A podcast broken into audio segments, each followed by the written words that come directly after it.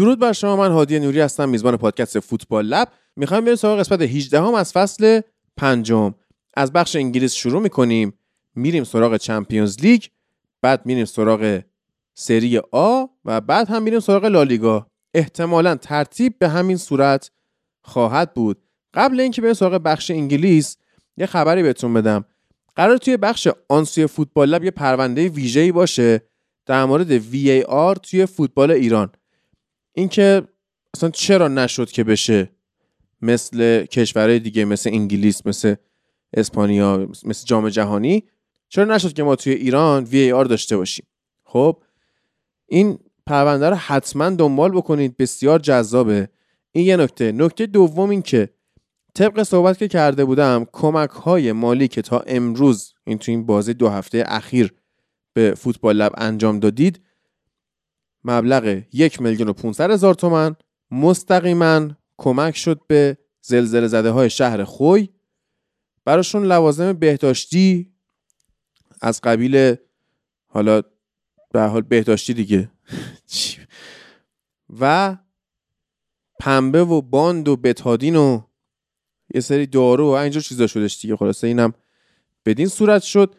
نکته بعدی اینه که ما ایونت های پخش فیلم داریم دیگه توی کافه اتریک خب ایونت ها از روز پنجشنبه منتقل شده به سهشنبه. این یه نکته که حالا فیلم این هفته رو هم انتخاب می‌کنیم من براتون می‌ذارم. ما هر فیلمی که پخش می‌کنیم یه چند روز بعدش یه هفته بعدش در روز بعدش چقدر؟ توی سایت فوتبال لب نقدش رو منتشر می‌کنیم که الان شما می‌تونید مثلا فیلم اولی که پخش کردیم ترومن شو بود نقدش رو من و علی پسر خوبی انجام دادیم. الان شما تو سایت فوتبال لب بتونید گوش بدید. میرید توی بخش ایونت ها.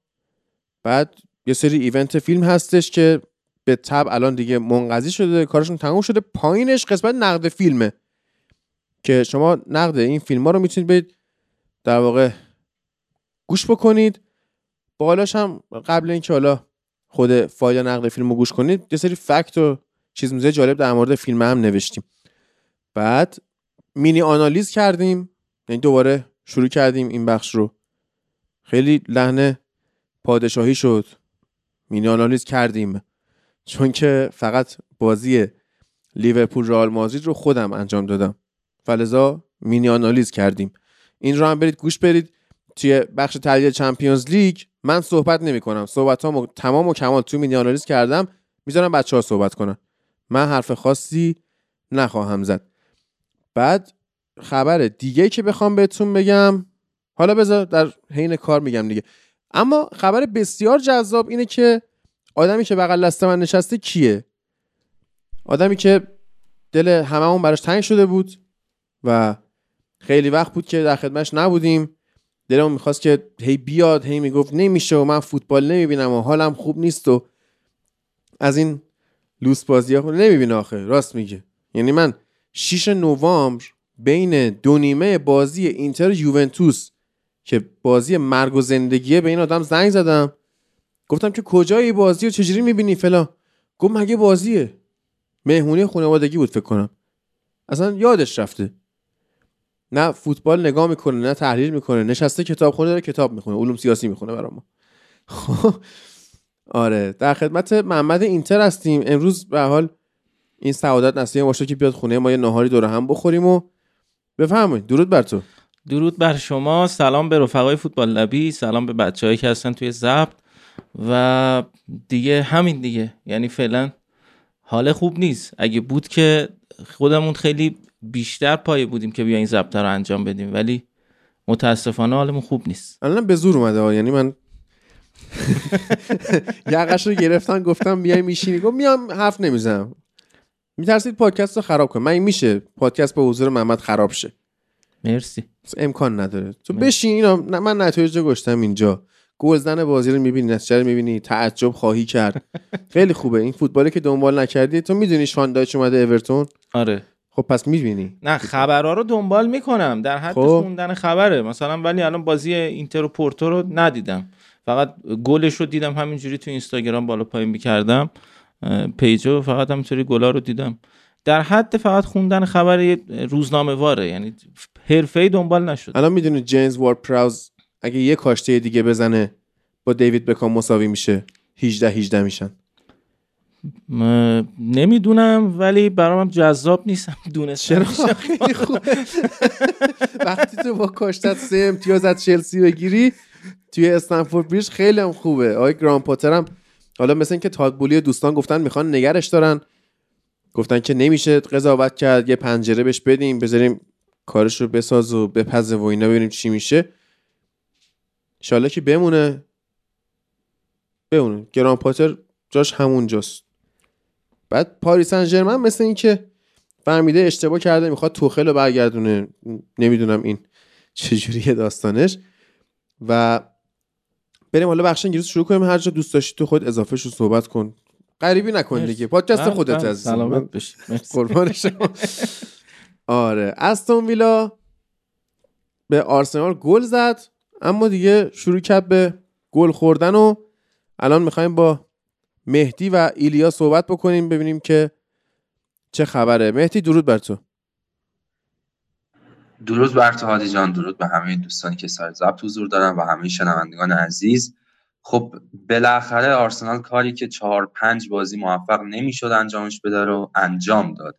و خب حالا میشه گفت هم شانس آورد هم شانس نیاورد. در نهایتش که خیلی خوب تموم شد. حالا این بازی رو من دوست داشتم به تک تک بازیکن‌ها بپردازم. حالا ازشون گذار کنیم. لابلاش بحثای تاکتیکی رو هم انجام میدیم. اول از همه راجع بوکای ساکا می‌خواستم صحبت ساکا می‌زنه. بازیکنی آره بازیکنی که توی چند بازی گذشته خب خیلی تو پیک عمل کردش نبود. و اون اعتماد به نفسی که آخرین بار جلوی منچستر یونایتد ازش می بازیکنی که تمام تصمیم گیریاش درسته. یک به رو خیلی خوب برمیداره. موقعیت شناسیش خیلی خوبه. چند حرکت یعنی می‌تونه پیش بینی کنه که چه اتفاقاتی می‌خواد بیفته پاس درست رو بده. اما اینها همه اختلال ایجاد شده بود و اون اعتماد به نفسش از دست رفته بود. توی موقعیت های خطرناک شوت درست رو نمی‌زد. خیلی جا بوده که موقعیت های خیلی خوبی خراب کرده اما تو این بازی توی این نیمه دوم خیلی بهتر شد. بوکار ساکا بازیکنی شده که خیلی روش خطا انجام میشه و آقای آرتتا هم حالا توی کنفرانس مطبوعاتی ازش سوال پرسیده شد که خب خیلی خطا روش انجام میشه و اینها. شما نکته نظری ندارین. گفت که به هر حال ساکا باید با این موضوع کنار بیاد که نقطه نظر. بازیکنی که بازیش اینجوریه و باید با این موضوع کنار بیاد. و خب ساکا هم تو این بازی و بازی گذشته مثلا برنارد بله بفهم. بله. چی شد؟ نقطه نظر. آره آره خودم خب، فهم. بفهم. و, جلوی منچستر سیتی کاری که برناردو سیلوا باش انجام می‌داد و تو همین بازی کاری که آقای مورنو انجام می‌داد مورنوی که تعویض شد حتی چون خیلی ساکا اذیتش کرد تو این بازی اما در نهایت تونست گذار باشه و همینطور بعدش مارتین اودگارد. اودگارد هم این موضوع براش ست می‌کنه ولی تو این بازی به نیمه دوم ایشون هم خیلی خوب بازی کرد. خب آرسنال تو این بازی هم همون 4 3 3 بازی های گذشته رو بازی می‌کرد. با این تفاوت که زینچنکو حالا خیلی اینورتد نمی‌شد چون می‌خواستن یه تغییری بدن که بتونن از ارز زمین بهتر استفاده کنن. این استفاده از عرض رو خب توی سمت چپ بهتر انجام می‌شد. سمت راست با بن وایت این کار خیلی خوب انجام نمیشه و تومیاسو این کار رو بهتر انجام میده ولی تومیاسو هم خب دیدیم یعنی اتفاقی که تو بازی سیتی افتاد حالا از بدشانسی خودش بود یا به حال عملکردی که داشت اعتماد به نفس خیلی خوبی نداشت که تو این بازی بازی کنه و عملکرد خوبی نداشت تو اون بازی. وایت بازی کرد. وایت هم خیلی بد بود تو بازی. یعنی به طرز فاجعه باری بد بود. توی نیمه اول هر دو گلی که آرسنال خورد بن وایت مقصر بود. توی روی صحنه گل اول جا موند. صحنه گل دوم که اصلا خیلی گل cheap ی آرسنال خورد. بن وایت کلا اشتباه تشخیص داد. مسیر توپی که می‌خواست پاس بده و به کوتینیو برسه و کلا از مسیر بازی خارج شد و آرسنال گل خورد. بن وایت خیلی بد بود توی نیمه اول و نکته که راجع به جورجینیو هست. یعنی جورجینیو تو این بازی همه ستایشش کردن واقعا بازی خوبی کرد اما به نظرم توی بعد دفاعی جورجینیو اونقدر بازیکن باهوشی نیست و خیلی جا میمونه. مشکلش فقط جاموندن هم نیست یعنی کند بودن نیست. مشکل این نمی‌تونه تشخیص بده که الان مسیر درستی که باید block کنه و ببنده چیه. بازیکنی که اونقدر هوش دفاعی خیلی خوبی مثل توماس پارتی نداره. درسته توی بود هجومی تو این بازی خیلی خوب بود. پاسهای خط خیلی خوبی می‌داد و تو این مدل بازی که آرسنال جدیدن باش روبرو شده که تیم حریف کاملا لو بلاک میچینه می‌خواد که نیم فضاها رو ببنده فضای پشت مدافعینش رو ببنده. کامل مثل بازی با نیوکاسل و کاری که منچستر یونایتد انجام می‌دادن. اما جورجینیو بازیکن مناسبیه برای این سمت که می‌تونه پاس خط کم بده بازیکنها رو توی موقعیت مناسب صاحب توپ کنه و ریتم خیلی خوبی به تیم آرسنال میده توی بود هجومی. اما توی بود دفاعی این اتفاق نمیفته یعنی هر دو گل آرسنال هم باز جورجینیو توش مقصر بود.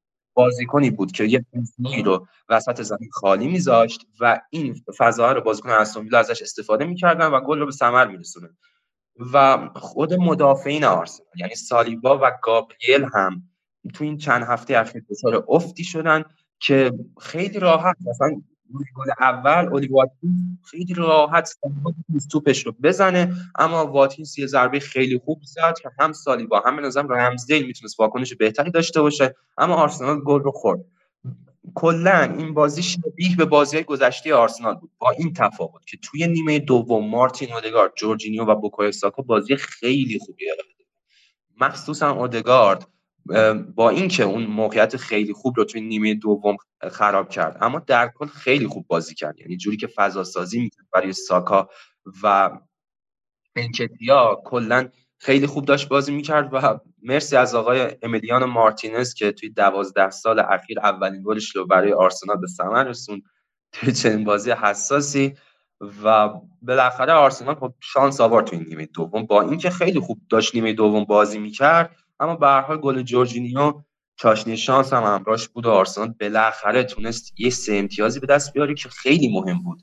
وقتی یک تیم چهار پنج بازی متوالی نمی‌تونه نتیجه بگیره تنها راه حلی که می‌تونه از بحران خارج بشه سه امتیاز فارغ از اینکه حالا چه عمل کردی می‌خواد داشته باشه اتفاقا این بازی با این کامبکی که اتفاق افتاد خیلی خوب بود. یعنی یه شارژ انرژی و روحیه‌ای بود برای بازیکن آرسنال که تونستن کامبک بزنن خودشون رو باور کنن.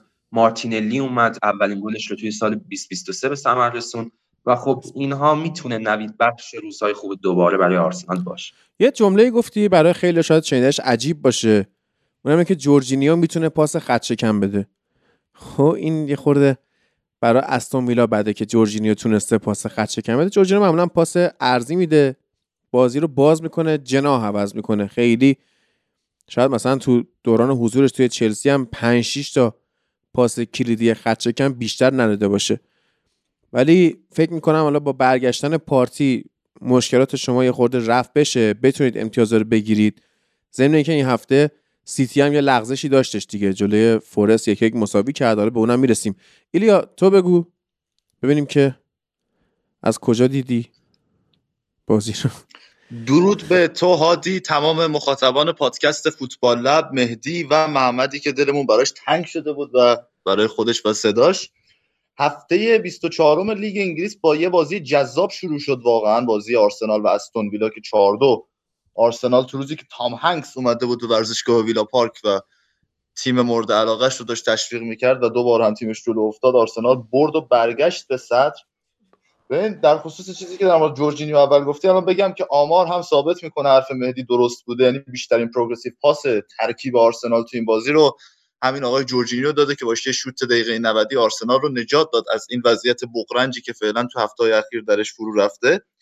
و میگی که با بازگشت توماس پارتی و اینها اوضاع داره برای آرسنال بهتر می‌تونه بشه. اما چیزی که وجود داره در خصوص آرسنال اینه که یک سری مشکلات تاکتیکی ما داریم می‌بینیم توی آرسنال و یک سری روش هایی رو مربیان مختلف دارن جلوش تو هفته اخیر امتحان می‌کنن که باعث میشه یک مقدار احتمال بیشتر امتیاز از دست دادنش در هفته بعدی بیشتر بشه.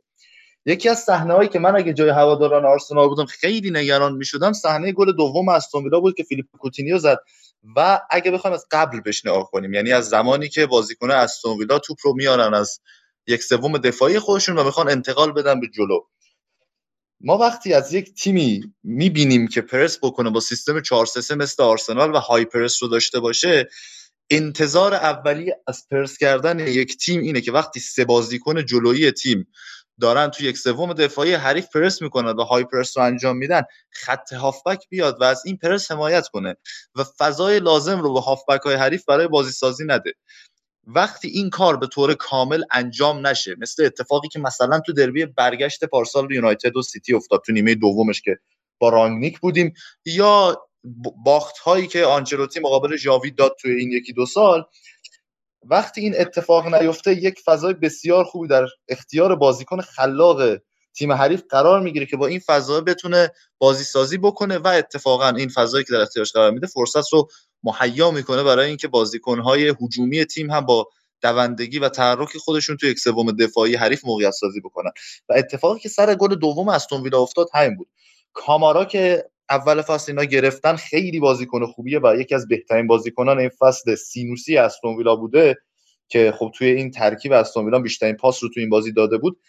خیلی خوب توپ رو گرفت و وقتی توپ از اون خط فاز اول پرس آرسنال رد شد به هر حال خیلی خوب توپ رو گرفت و تونست توپ رو بیاره جلو و بعدش با همون movement بازیکنهای اونای امری که توی اون سیستم 442 تو ویارئال هم می‌دیدیم. وینگر چپ یا وینگر راستش اضافه میشه به نیم فضا یک دفاع چپ یا یک مدافع وسط رو یک مدافع کناری یا یک مدافع وسط رو با خودش می‌کشه و یکی از اون دوتا مهاجم میره و در نیم فضا و در فضای کناری قرار می‌گیره. این اتفاقی که میفته تو تیم اونای امری و سر این موقعیت هایی هم که از ویلا تو این بازی داشت دیدیم و آرسنال نتونست جلو این خوب دفاع کنه و نکته نگران کننده برای آرسنال در واقع همون مشکل پرسی بود که اتفاق افتاد. اگه آرسنال می‌خواد با همین روشی که آرتتا دلش می‌خواد بازی کنه با این مهره ها نیاز به این داره که هماهنگی بیشتری بین بازیکناش تو high press وجود داشته باشه. وقتی شما با سه تا بازیکن میری جلو پرس می‌کنی و خط هافبک اون حمایت رو از پرس انجام نمیده در واقع خودکشی و اون این اون چیزیه که جورجینیو رو شاید نسبت به توماس پارتی بازیکن ضعیفتری می‌کنه که اگه پارتی برگشت باید جورجینیو بره رو کرد اما توی بازی سازی و وقتی که آرسنال توپ داره جورجینیو یکی از بهترین بازیکنان این بازی بود برای آرسنال و تروسار رو ما دیدیم به عنوان بازیکن فیکس توی این بازی که نتونست به اندازه بازی هایی که به عنوان میاد تو زمین خوب کار کنه. اما چیزی که گفت مهدی توی تحلیل بازی آرسنال و سیتی هم درست بود. این بازیکنی که نسبت مارتینلی تو فضاهای کوچیک بهتر کار می‌کنه.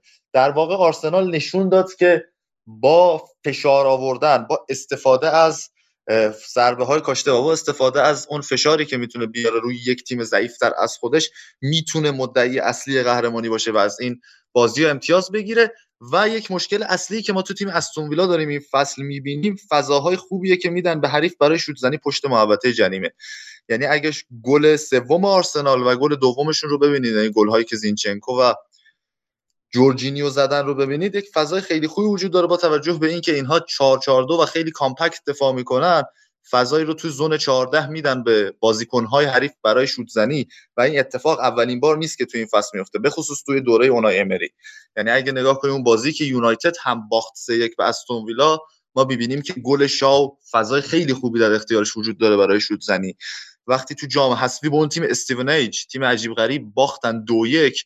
توی اون بازی هم گل پیروزی بخشی که اون تیم به استون ویلا زد و اون موقع روبین اولسن به جای مارتینز تو دروازه بود اون هم یک همچین شوتی بود. یعنی خیلی مشابه بود به گلی که زینچنکو زد و این یکی از مشکلات تیم اونای امری یک فضای خوبی در اختیار حریفان می‌ذاره برای شوت زنی. در کور آرسنال خیلی بازی خوبی رو داشت و توی دوئل های هوایی نسبت به حریف بهتر کار کرد. و این فشاری که آوردن درست بود و 278 تا پاس دادن توی نیمه زمین حریف که خیلی آمار خوبی به شما میره برای آرسنال که می‌خواست این بازی حریف رو دامینیت کنه و به خصوص تو نیمه دوم تونست به خوبی این کار رو انجام بده.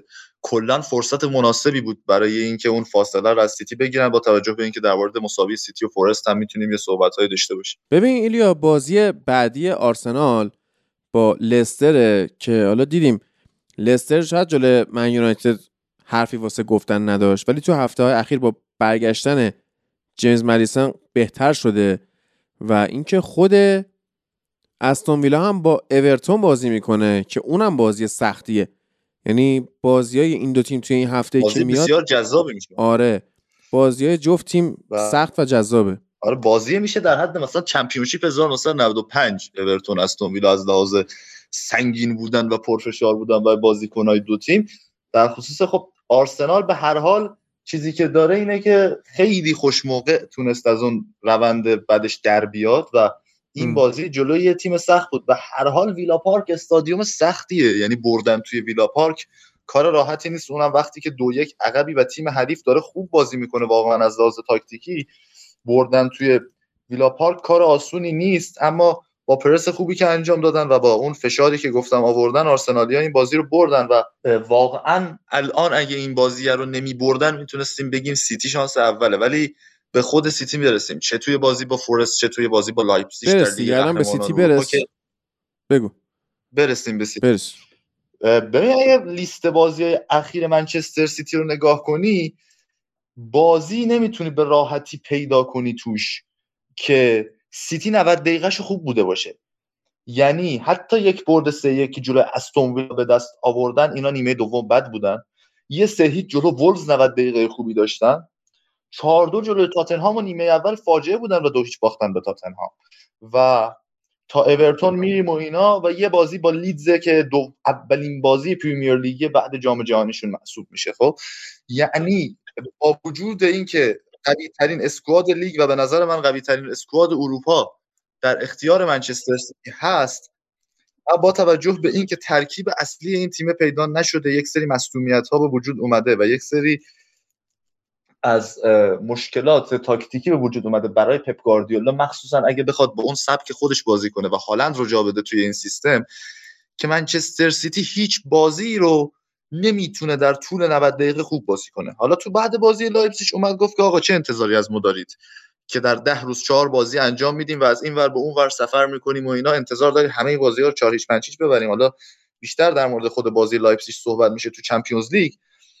اما این بازی رو واقعا هر مخاطبی ببینه آمارش رو ببینه خود بازی رو ببینه و اینها مشخصا منتظر یک برد پرگل سه هیچ چهار هیچ از سیتی هرچند که فورست تو سال 2023 تیم خوبی بوده و استیو کوپر تیمش رو درست کرده از قعر جدول آورده پایین و شانس موندنش خیلی بیشتر از سقوط کردنشه. اما به هر حال بالا. ترکیبی که تیم فورست داشت خیلی نمی‌تونست بله. جلوی سیتی عرض اندام بکنه و یک اتفاقی هم افتاد تو این بازی. از اون حالت خطرناکی که جلوی یونایتد تو جام اتحادیه مخصوصا بازی رفت هم داشتن هم فاصله گرفته بودن و کلا ترکیب تیمش رو جوری چیده بود با گذاشتن دنیلو و گیبس وایت پشت جانسون که دیگه اون حالتی که گیبس وایت مثلا بازیکن false nine بود و جانسون از کنار می‌رفت و خیلی خطرناک بودن توی این سیستم بازیکنان ناتینگام فارست از اون حالت هم در اومده بود چون می‌خواست وسط زمین رو در اختیار بگیره. و با این سیستم 4 5 که ناتینگام فارست چیده بود سعی داشت فضاها رو از سیتی بگیره و سیتی هم با همون سیستم دو پنج خودش دو پنج همیشگی خودش بازی کرد با سیستم سه دفاعی که لاپورت و دیاز و واکر حضور داشتن در ترکیب فیکس این تیم و خیلی با آرامش سیتی موقعیت های خودش رو خلق کرد. با یه شوت برناردو سیلوا به گل رسید و نیمه اول ضعیفی رو داشت و نیمه دوم اتفاقا بازی سیتی بهتر بود. اما از دست دادن موقعیت ها اینکه فیل فودن تو موقعیت های بزرگ بی تجربگی می‌کنه خیلی جاها و البته موقعیت های عجیبی که هالند خراب کرد. عملکرد خوب فیلیپه که نمی‌دونم چطور اتلتیکو راضی شد این رو مفت بده به ناتینگهام فارست و یک مدافع بیاد توی دومین بازیش برای یک تیم انگلیسی همچین بازی بکنه مقابل سیتی که خیلی خوب همه توپ ها رو زد. آمار دفع توپش فوق العاده بوده توی این بازی و خیلی توی دوئل های هوایی موفق عمل کرد 71 درصد موفقیت داشت و به هر حال عملکرد خیلی خوبی رو دیدیم از این مدافع برزیدی و سیف های کیلور نواس که یک دروازه‌بان بزرگ و با تجربه بود و اینجا تجربهش به کمک ناتینگام فارست اومد. حرف زیادی نمیشه در مورد این بازی زد. گل نزنی گل می‌خوری بود اما سیتی تیمی نیست که دیگه مثل سالهای گذشته 90 دقیقه بتونه فشار بیاره رو حریف و حریف رو نابود کنه با توجه به مالکیتی که داره و بازیکنهایی که داره. خیلی فاصله گرفته از این تیمی که سالهای گذشته می‌دیدیم و در دفاع هم آسیب پذیرتر شده. یعنی اگه صحنه گل کریس وود رو ببینید که چرا توی یک همچین مقطعی باید کریس وود تو title race تعیین کننده باشه؟ می‌بینید که چقدر خط دفاع سه نفره سیتی با وجود اضافه شدن و روزری آسیب پذیره و چه نقطه کوری میدن که کریس وود می‌تونه اونجا گلزنی کنه و با جلو اومدن ناتینگام فارست خیلی سریع موقعیت رو دادن. هر چقدر هم که پپ گاردیولا بگه ما خیلی بازی خوبی کردیم و این حرفا از لحاظ آماری بله سیتی بازی خوبی رو کرد. اما تیمی که می‌خواد قهرمان بشه بعد از بردن آرسنال باید یک بازی خیلی بهتری رو انجام بده مقابل ناتینگهام فارست توی یک همچین ورزشگاهی وقتی فرصت گلزنی به شما می‌رسه باید حریف رو بکشی دیگه. یعنی بازی تا دقیقه 60 65 اینا باید 3 4 هیچ می بود نکته جالب هم اینه یونایتد سیتی رو برد بازی بعدیش کریستال پالاس رو نبرد. آرسنال یونایتد رو برد بازی بعدیش اورتون رو نبرد و سیتی هم آرسنال رو برد بازی بعدیش ناتینگهام فورست رو نبرد. و این نشون میده که اهمیت بازی های رو در رو شاید خیلی هم بزرگتر از این بازی های معمولی که تیم ها با تیم های پایین جدول انجام میدن نباشه و به هر حال یک قهرمان لیگ بشه باید در تمام این بازی ها ثبات خودشون نشون بده. بله حالا اون بازی اورتون و استون جان. یه مشکل مشابهی که به نظرم آرسنال و منچستر سیتی دارن یعنی الان که انکتیا و هالند برای دو تیم بازی می‌کنن خب اینا دو تیمی هستن که توی یک سوم هجومی ایده اصلیشون برای به گل رسیدن استفاده از نیم فضا هاست. و خب شما زمانی که می‌خوای از نیم فضا استفاده کنی برای گل زدن حالا یا کاتبک کنی توپو برای مهاجمت و اینها باید قبلش یه برنامه ریزی داشته باشی که چجوری فضا ایجاد کنی اونجا یه فضای خالی اونجا ایجاد بشه که بتونی ازش استفاده کنی. خب زمانی که جسوس چه برای آرسنال چه برای سیتی که قبلتر بازی می‌کرد می‌تونست همزمان دو تا center back تیم حریف رو درگیر خودش کنه و خب اون فضای به وجود میومد wing دو تا وینگر حالا چه منچستر سیتی چه آرسنال می‌رفتن فول بک های تیم حریف رو درگیر می‌کردن. اون فضا ایجاد می‌شد. جسوس هم سنتر بک ها رو درگیر کرده بود و از اون فضا استفاده می‌کردن میدفیلدر های دو تیم. اما الان این اتفاق نمیفته مهاجمای دو تیم نهایتا می‌تونن یکی از سنتر بک ها رو درگیر کنن و یکی از اون سنتر بک ها که خالی میمونه میره و به فول بکش کمک می‌کنه. اون نیم فضا رو میبنده. اتفاقی که برای آرسنال و منچستر سیتی فکر می‌کنم حالا مشکلی که آرسنال هفته اخیر داره و منچستر سیتی حالا اون کل این فصل داشته اینه که نمی‌تونن اون فضای مناسب رو توی نیم فضا ایجاد کنن و این باعث افت وینگرها و میدفیلدر هم شده. الان می‌بینیم که راجع افت مارتینلی توی آرسنال افت ماهرز فودن توی سیتی صحبت میشه. اما فکر می‌کنم مشکل اصلی اینه.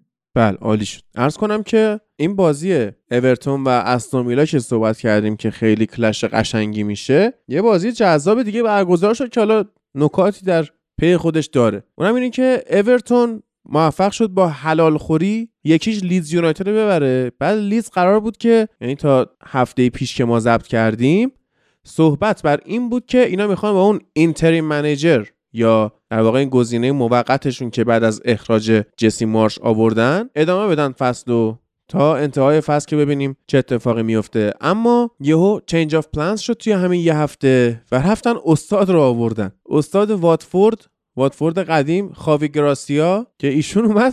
خیلی جا یعنی یه ذره دیگه بگذره ما مثلا بازگشت کریس هیوتون هم به پریمیر لیگ خواهیم داشت. حالا خاوی گراسیا اومده. بله. آره امیدوارم یه جام خوانگامپر چیزی تشکیل بدن لیدز یونایتد و بارسلونا بازی کنن فصل بعد تا دو تا سرمربی سابق ارصد قطر رو ببینیم در این سطح.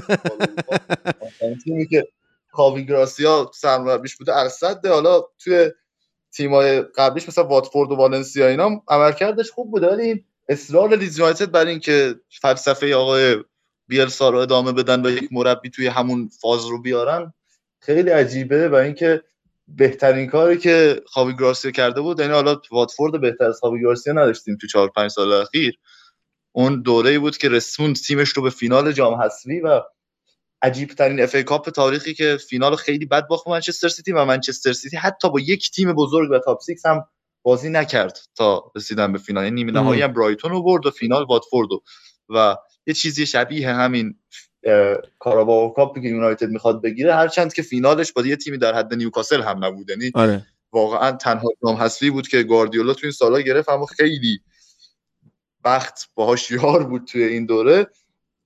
اما خاوی گراسیا رو نمی‌فهمم واقعا. آیا می‌تونه لیدز یونایتد رو نگه داره یا نه؟ به هر حال تمام تیم هایی که پایین جدول بودن به جز همتون تقریبا از تا اینجا از اون آره. تغییر مربی که دارن سود کرده ساعت همتون هم گفته یعنی من این گزینه موقتمو می‌خوام نگه دارم تا آخر فصل. یهو می‌بینی این هفته حالا به لیدز آره، میبازه. اخراج می‌کنه مثلا یکی دیگه خیلی رسمی اعلام کردن که تا آخر فصل قطعا میمونه. آره اصلا یعنی خبری که این میمونه مال چهار ساعت پیشم هستش. آره. مایکل اسکوبالای لیدز یونایتد و لیدز گفته بود برای بازی های آینده این روی نیمکت خواهد نشست. ام. اما ساوثهمپتون به صورت جدی و رسمی تایید کرده که اگه اتفاق خاصی نیفته تا آخر فصل با این روبن سرلس ادامه میدیم که چلسی رو هم برد در استمفورد. چلسی رو بریج با- برد که هیچی. اینا هفته بعد ساوثهمپتون و لیدز هم با هم بازی دارن. اینم جالبه. جذابیه و جالب می‌شد اگه جسی مارش با ساوثهمپتون به توافق می‌رسید که آخ آخ. اه، جسی مارش میمد لیدز رو می‌برد و از اول میفهمیدیم تمام اینها صحنه‌سازی بوده برای موندن ساوثهمپتون تو لیگ آره. آوردن لیدز به پایین. آره. ایشالله که جفت تیم سقوط کنن. ولی خب ساوثهمپتون موفق شد با کاشته وارد پراوس که اول اشاره کردم چلسی رو ببره. که چی بگه آدم در مورد این بازی؟ واقعا چی می‌خوای بگی؟ هفته پیش بود من گفتم که یک سوم جمعیت کره زمین تو اسکواد چلسی هن. اصلا تو نفر به نفر بیا بازیکنان مقایسه کن. یعنی دفاع وسط چلسی کولیبالیه دفاع وسط ساوثهمپتون بلا کوچاپه. که این حتی کچاپ هم نیست.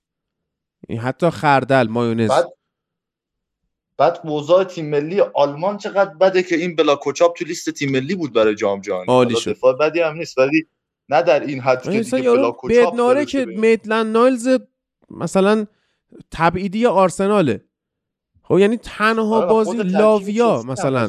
دابل پیوت ساوثهمپتون وارد پراوز با لاویا که هات داگ فروشی هستن تیم داغون قشنگ بعد تیمی که مربی نداره و بیستومه رو چطوری تو خونه خودت میبازی و چطوری نیمه اول بهترین بازی کنه تیمت کپاس بله. یعنی این مسائلیه که دیگه نمیشه خیلی تاکتیکی رفت موشکافانه بررسی کرد. فاجعه است دیگه. این هم که برگشته بازه. مرد. چی؟ میگم بن چیلولشون هم که این همه غر می‌زدن برگشت. بن چیلولشون هم برگشت. تازه به هر حال به اون double pivot ی که می‌خواستن برسن رسیدن. انزو فرناندز کوواچیچ که می‌گفتن آقا اگه این double pivot OK بشه ما فلان می‌کنیم بهمان می‌کنیم. داوید داترو فوفانا که بازیکن جوونیه توی دقیقه 46 تعویض شد فیکس بازی کرده بود. کلا به خاطر خستگی بازی دورتموند از یه سری بازیکناش استفاده نکرده بود. وزلی فوفانا به ترکیب چلسی برگشت. رحیم استرلینگ موقعیت های فوق العاده رو خراب کرد در این بازی و مدریک هم داره به اون دو صفر هفتش می‌رسه. یعنی پنج. بازی صفر گل صفر پاس گل. گاکپو تو هفتمین بازیش گلش رو زد و نذاشتن دوباره اون دو صفر هفته ایجاد بشه. اما مدریک در آستانه رسیدن به اون ترول دو صفر هفته معروف هست.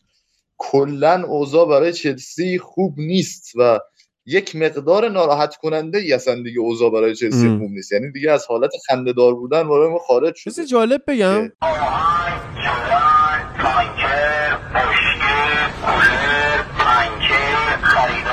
بعد آخه ببین حالا. یه چی هم بگم. طرفدارای چلسی شاید ناراحت شن ولی کوواچیچ به درد نمی‌خوره در کنار فرناندز. جورجینیو خیلی زوج بهتری واسه فرناندز بود تا کوواچیچ.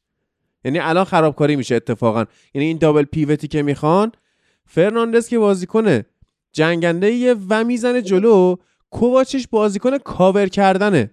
خب یعنی اگه جورجینیو بغل دست این بود بهتر پخش. می‌کرد بهتر می‌شد. هر چیز اینه که الکسیس مکالیستر رو بیارن. خب؟ آره. یعنی اون کاری که تیم ملی آرژانتین انجام داد تو جام جهانی بیارن. به نظرم خیلی هم واسهشون بیشتر از 60 70 میلیون خرج بر نداره مثلا تو تابستون که بخواد مثلا الکسیس مکالیستر بیارن اونم مثلا راضی از برایتون بره چلسی. در واقع الکسیس مکالیستر با انزو فرناندز ترکیب خوب میشه. اما آره خصوصیات مشابهی دارن تو پاس های خط شکن و اینها فرناندز و کوواچیچ و خیلی اون جنگندگی لازمه که بازیکن باید کنار. فرناندز داشته باشه نداره کوواچیچ. ولی خب بازیکن خوبیه. فکر نکنم زوج خوبی بتونه بشه اما مشکل چلسی الان بحث زوج و مهاجم نوک و اینا نیست. مشکل ایده های آقای پاتر که جایی نرسیده که بفهمیم دقیقا حرف حسابش چیه. یعنی هنوز انقدر بازیکن جدید به این تیم اضافه شد انقدر چلسی مصومی داد و انقدر فشار رسانه روش زیاد شده که به جایی نرسیده که بتونه یک ایده درستی از خودش به نمایش بذاره و یک هویتی داشته باشه فوتبالش توی چلسی. برخلاف حتی مواقعی که نتیجه نمی‌گرفت برایتونش هویت بازی خودش رو داشت. ام. اما چلسی داره برای از ساده ترین و قابل پیش بینی ترین تاکتیک ها برای رسیدن به دروازه تیم های حریف استفاده می‌کنه که خط دفاعی مثل ساوثهمپتون با مربی موقت هم می‌تونه جلوشو بگیره و نذاره که این تیم موقعیت سازی بکنه. بله. تموم شد سری لیگ انگلیس. نیوکاسل دو هیچ به لیورپول باخت. در شبی بله. که بازی که قرار بود مین ایونت هفته باشه. آره داروین مایونز ببخشید نونیز. دیدی ترولشو؟ خیلی خوبه. این آره. موقعیت خراب کردنه اینو می‌ذارن. بعد یه بنده خدایی مثل قرآن خوندن. با صوت میاد می‌خونه داروین مایونز. بعد عالیه. داروین مایونیز حالا خلاصه داروین ما... چیز نونیز گل زد. رو پاس گل آرنولد که بالاخره فکر کنم دومین assist آرنولد واسه داروین نونیز بودش کل این فصل. بعدم که خاکپو گل زد روی assist صلاح اما این قبل بازی با رئال بود دیگه. خب اتفاق خوب چیه؟ اتفاق خوب اون اخراج مفتزهانه نیک پاپه که بیرون محوطه اومد توپو با دست زد و فینال جلوی یونایتد رو از دست داد. دوبرافکا هم بازی نمی‌کنه. پس چیکار می‌کنیم؟ سلام بر کاریوس. خب این خوبه. بله این خوبه. این خوب اما بعد چیه؟ رشفورد برسه خوبه. آره رشفورد هم برسه خوب. نه بعد رو آره. بذار بگم. بعد اینه که لیورپولیا فکر کردن خودشون نیوکاسل رو بردن. دیگه ایول ما چقدر شاخیم بریم رئال رو ببریم. در حالی که بدون وجود این استاد برونو گیمارش. بدون وجود بدون در واقع بازی کردن برونو گیمارش نیوکاسل خیلی ضعیف میشه. خب یعنی اون نقطه اتصال خط دفاع به خط حمله گیمارشه. جولینگتون اگه عقب بازی می‌کنه دفاع می‌کنه مارک می‌کنه. بازی سازی نمی‌کنه. توپ قطری بلند ارسال نمی‌کنه. لانگستاف اگه قرار بود چیزی بشه می‌شد تا الان. چیزی که حالا در مورد لیورپول وجود داشت این بود که حتی مقابل تیم ده نفره لیورپول ه- نیوکاسل هم آلیسون اینا رو تو بازی نگه داشت. اون انتقال توپ های سریع و بازی خوب نیوکاسل رو حتی بدون حضور آیه برونو گیمارش هم داشتیم تو زمین می‌دیدیم و دقایق ابتدای بازی قبل از اینکه داروین نونیز گل اول رو بزنه آلمیرون با آلیسون تک به تک شد که اونجا آلمیرون نتونست دروازه رو باز کنه و آلیسون در واقع تیم نیوکاسل رو نجات داد با فرارهایی که سن مکسیمن و ایزاک می‌کردن در اطراف مدافعین لیورپول عملا کار واسهشون سخت شده بود و فقط شانس آوردن که نیوکاسل ده نفره شد و بعد از ده نفره شدن هم نیوکاسل بازی خوبی انجام داد به. نظر من ادی هاو دیگه زورش نرسید یعنی از لحاظ آره. تاکتیکی تیمش اونقدر بازی ضعیفی رو انجام نداد هر چند که می‌تونیم نگاه کنیم سر گلهایی که خوردن مشکل اصلی که وجود داره بین خط بازیکنان خط دفاع نیوکاسل که اصلا نقطه قوتشون بوده تا این فصل. یعنی تا اینجای فصل نقطه قوت نیوکاسل این compact بازی کردن توی خط دفاع و این هماهنگی که بین بازیکنان خط دفاعشون وجود داره. اما فاصله بین بوتمن و شار و تریپیه سر هر دو گلی که لیورپول می‌زنه باعث میشه که اینا از عمق دفاع نفوذ کنن و گاکپو و خاکپو و نونیز گلزنی کنن برای لیورپول. مثل بازی رئال. بله. فابیان شار خوب نیست آه من یه چیزی آخ... فابیان شار،. آره. بگو تو بگو از من اون این دست بازیکن‌هاییه که در پروژه های بلند مدت نیوکاسل قطعا قرار نخواهد داشت و مدافع بهتر و با کلاستر جاش می‌گیرن و اینکه کیران تیپی از لحاظ دفاعی بازی ضعیفی رو پشت سر گذاشت و همین یعنی مشکل اصلی نیوکاسل تو اون بازی این بود که با, بود با نبودن برونو گیمارش توی زمین این اه، هماهنگی بین خط دفاع و خط هافبک وجود نداشت. این اندرسون الیوت اندرسون بازیکن اسکاتلندی جوانشون که از 20 سالشه آکادمی خودشون هم آره. آره 20 سالشه و اصلا نتونست توی کار دفاعی این هماهنگی رو صورت بده و بنابراین توی نیم فضای سمت راست خط حمله لیورپول دنبرن و بوتمن مجبور می شدن که اون فضاها رو کاور کنن. و همین فاصله زیاد ایجاد می‌کرد بین دو تا دفاع وسط نیوکاسل و بین شار و تریپیه که ازش اون دوتا گل لیورپول در اومد. لیورپول هم به هر حال برگشت به اون چیزی که در سالهای اخیر ما زیاد ازش می‌دیدیم یعنی پاسهای تک ضرب و بلند و مستقیم آرنولد توی نیم فضا حضور هندرسون توی نیم فضای سمت راست و ایجاد مثلث با آرنولد و صلاح نزدیک بازی کردن دوتا وینگر به مهاجم فارسناین که توی این بازی خاکپو بود و فرارهای نونی پشت مدافعان. این اون چیزی بود که لیورپول به هر حال تو سالهای اخیر سه نفر جلوش انجام می‌دادن و جواب می‌داد و تو این بازی هم ازش جواب گرفتن مثل نیمه اول بازی با رئال و برگشتن به همون سیستم همیشگی خودشون. و بعد تو نیمه دوم ژوتا و فیرمینو که تازه از بند مصونیت اومدن بیرون خیلی موقعیت خراب کردن لیورپول قشنگ می‌تونست این بازی 4 6 5 6 ببره اما با شکم سیری می‌زدن. از طرف دیگه نیوکاسل با اخراج آقای نیک پاپ این اندرسون رو کشید بیرون دقیقه 24 رافکار آورد.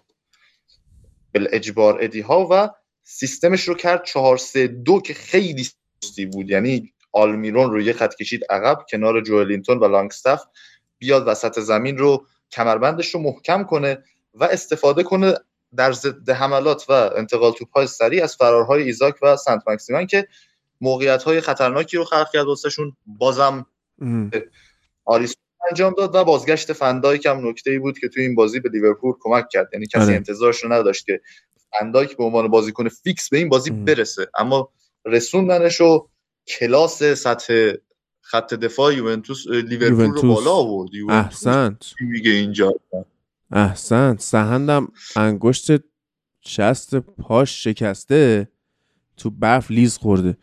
بعد این ببین کاش منو صحنه رو می‌دیدم. حالا سلامتی می‌کنیم میاد تو چمپیونزی به اون اضافه می‌رسن آره. برف شرق تهران. آره. ببین من یه ذره اپیزود مرورفصل انگلیس اون رو اسپول کنم.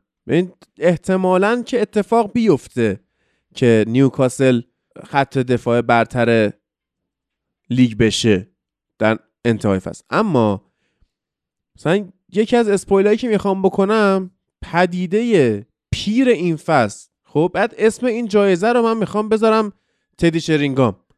چطور میان اسم پوشکاشو می‌ذارن؟ آه جایزه جیمی واردی هم می‌تونیم بزنیم ولی شرینگامو می‌ذارم چون دوست دارم. جایزه تدی شرینگام این فصل من واقعا می‌خوام بدم به دنبرن.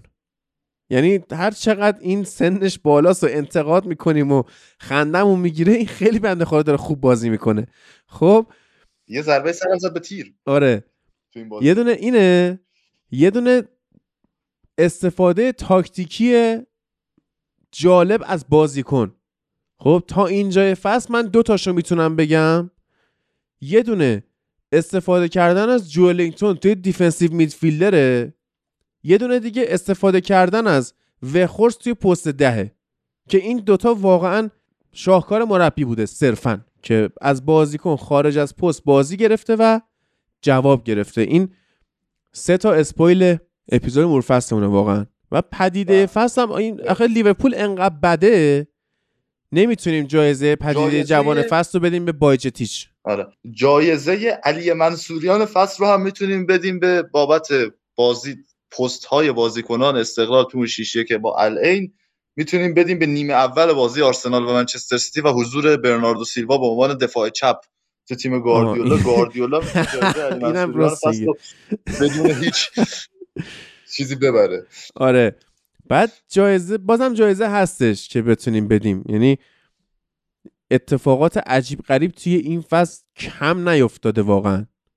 مثلا جایزه جواد نکونام می‌تونیم بدیم حتی به چیز. جایزه جواد نکونام از چه لحاظ؟ لحاظ کارکشته بازی. جایزه جواد نکونام به قتل لیدز یونایتد تموم شد تمام آره. گفتی به قتل دیشب علی فتول دوز بود. منم گادفادر بودم. همه اشاتام نشست. بعد بازی یونایتد و بارسا نشستیم به مافیا بازی کردن که عجب اتفاقات جالبی رقم آقای پارسا هم حضور داشتن. درود بر ایشون. ما اصلا به خاطر آقای پارسا از آرسنال شروع کردیم اپیزود امروز. آره. جایزه زیاده. از این فصل شروع می‌کنیم به اسم جایزه دادن فکر کنم فانتر بشه قضیه. حتی هفتگی هم می‌تونیم اینو بگیم ها. یعنی باز تدی شرینگام هفته مثلا میشه وخورست. که با سن بالا اون عملکرد خوب و جلوی لستر سیتی داشتیم که سه هیچ ما موفق شدیم. لستر رو ببریم نیمه اول نه چندان جذابی رو یونایتد بازی کرد. اما توی نیمه دوم اصلا تنهاق داره نشون میده. توی نیمه های دوم خیلی خوبه. یعنی بازی رفت با بارسا. این بازی با لستر. بازی برگشت با بارسا. کلا توی رخکن تاثیر خودش رو می‌ذاره آقای تنهاخ. فقط هم بحث رختکن نیست. یونایتد الان با 9 تا گل توی لیگ برتر و 19 تا گل تو همه بازی ها بیشترین تعداد گل زده توسط بازیکن تعویزی تو پنج لیگ معتبر اروپایی رو داره الان از این حیث. و چیزی که در خصوص تنهاخ و این نیمه دوماش وجود داره اینه که معمولا اشتباه تاکتیکی های خودش رو تصحیح می‌کنه یا چیزهایی که توی بازی درست نیست رو تصحیح می‌کنه. و خب این چیزی که اگه در مورد تنهاخ بخونید یا ویدیو ببینید هست. یعنی آدم های مثل استیو مکلارن که از قدیم باهاش رفیق بودن و اینا یعنی چیزی که هست اینه که این خیلی خوب بازی رو در حین بازی آنالیز می‌کنه و معمولا هم وقتی که تیمش دوچار مشکل میشه میره سراغ منمارک کردن. یعنی منمارک رو به عنوان یکی از راه های فرار از مشکلات تاکتیکی می‌دونه. توی این بازی با لستر هم یک نیمه اول ضعیف رو همونطور که گفتی داشتیم از لحاظ تاکتیکی. به قول خود تنهاخ ما آشغال بودیم توی این نیمه و نظم و انضباط لازم رو نداشتیم اما نیمه دوم بسیار خوبی بود که باعث شد با 45 تا شوت این بازی منچستر یونایتد و لستر بشه پرشوت ترین بازی تاریخ لیگ برتر انگلیس از زمانی که دارن آمار می‌گیرن با یه بازی دیگه. اما تغییراتی که وجود داشت توی ترکیب یونایتد که باعث شد نیمه دوم فرق کنه با نیمه اول این بود که خب یونایتد بازی رو با اون سیستمی شروع کرد که جلوی بارسلونا هم بود. یعنی حضور وخورس به عنوان پست ده گارناشو رو وینگر چپ گذاشته بود رشفورد مهاجم نوک و برونو فرناندز به عنوان وینگر راست که خیلی خوب بازی کرد تو این بازی. دو تا پاس گل نه تا پاس کلیدی و عملکرد خوب داشت و دابل پیوت فرد سابیتزر از اون طرف شاو مارتینز لیندلوف و دالو چه اتفاقی افتاد که نیمه اول اکثر موقعیت های خطرناک در اختیار لستر قرار داشت؟ یه دقیقه گوشی ایلیا ایلیا یه دقیقه یه دقیقه گوشی. آقا محمد داشت گوش می‌کرد تا الان از صحبت های ما داشت به قول خودش لذت می‌برد. شاله که همینطور بوده باشه. بعد دیگه داستان پیش اومده و بره. بعد بله. آره یه خدافزی بکنه با مخاطبین عزیز و قول بده که زودتر برمیگرده حالش خوب می‌کنه میاد سری آ داریم حداقل. چون من نمی‌گیرم و محمد من یه ماه در میون سه هفته یه بار دارم سری آ می‌گیرم. اونم با سهن میشیم در مورد مافیا و یوونتوس و بدبختی های سری آ صحبت می‌کنیم. خب خودت بعد بیای بشینی هر هفته صحبت بکنی و دیگه سعی کن خوب کنی و حالا بیا صحبت های نهایی تو انجام بده. بعد ما بریم ادامه کار با ایلیا بعد من لوکیشن بدم به رستوران. مرسی عادی جان. استفاده کردیم واقعا از صحبتی که بچه ها داشتن می‌کردن. امیدوارم فقط امیدوارم حال هممون خوب بشه. نه فقط من دیگه حداقل این ضبط رو با دل خوش انجام بدیم. من که خودم پایم. هرچی سریعتر ایشالله حال هممون خوب بشه و بتونیم ضبط رو بگیریم. مرسی ممنونم. فعلا خداحافظ. خب بگو ایلیا چی شد که لستر چی کار می‌کرد؟ بگو من به محمد باید لوکیشن بدم. درود بر تو محمد و امیدوارم واقعا بخش سری ها رو برگردی. خیلی جذاب بود سالهایی که یعنی کلا تا الان که سری ها رو بودیم باز خیلی جذاب بود و کیفیت بالایی داشت. تمام مخاطبای فوتبال لب هم می‌تونن این موضوع رو تایید کنن و حرف من رو داشتیم در مورد بازی یونایتد و لستر صحبت می‌کردیم که سیچ یونایتد برد. آره توی این بازی خط دفاع یونایتد داشت بالا بازی می‌کردن عبود کاسمیرو هم توی در آوردن توپ های سوم مشکل تیم بود. یعنی سابیتزر و فرد اون بازیکن هایی نبودن که بتونن توپ های سوم رو بگیرن. تیم لستر با سعی می‌کرد با پاس های بلند و مستقیم توی یک سوم دفاعی یونایتد بازیکنهای هجومیش رو صاحب توپ کنه. و مشکل یونایتد این بود که حتی بازیکنهایی مثل مارتینز و شاو هم داشتن دوئل های هوایی رو میباختن. و این باختن دوئل های هوایی باعث می‌شد که لستر با حضور خوبی که تته و مدیسون و بارنز داشتن در کنار ایهیناچو توپ ها رو بگیره تو یک سوم دفاع یونایتد و حملات سریع خودش رو ترتیب بده لیندلوف به خصوص که هم میومد جلو هم خط آفساید رو پر می‌کرد و هم جایگیری های ضعیفی داشت. و از طرف دیگه اینکه تو سمت چپ خط دفاع یونایتد گارناچو نمی‌تونست به خط دفاع ما کمک کنه باعث می‌شد که تیم لستر با خیال راحتتری جلو بازی کنه و دوئل های میانه زمین رو ببره و همین باعث می‌شد که لستری ها بیان و حملات خیلی خوبی رو تشکیل بدن که عمل کرده خوب دخیا تو نیمه اول مانع گلزنی لستری ها شد و لستر نتونست گلزنی بکنه. اما به هر حال یونایتد یک بازی ضعیف رو نشون داد از خودش توی نیمه اول به خصوص از لحاظ دفاعی. از لحاظ بازی سازی هم با پرسی که لستر انجام می‌داد با پرسی که خیلی وقتا تبدیل به 4 3 3 می‌شد این پرس مشکل ایجاد کرده بود برای یونایتد و با بالا بازی کردن فول بک ها یونایتد خیلی توپ لو می‌داد. یعنی فاصله ای که فرد و سابیتزر داشتن با هم دیگه. و فاصله که خط دفاع و حمله یونایتد با هم دیگه داشت باعث می‌شد که وسط زمین در اختیار لستر باشه و بعد از لو دادن توپ اینجا بود که جلو رفتن فول بک های یونایتد به خصوص سمت چپ که گفتم گارناچو نمی‌تونست تو دفاع به تیم کمک کنه این باعث می‌شد که لستر موقعیت سازی بکنه و خیلی پشت دفاع یونایتد رو هدف بگیره که در نهایت گفتم با عمل کرده خوب دخیا بازی در نیمه اول با یک گل به نفع یونایتد به اتمام رسید که به هر حال اونم انتقال توپ سریع همیشگی بود که از تیم تنهاخ می‌دیدیم. بازی سازی عالی برونو. فرارهای همیشگی رشفورد از پشت مدافع که به راست می‌زنه موقعی که اکثرا مهاجم نوکه و تموم کنندگی خوبش و این دفاع وسط بلژیکی تیم لستر. فاس که در هر سه گل باز هم مقصر بود. یعنی توی گل توپ گل اول توپ لو داد. روی گل دوم آفساید رو پر کرد و گل سوم هم از position خودش خارج شد و فضا رو مهیا کرد که سانچو بره اونجا و گل سوم رو بزنه. اما نیمه دوم اشتباه خودش رو اصلاح کرد اریک تنهاخ گارناچو رو از زمین بیرون کشید سانچو رو آورد تو سانچو به عنوان پست ده بازی کرد وخورست یک خط رفت جلو و رشفورد برگشت به پست خودش یعنی وینگر چپ. با توجه به فضای زیادی که بین خط دفاع و هافبک لستر وجود داره و لستری ها که از عمق دفاع آسیب پذیرن حضور سانچو به عنوان یک بازیکن پست ده خیلی می‌تونست به تیم کمک کنه. چون وخورس بازیکنی نیست که خیلی بخواد سرعت بده به حملات تیم اگر بخواد تو پست ده بازی کنه. وخورس برای یک تیمی مناسبه که هافبک های خلاق یعنی پست ده بازی کردنش برای یک تیم مناسبه که هافبک های خلاق سرعتی و جنگنده ای داشته باشه. اما دوزبری هال و نامپالیس مندی بازیکن که به این خصوصیت وخورس با نیاز داشته باشیم و بیشتر به یکی مثل سانچو نیاز داشتیم که بین خط دفاع هافبک حریف جایگیری کنه توپ ها رو بگیره و تو پاسکاری با فرد و سابیتزر خوب عمل کنه که همین اتفاق هم افتاد. نیمه دوم عملا بازی رو از دست لستر گرفت کلی موقعیت ساخت. از طرف دیگه نزدیک بازی کردن فرناندز به سانچو تو فضای سمت راست باعث شده بود که خیلی هماهنگی خوبی بین بازیکن‌های تیم ایجاد بشه و اون بتونه نقطه پاس کلیدی که تو این بازی داد رو بده. و در نهایت ایکس جی یونایتد با عملکرد خوب نیمه دوم شد 4 و 47 در واقع تیم می‌تونست 6 7 گل بزنه تو این بازی. و چیز خوب واقعا همینه که تنهاخ می‌بینه یک مشکل که تو تیم وجود داره رو و اصلاحش می‌کنه. تمام کنندگی رشفورد سر دوتا گل فوق العاده بود.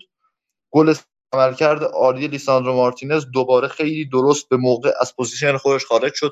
توپ رو گرفت توپ رو رسون به سر که خیلی مفید بازی می‌کنه. یعنی نمی‌تونیم بگیم بازیکن استثنائیه نمی‌تونیم به عنوان یکی از بهترین هافبک های لیگ قرارش بدیم. اما سر وقتی تو زمینه برای یونایتد مفید بازی می‌کنه. و در نهایت بازی سانچو به عنوان پست ده که برای این 45 دقیقه تصمیم درستی بود. حالا اگه رسیدیم به بازی لیگ اروپای یونایتد و بارسلونا میگیم که چرا 45 دقیقه اول بازی کردن سانچو تو این پست اصلا تصمیم درستی نبود. اما برای این 45 دقیقه لستر تصمیم درستی بود و یونایتد تونست خیلی خوب با تغییر تاکتیک درست تنهاخ یه پیروزی ارزشمند رو داشته باشه. هفت امتیاز آورد از نه امتیازی که می‌تونست بگیره یونایتد در سه بازی که کاسمیرو نبود و توی اون بازی با لیدز یونایتد هم یونایتد استحقاق پیروزی رو داشت. یک point مثبت دیگه برای تنهاخ توی یکی از سختترین مقاطع این فصل. ببینید یا قطعا تنهاخ مربی خوبی هست. اینو هممون می‌دونستیم. منتها اون روزه اولی که اومده بود یونایتد مخصوصا بعد از اون باخت چهار گله به برندفورد بعضی بودن که به آیندهش خوشبین نبودن. می‌گفتم اینم مثل بقیه است و اینم میشه یکی مثل راینیک یکی مثل اوله فلان. در حالی که نه. ببین روند رو نگاه کنی تنهاخ اومد. چند تا تاکتیک تو تیم آزمایش کرد. بعد دید نمی‌تونه. خب؟ و اصلا این بازیکن توانایی خیلی کارها رو نداشتن. باهاشون تمرین نشد. چیزی که ما همیشه اشاره می‌کردیم که تمرین های یونایتد تمرین های استانداردی نیست. خب؟ و آی تنها اومد از اول از پایه یه سری چیزا درست کرد و ما این تغییرات رو می‌دیدیم. نحوه پاسکاری بازیکنان مثلا بعد از ده بازی می‌دیدیم که بازیکن دارن پاس تک ضرب میدن. یعنی از اول نیومد رو اینا فشار بذاره که شما باید از بالا پرس کنید این کارو بکنید اون کارو بکنید بازی از عقب کنید. نه. اومد از پایه تمرینات رو درست کرد که اینا بتونن اون پاس های ساده رو به خودشون بین خودشون در واقع داشته باشن. بعد یک و دو بکنن با هم دیگه. بعد چه می‌دونم بیان حالا پرس ها رو چیکار بکنن؟ دفاع ضد پرس رو چیکار کنن؟ می‌بینیم که توی بازی به بازی این فصل بازیکن ها توی انجام یک سری تاکتیک ها بهتر شدن که کم کم این تیم حالا خیلی جا داره ها خیلی جا داره ولی کم کم می‌بینیم که تیم داره به یک بلوغی می‌رسه به یه انسجامی می‌رسه. انسجام چیزی بود که یونایتدی که اسمش متحده و الزامن حالا با توجه به اسمش باید متحد باشه باید انسجام داشته باشه توی این چند ساله نداشت. خب یعنی حتی از بعد فرگوسن می‌تونم بگم نداشت. تیم مورینیو هم با اینکه جام آورد لیگ اروپا رو برد چون تیم فنخال اومد FA Cup برد تیم اوله تا فینال لیگ اروپا رفت یا مثلا دوم لیگ شد. اما انسجام نداشت.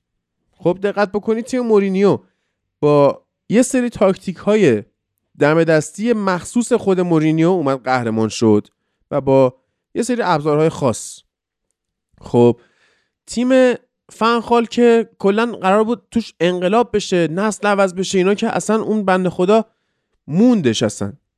یعنی تمام کارهاش به انعقاد نرسید. مستقیم داستانش. دیوید مویس هم که انقدر فشار روش بود اون لقب چوزنوان که واسش گذاشته بودن انقدر به سنگینی می‌کرد. و فکر می‌کنم خودشم واسه این کار آدم کوچیکی بود و نتونست کاری که می‌خواست رو انجام نه که کاری که باید انجام می‌داد. کاری که می‌خواست رو حداقل نتونست انجام بده. تیم اوله انسجام روانی داشت اما انسجام تاکتیکی نداشت و بازیکنایی که زیر دست اوله بودن شاید مثلا به اسم یونایتدی بودن به اسم یک تیم بودن رفیق بودن فلان می اومدن می جنگیدن اما بدون تاکتیک خیلی وقتا می‌دیدیم که بازی می‌کنن. تاکتیکاش جلوی منسیتی بود که حداقل اون دفاع و ضد حمله رو خوب انجام می‌دادن. اما تو بازی های دیگه تو بازی های مهم توی یه سری مقاطع حساس کم می آوردن نمی‌تونستن. یا مثلا اینکه تیم زیاد کامبک می‌زد معنیش این نیست که وای چقدر تیم خفن و پر روحیه‌ایه این هست. اما این بوده که اصلا انسجام نداشته اون تیم که همش باید گل اول رو میخورده انگار یه سیلی میخورده. بفهمه که داره توی یک زمین جدی بازی می‌کنه. بعد بیاد حالا گل زنی بکنه یا هر کار دیگه حداقل بازی رو برگردونه چه مساوی چه برد. و تیم رانگنیک که اصلا انسجام یعنی ورود کریستیانو رونالدو به این تیم انسجام نسبی که اوله بهش رسیده بود رو هم نابود کرد و زیر نظر آی رانگنیک که اصلا تیم هیچی نداشت. تیم کلا پاره پاره بود جزیره ای بود. یه عده واسه خودش یه جور دیگه فکر می‌کردن یه عده یه کار دیگه می‌کردن تو زمین. اصلا حتی مثلا خط دفاع و خط میانی با هم انسجام نداشتن. با هم هماهنگ نبودن.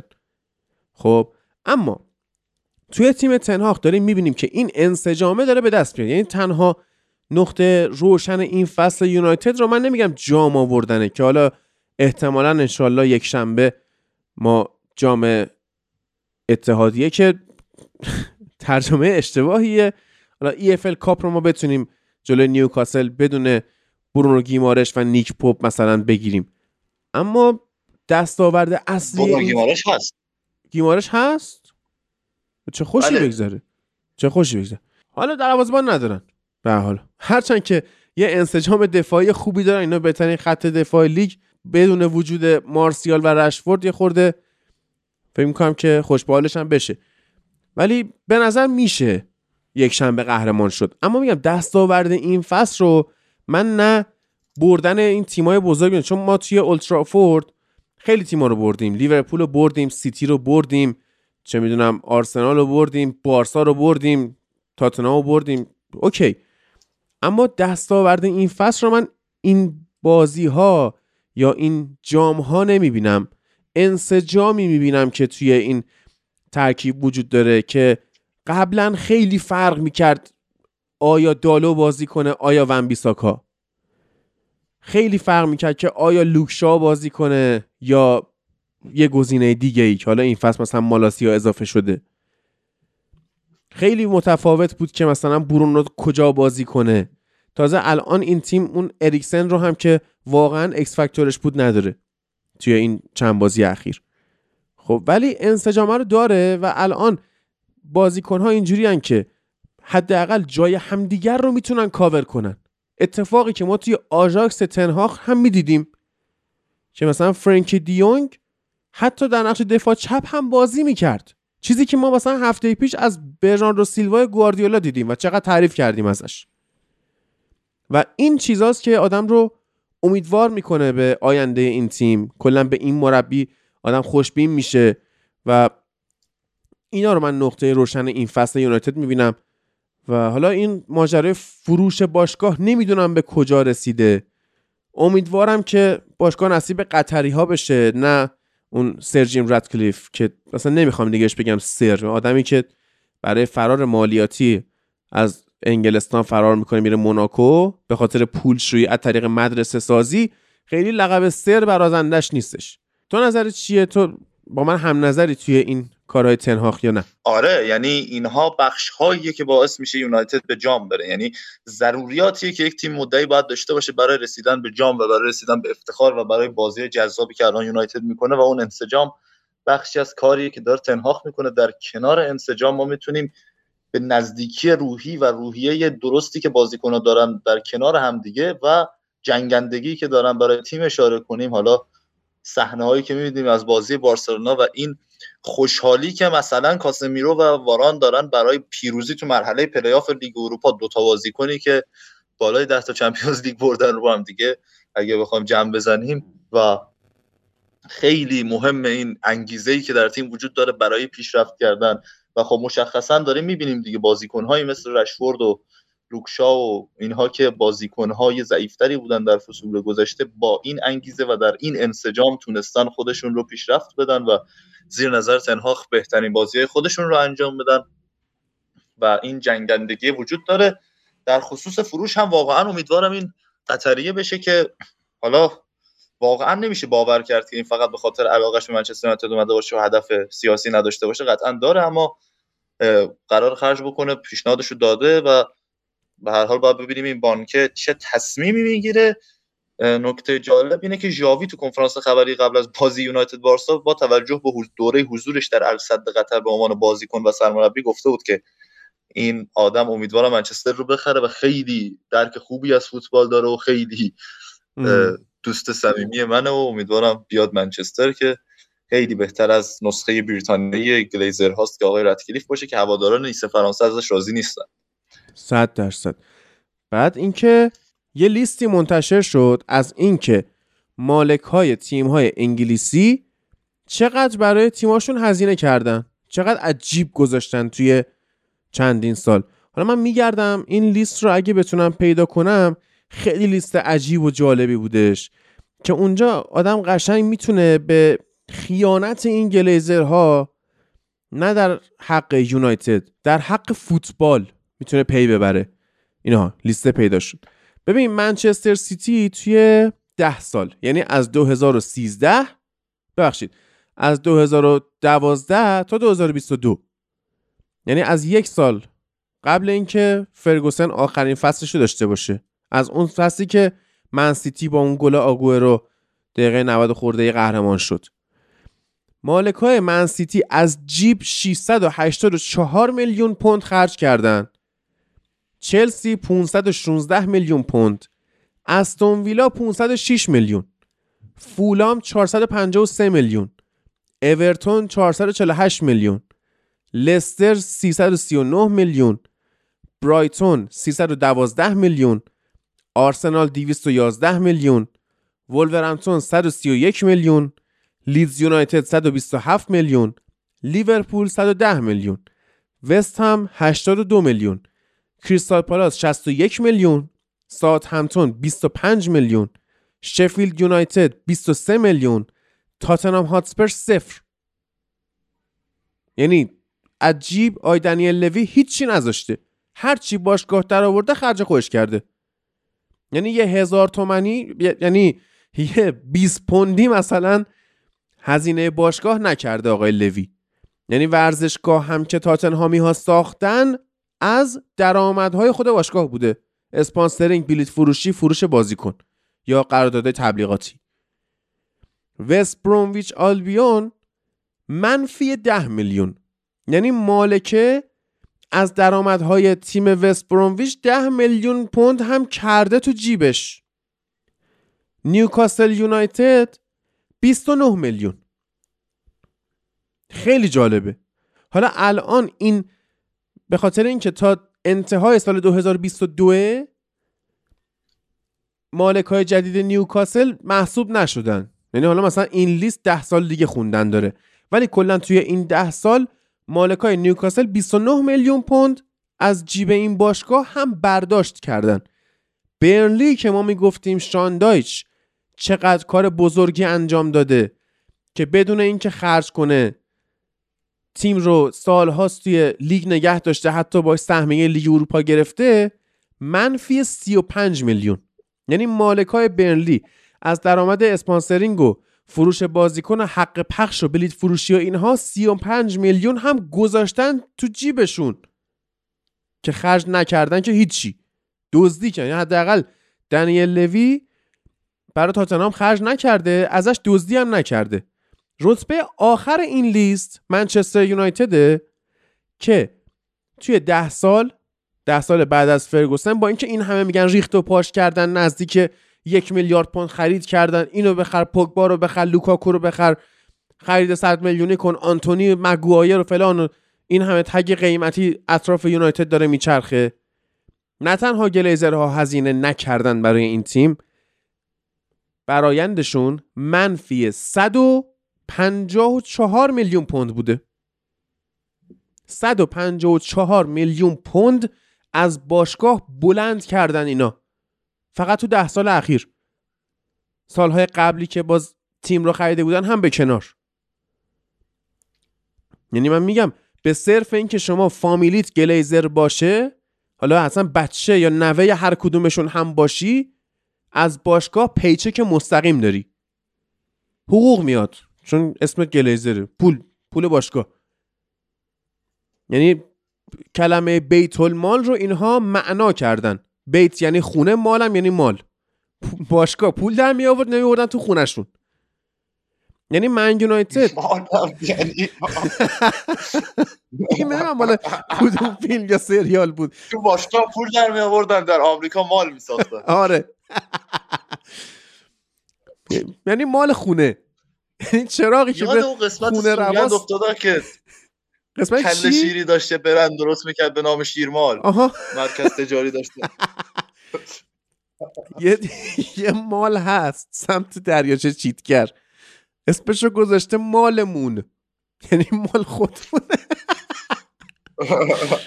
همه چی هست. به این مال نمیم چی چی مال فلان پاچه خار همه چی هست.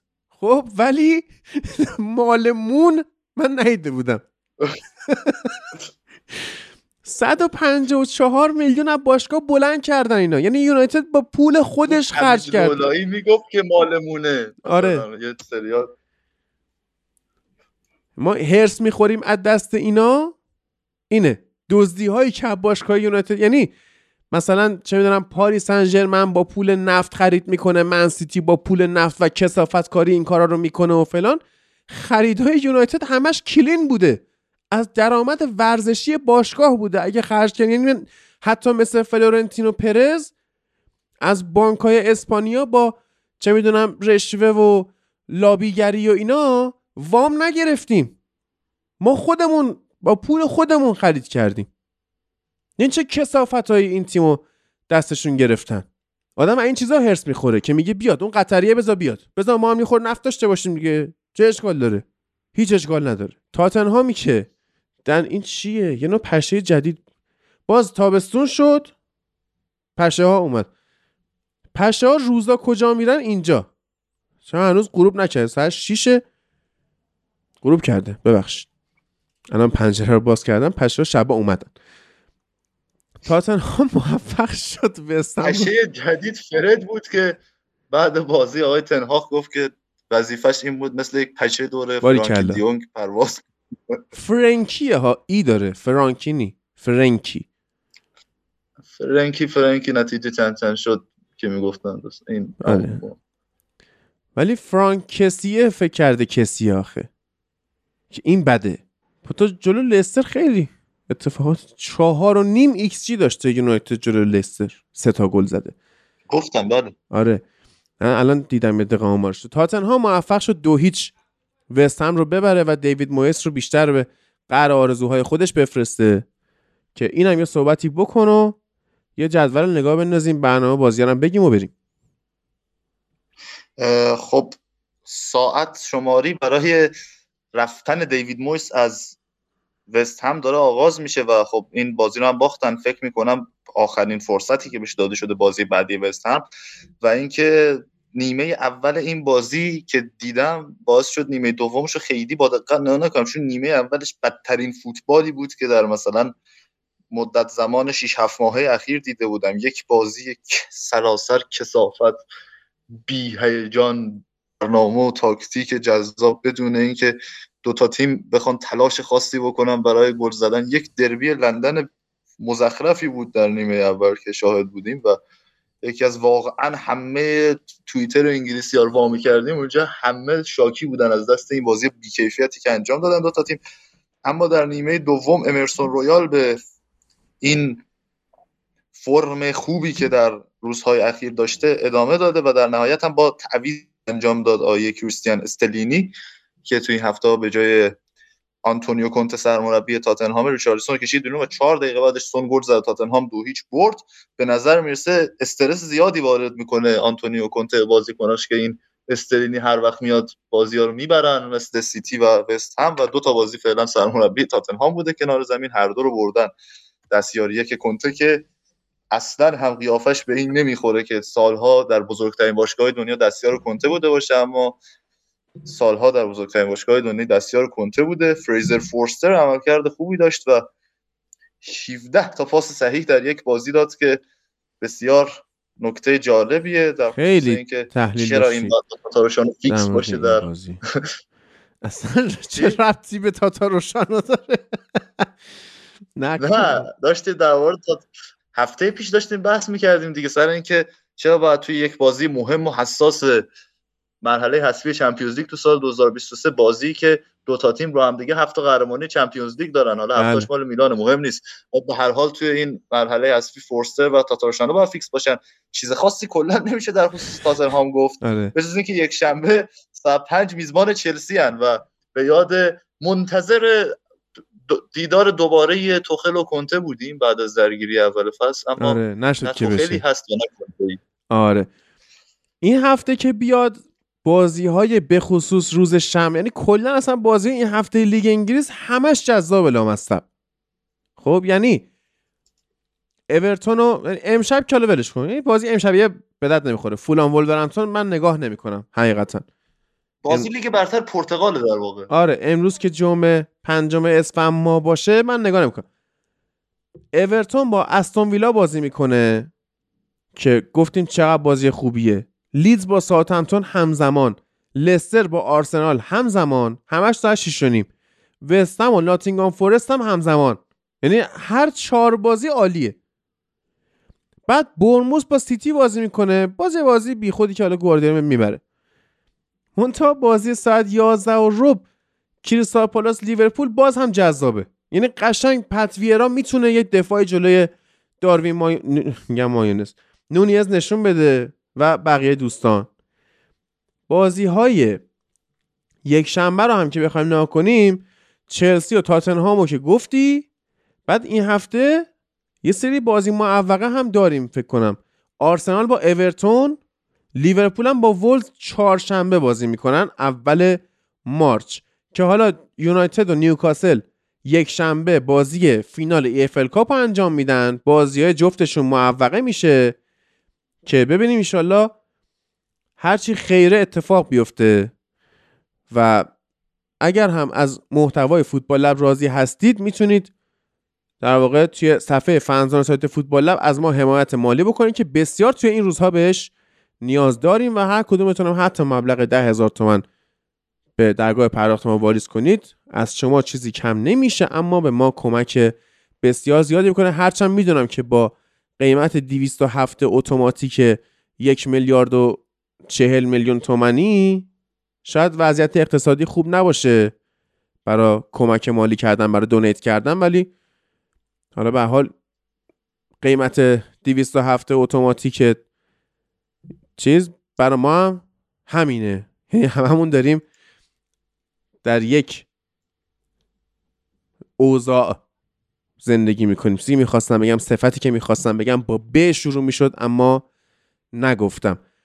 خب الان بریم یک پلی بزنیم به زندگی که بهتر از این نمیشه. شدن. آره. بله. که یونایتد اصلا Champions League امسال من دوست ندارم. دوست ندارم. لیگ اروپاش خیلی جذاب تر شده. اصلا همه بازی جذاب تره آخه بوده سالهایی که یونایتد لیگ اروپا باشه ولی ما اون سال Champions League ش رو دوست داشتیم. آره. و آره. بازی یونایتد بارسلونا نکتهش این بوده که ما بازی دو تا تیم بزرگ در لیگ اروپا کم نداشتیم. اما version بد تیم ها در لیگ اروپا به هم میخوردن دقیقاً. نه این. یعنی با یک version درستی از دو تا تیم مواجه بودیم تو این دو تا بازی رفت و برگشت. و تیم هایی بودن که جفتشون اگه در Champions League بودن می‌شد روی قهرمانی واسهشون حساب کرد واقعا. دقیقا. یونایتد که موفق شد. ببین ایمان بیارید دیگه. دوستان من عرض نکردم. ما گل اول از بارسا می‌خوریم. من, تو بودی توی اپیزود دیگه ایلیا. عرض بله، نکردم بله، بله. بارسا گل اول می‌زنه بعد ما می‌بریم. من عرض کردم. و شد آنچه شد. خدا رو شکر. قرعه کشی هم انجام شده. حالا تهش بهش می‌رسیم. متاسفانه. متاسفانه. میتیلند چهار تا از اسپورتینگ لیسبون خورد. بازی موناکو بایر لورکوزن کشید به پنالتی. بایر لورکوزن برد. یوونتوس باز سهند اومد پیش من. حالا می‌خواست بیاد تو زب نشد. یه جایی لاکار گیر کرده. رضای رئال هم همینطور. یعنی اصلا دست ما هم نیست. ما خیلی دوست داریم. زنگ هم می‌زنیم. اینا گیر می‌کنن دیگه. یعنی هر کس زندگیش سری مشکلات داره. سهندم رفته بود دکتر برا این شکستگی استخون انگشت شست پاش. یه زیر تیغ بود نمی‌شد کاری انجام داد. اون وقت اومد پیش من و گفتش که چی میشه امشب؟ گفتم یوونتوس به راحتی نانتو می‌زنه. گفت تو فرانسه؟ گفتم آره. که شد آنچه شد. دیشب واقعا رو mood پیش بینی خوب بودم. دیشب اگه میومدید پیش من شفا می‌گرفتید. بعد پی اس وی آیندهوون دو هیچ سویا رو برد. من یونایتد که دو یک بارسا رو برد. رن استاد رن فرانسه هم اصلا کارش کشید به پنالتی با شاختار. و شاختار برد؟ بله. بعد روم دو هیچ سالزبورگ رو برد توی ایتالیا. اونیون برلین هم سه یک آژاکس رو برد که اونیون برلین خورده به؟ اونیون سن ژیلوا. آره. آره. بعد این تیمه چرا چیز نمیشه؟ چرا گندش در نمیاد. یعنی 43 امتیازی با دورتموند و بایرن صدر بوندسلیگا رو در اختیار دارن. سه یک هم آژاکس رو بردن. وضعیت آژاکس رو ببینید. چه تو لیگ اروپا چه چمپیونز لیگ چه لیگ هلند ببینید که قهرمان شدن تو لیگ هلند. همچین هم کار راحتی نیست. تن هاخ که هر سال قهرمان می‌شده دیدی که چگونه. گول فرهاد گرفت. بهرام گرفت. فرهاد بله. قرعه کشی هم که شده. بهرام فرهاد. که اصلا فرهاد که تو پاورچین بود که تمومش کردم اقتصادی مغزمون به جایی رسیده که باز داره کارمون میمونه لنگ تو 24 ساعت روز واقعا. باری کلا. میگی صدام خفه باشه قبول. چون دیشب کلی عربده زدم سر این همه گل. که صدام اونم گرفت دیگه واقعا. بایر لورکوزن خورده به فرانس واروش یوونتوس خورده به فرایبورگ یونایتد رئال بتیس متاسفانه که ما بیشتر از این که توی این فصل با تیمای انگلیسی بازی کنیم با تیمای اسپانیایی بازی کردیم. بسته بعد به مربی خوبی خوردیم متاسفانه. آره. یعنی اینو به قد می‌بازیم دیگه. خوبی هر چند دو سه سال که سرمربی سیتی آره. بود خوب می‌باخت بهمون ولی آره. مربی خیلی خوبی نه دیگه میبازیم دیگه. این این محله آره میباز روم خورده به رئال سوسیداد که اینم باز حالا بازی سختیه. سویا فنرباهچه یه لحظه سرهنگ علیفر شدم چون یاسین اومد تو ضبط. فاز گزارشگری گرفتم. شاختار به فاینورد. اسپورتینگ لیسبون آرسنال که بازی برگشت توی اماراته اونیون برلین که گفتم به اونیون سن ژیلواز. اخ اخ بازی برگشت ما تو اسپانیاست این بده.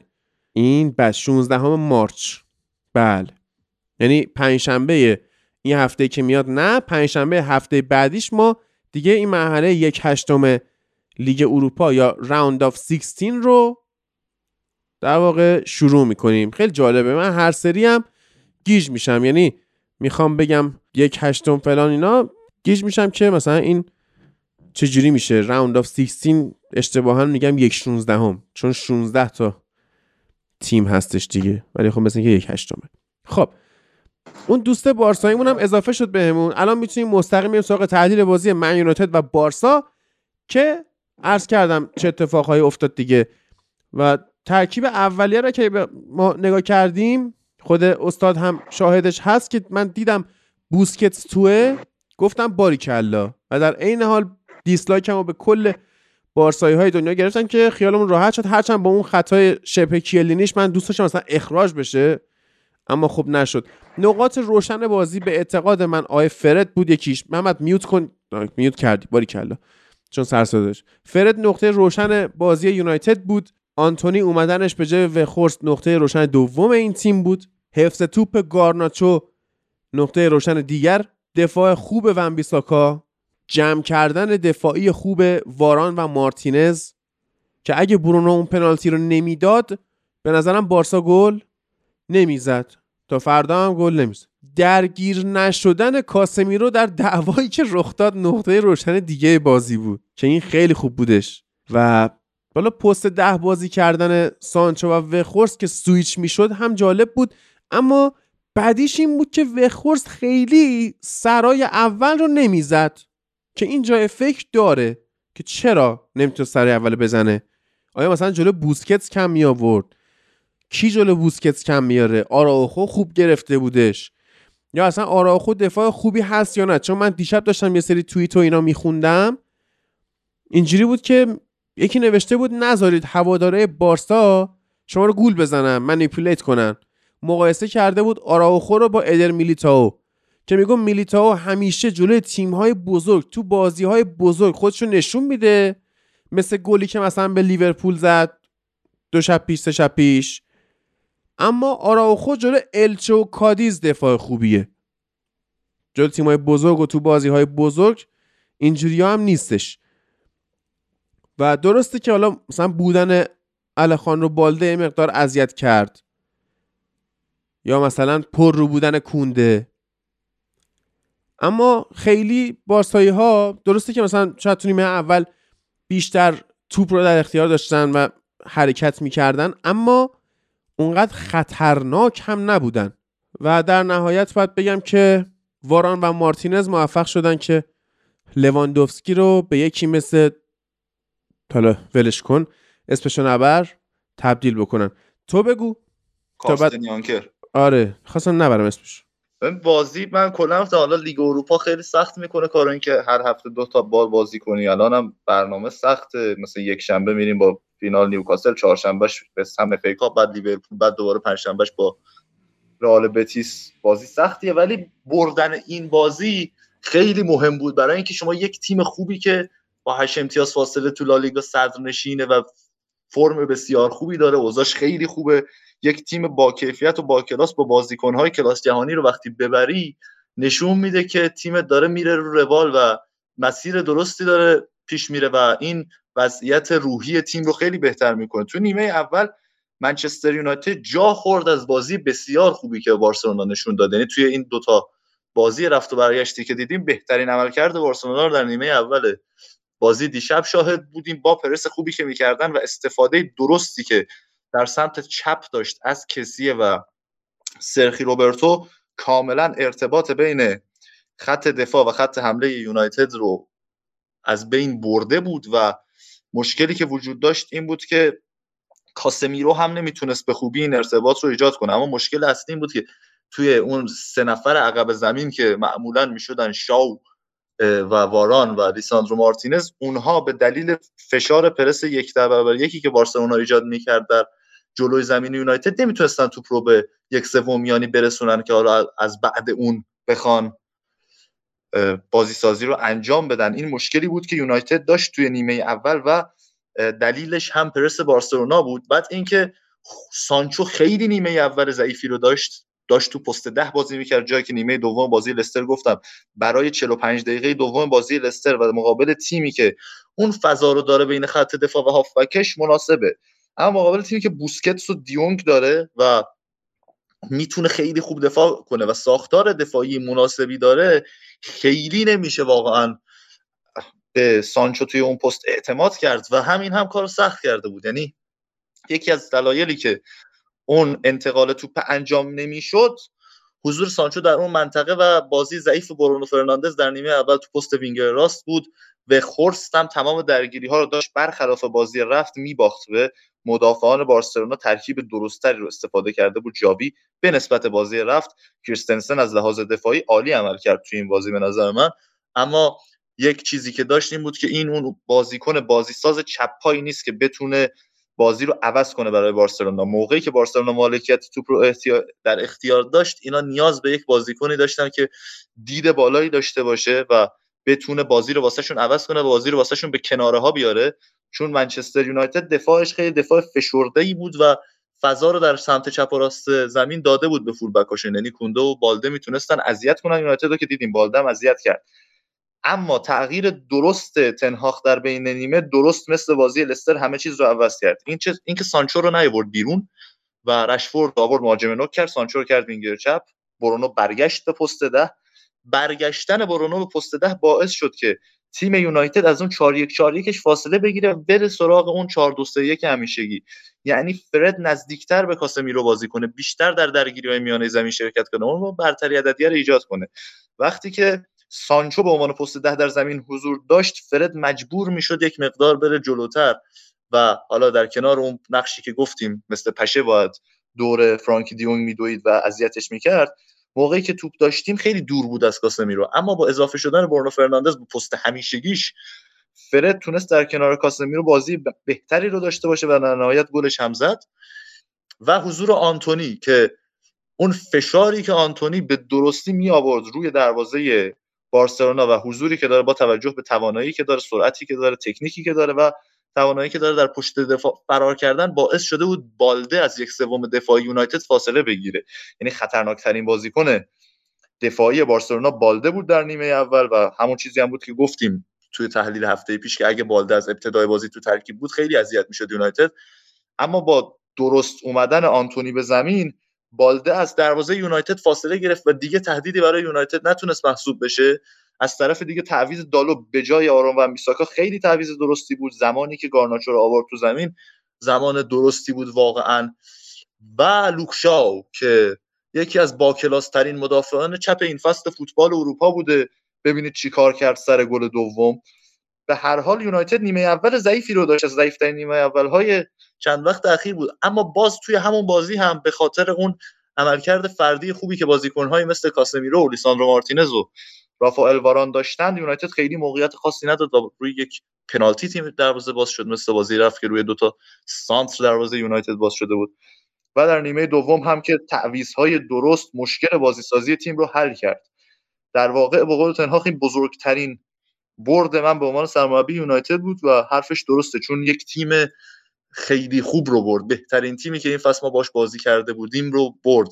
در کنار حالا اون آرسنالی که سه دو بهش باختیم این بهترین تیم بود که این فصل یونایتد باش بازی کرد و بهترین بازی خوبی که مقابل یه تیم خوب انجام داد و اگر بارسلونا اون جدیت لالیگا رو داشت برای لیگ اروپا شاید بازی هم سختتر می‌شد.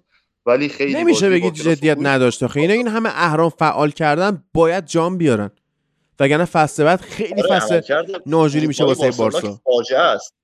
مثلا وقتی شما تو 15 بازی اخیرت مقابل تیم هایی که از تاپ 5 هستن یعنی از پنج دوم معتبر اروپایی هستن یه برد داشته باشی خیلی ضعیفه یعنی و آمار واقعا پایینیه. اما چیزی که هست اینه که هدف اصلی این فصل بارسا همه می‌دونیم بردن لالیگاست که دارن توش خوب عمل می‌کنن. ضمن اینکه بعد 18 تا بازی این تیم باخت. این تیم بعد 37 بازی وقتی نیمه اولو برده بود باخت. یعنی کار بزرگی کرد در واقع با وجود اینکه بازی هم تو اوترافورد بود. می‌دونستیم که بارسا پدری و گاوی رو نداره که اون بازی همیشگیش رو انجام بده. اون چیزی که ژاوی از خط هافبکش می‌خواد رو انجام بدن. می‌دونستیم که لیساندرو مارتینز برگشته آنتونی برگشته یونایتد نسبت به بازی رفت ترکیب کاملتری رو در اختیار داره.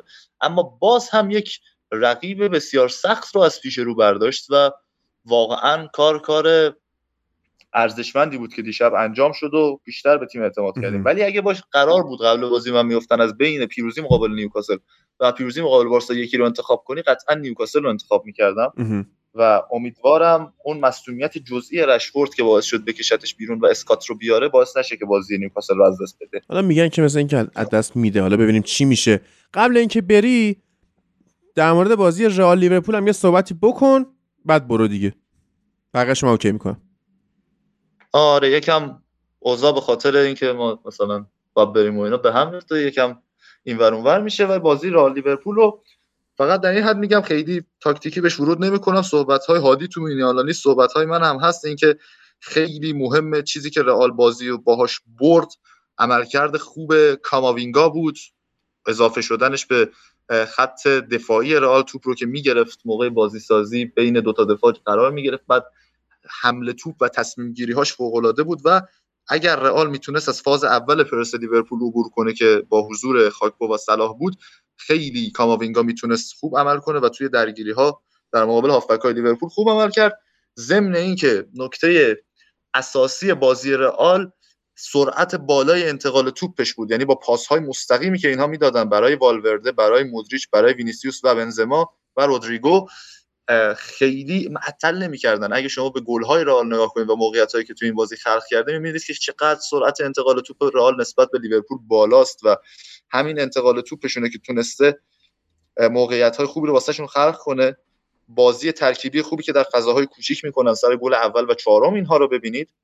و اینکه بازی بدون توپ کریم بنزما که با عقب اومدن و متمایل شدنش به سمت چپ خط حمله تیمشون باعث میشه که حواس جردن هندرسون پرت بشه. یعنی جردن هندرسون رو با خودش همراه کنه و یک دو بر- در برابر یک. حالا چه ناچو وینیسیوس چه آلابا وینیسیوس با ترنت را بندازن که خیلی خطر ایجاد کرد و حال همون پاس های سریع و بلندی هم که رئال می‌دادن هم گل اول رو ایجاد کرد هم گل سوم رو که باعث شد که کاشته بشه. و اون کاشته رو توی یارگیری افتضاح بازیکنان لیورپول رئالی ها زدن. مشکل لیورپول همون مشکلی بود که تو بازی نیوکاسل هم داشتن. یعنی مقابل یک تیم ده نفره هم گفتم که اینا موقعیت هایی رو دادن و به هر حال به خاطر عملکرد خوب آلیسون بازی رو نتونستن ببرن و عملکرد مضحک هر دو دروازه‌بان رو داشتیم برای توی این بازی. بله و با قول تیریانری حرف خوبی زد که رئالی ها بزرگیشون رو نشون دادن و اشتباه گلشون رو جبران کردند.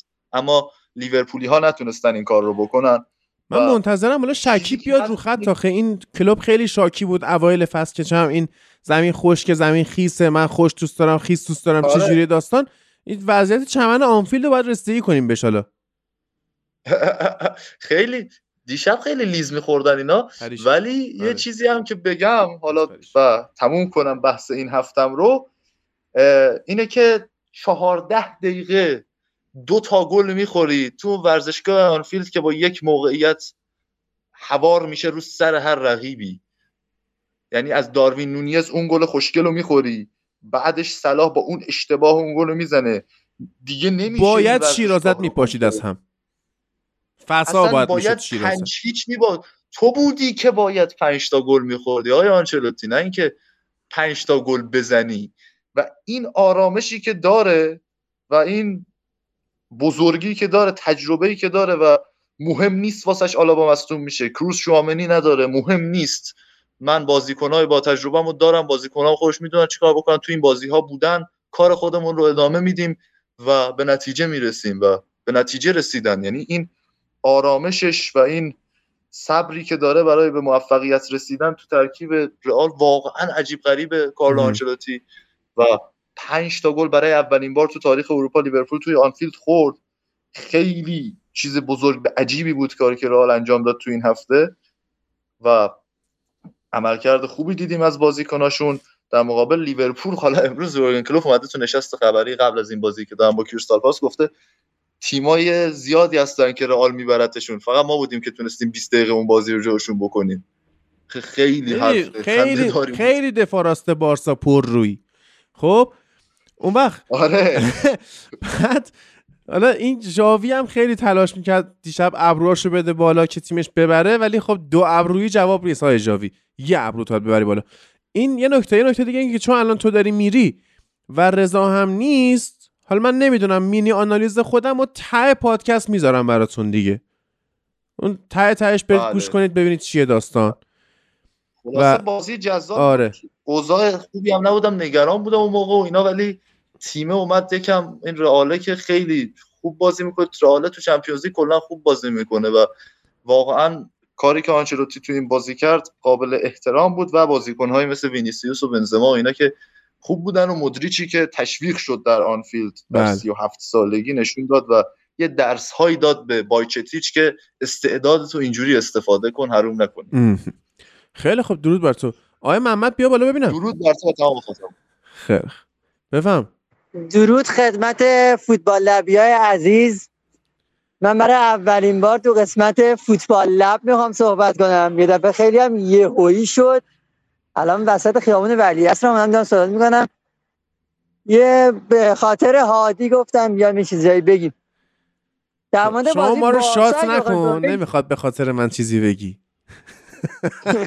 اتفاقا دیشب تو کافه کنار هم بازی دیدیم. واقعا با اینکه باختیم چسبید. اون آره. دیسلایک ها خیلی حالا آره.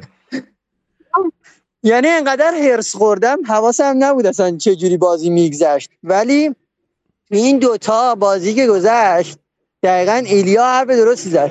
بارسا انگار فقط یه نیمه بازی کرد. نیمه اول بازی برگشت فقط خوب بود. تونست پاسکاری کنه تونست موقعیت بزنه تونست گل خوب بزنه. مگرنه و از گلش محافظه کنه گل نخوره دوباره. و همون یه نیمه.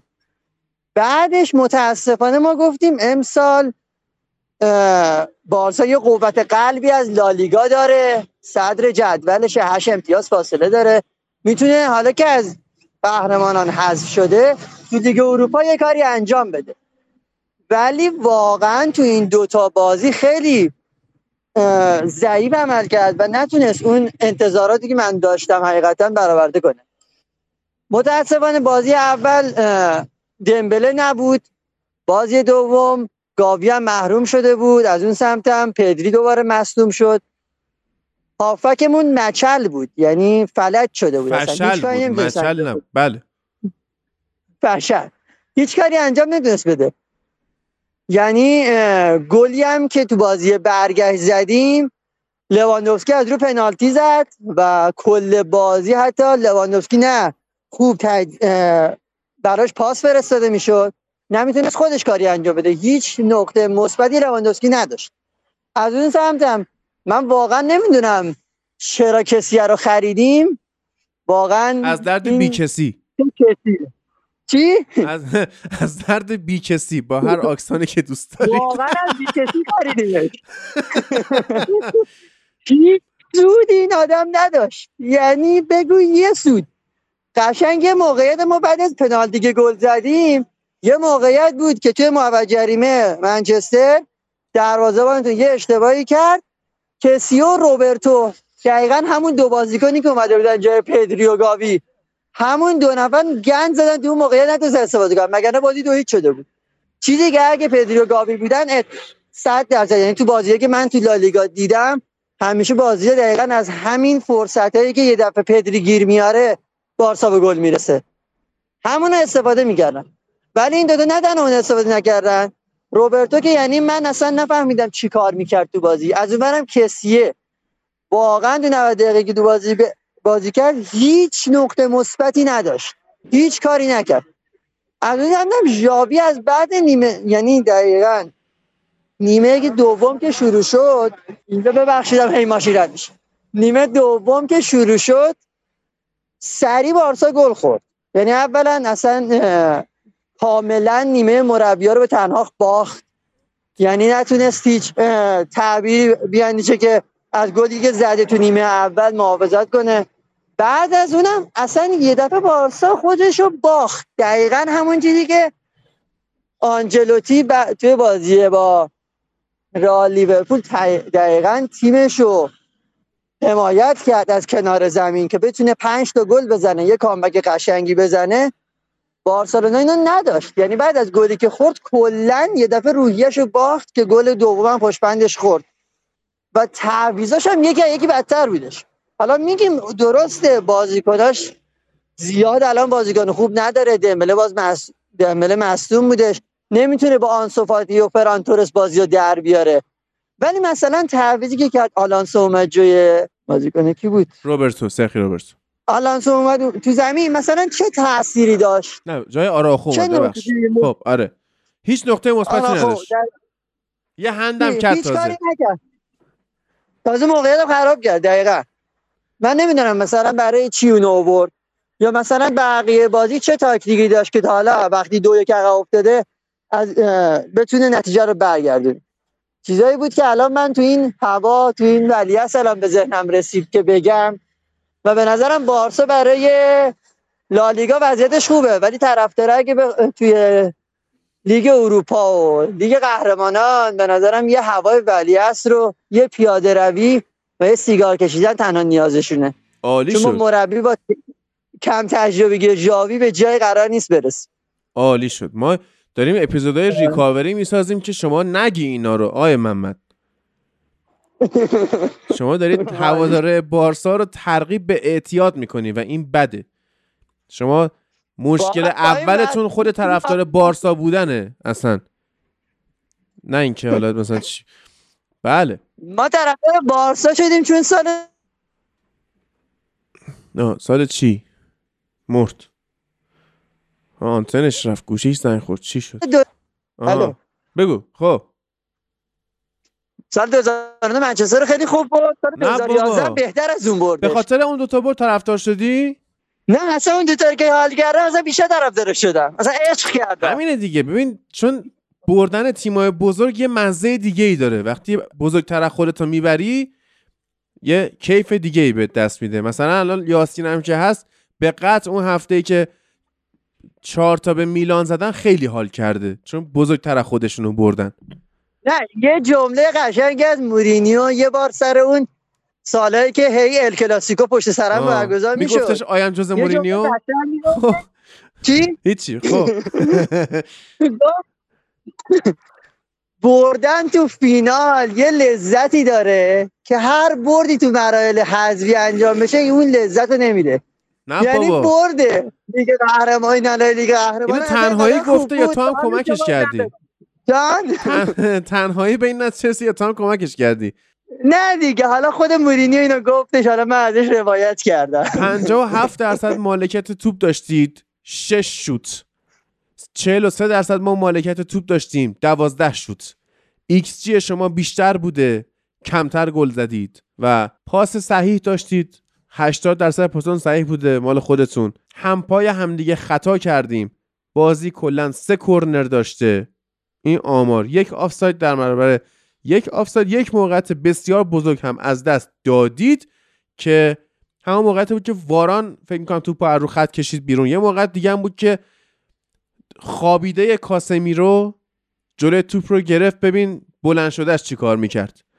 و اینکه یه حیف قشنگ کنده زد حیف شدیم آره خوندم. زد بعد عرض خدمت شما که ای بابا. dislike سلونا یا dislike لونا کلا از لیگ اروپا به سلامتی هست شد. حتی از پلی آف هم نتونست بیاد بالا که به مرحله یک هشتم یا round of 16 برسه. بنده از تماشای بازی در معیت شما لذت کافی رو بردم. بسیار هم اذیتت کردیم که باعث شد شب ما رو تو مافیا شاد کنی. ولی خب حالا به منم واقعا خوش گذشت. آره شب دراز است و بوسکتس هنوز بازی. می‌کنه. اون ش- در واقع شوتی هم که آیه برونو فرناندز زد تو صورت فرانکی دیون که به خاطرش کارت زد گرفت و اینا نوش جونش. این به خاطر یک تابستون الاف کردن یونایتد بود. این انتقام تیمی بود حتی نه یک اتفاق درون بازی. ولی به خدا دیونگ اگه نبود بارسا انگار اصلا هافک نداشت. کلا تو کل فصل هرچی بوسکت سوتی میده دیونگ بنده خدا جمعش می‌کنه. بازی هم که دیونگ هست فوق العاده واسه بازی می‌کنه. دیونگ و خیلی خوب شد لواندوفسکی به تنتون گشادن. آره. ببین بسوزید. دیونگ مونده و وای سوختیم. وای. نمی‌خوایم اصلا. اریکسن اندازه هزار تا اونه. صحبت دیگه ای داری؟ اگه نداری بریم سراغ یاسین عزیز. نه واقعا خوشحال شدم. اصلا خیلی حال داد بهم که اومدم توی این قسمت فوتبال لب صحبت کردم. درود بر تو. امیدوارم که شما محله بعدی حذف بشید و ببریم از فوتبال. بله. همین. انشالله. ما حذف میشیم. چون حتی اگه حذفم نشیم مثلا رئال بتیس رو ببریم محله بعدی دوباره سوسیه داده. یعنی انقدر اسپانیایی و داور به خورد بازی های یونایتد میدن تا حذف بشه. یاسین درود بر تو.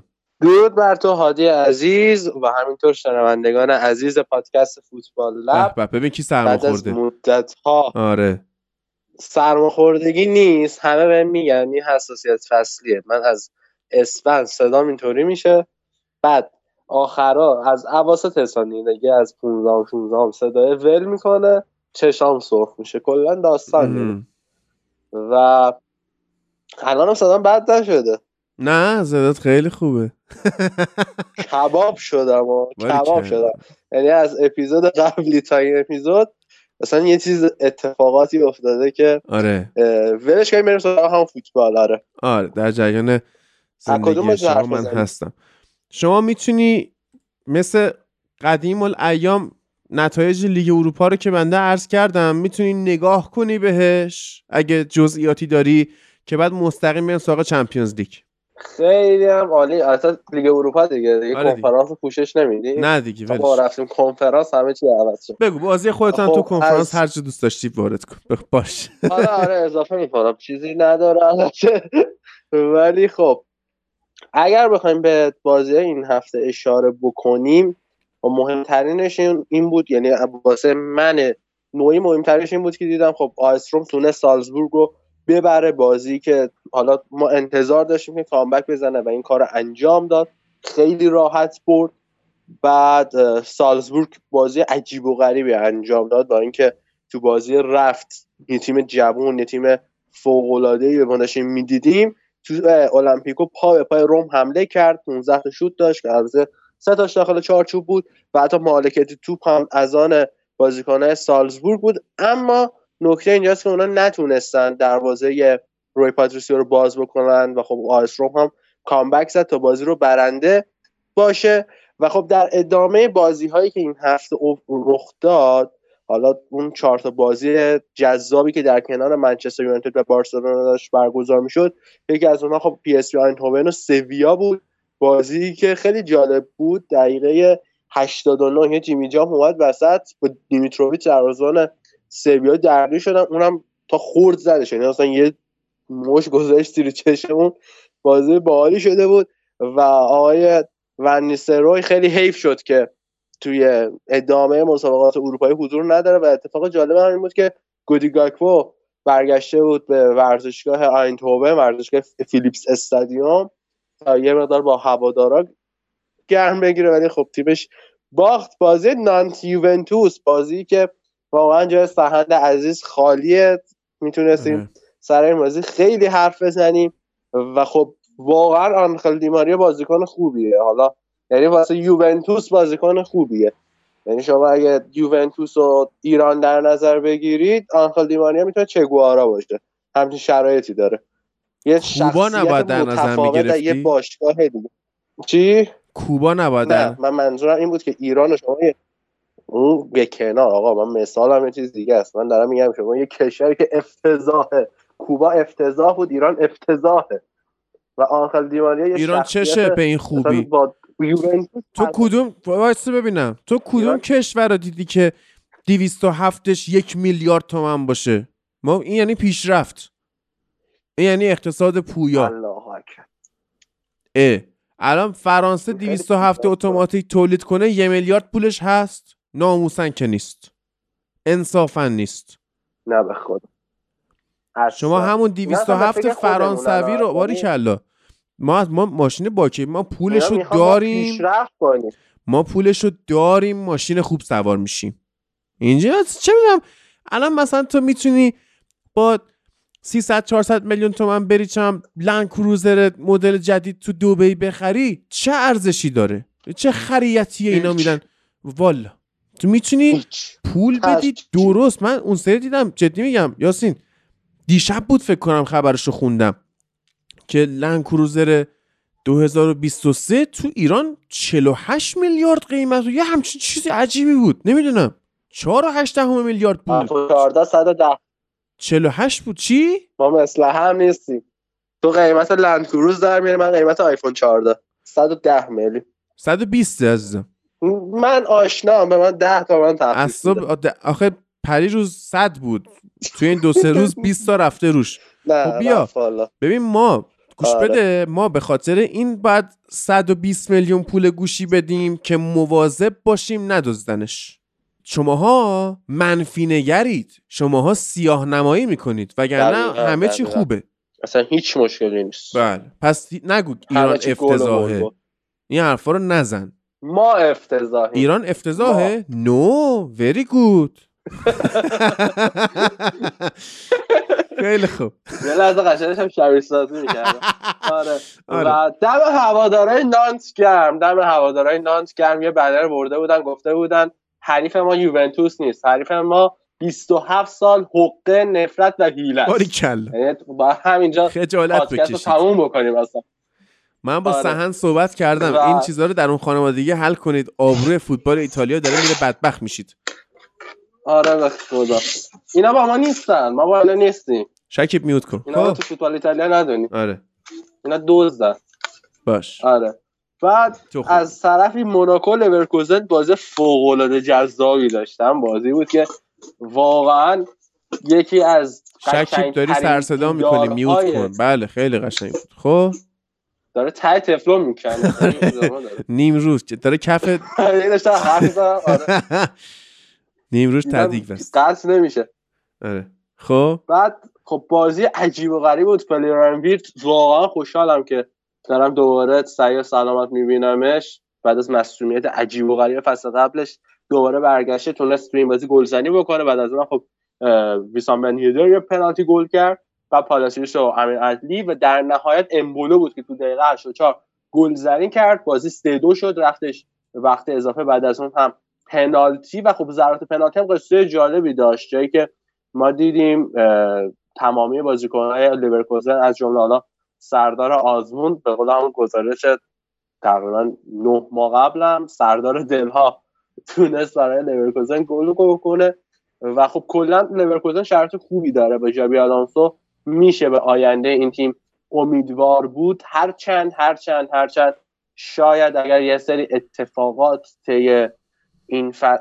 تابستون این فصل نمیافتاد و جراردو سئونه سرمربی این تیم میمون لورکوزن نتایج بهتری هم کسب می‌کرد. اما انقدر این تیم رو انگولک کردن انقدر بهش سیخونک زدن تا تیم به فنا رفت و جالبتر از همه اینه که یونیون برلین سه یک آژاکس رو برد. آژاکسی که واقعا هیچ شباهتی به آژاکس سالهای قبل نداره. آقای هیتینگام که داره تیم رو به فنا میده. قبل از اونم که خب حالا آلفرد شوردر بود. حتی اشتباه تلفظ کردم. بنده خدا اسمش چی بود؟ یادم رفت خب. حالا مهم نیست. و آره. یه اسمی اومد تو ذهنم ولی می‌دونم اون نیست. بعد اون گربه خب، شرودینگره اون نیستش. آره. آره یکی دیگه بود. و خب کلا هم که به لیست آژاکس نگاه می‌کنیم در قیاس با این چند سال که اونها رو تو لیگ قهرمانان اروپا می‌دیدیم خیلی فرق کردن. بازیکنهای خوبی داره یعنی بازیکنهای جوون و آینده داری تو این تیم می‌بینیم. مثل فرانسیسکو کنسیسو برایان بروبی محمد و حالا در نهایت هم بریم پایینتر لورنزو لوکا بازیکنی که محصول فوتبال ایتالیاست و جزو معدود بازیکنهای خوبیه که میشه به آیندهش امیدوار بود. یعنی فوتبال ایتالیا کلا آینده جز سیاهی نداره اما این بنده خدا تو این همه سیاهی یه آینده ای داره و خب یونیون برلین خیلی خوب داره کار می‌کنه و اون زمانی که برای اولین بار تونست به بوندسلیگا برسه من یادم خیلی این تیم مسخره می‌کردن می‌گفتن این تیم سقوط می‌کنه نمیمونه و حتی تا رتبه 15 و 16 هم رفت ولی خب یونیا موند و داریم می‌بینیم که پله پله داره مسیر رشد رو طی می‌کنه. و یه جورایی منو یاد آتالانتا میندازه. یعنی اگه بخوایم فوتبال آلمان و ایتالیا رو با هم دیگه یه مقدار نزدیک به هم دیگه بکنیم دقیقا یونیون برلین داره همون فرمولی رو جلو میره که آتالانتا جلو رفت. و کنفرانس اروپا کنفرانس هم که خب بازی خاصی می‌خوای کنفرانس آخرش بگی؟ بگو خودتون بگو. آخه چیز خاصی خب. نداره. ما سف سف کردیم فیورنتینا هم سه دو کردیم. ماشاءالله. که چی؟ ماشاءالله. آره تا مرحله نیمه نهاییش هم حرف نمی‌زنم نه آره خبری نیستش. آره. شکیب آره. من و ایلیا آره. من و ایلیا در مورد بازی رئال و لیورپول صحبت کردیم که من صحبت نکردم. من مینی آنالیزم رو ته کار پیست می‌کنم. ایلیا صحبتاشو کرد. تو از دیدگاه یک لیورپولی بیا به من بگو که تاکتیک تیمتون چی بود و داروین مایون اه داروین نونیز چگونه اون گل رو به ثمر رسون بعد چگونه تونستید موفق شدید پنج تا گل بخورید؟ اون چه وضعشه؟ بعد مثلا جو گومز چه برتری داره به یک سری آدم هایی که یک زمانی با کشتی به آمریکا منتقل میشن؟ این چیه داستان؟ ببین اون آدمایی که با کشتی به آمریکا منتقل می‌شدن حداقل فیزیک بدنی قوی داشتن و اگه قرار بود همزمان که بپرن رو سرش توپو بزنن قطعا می‌تونستن. جو گومز همون توانایی رو هم نداره. خب؟ خب.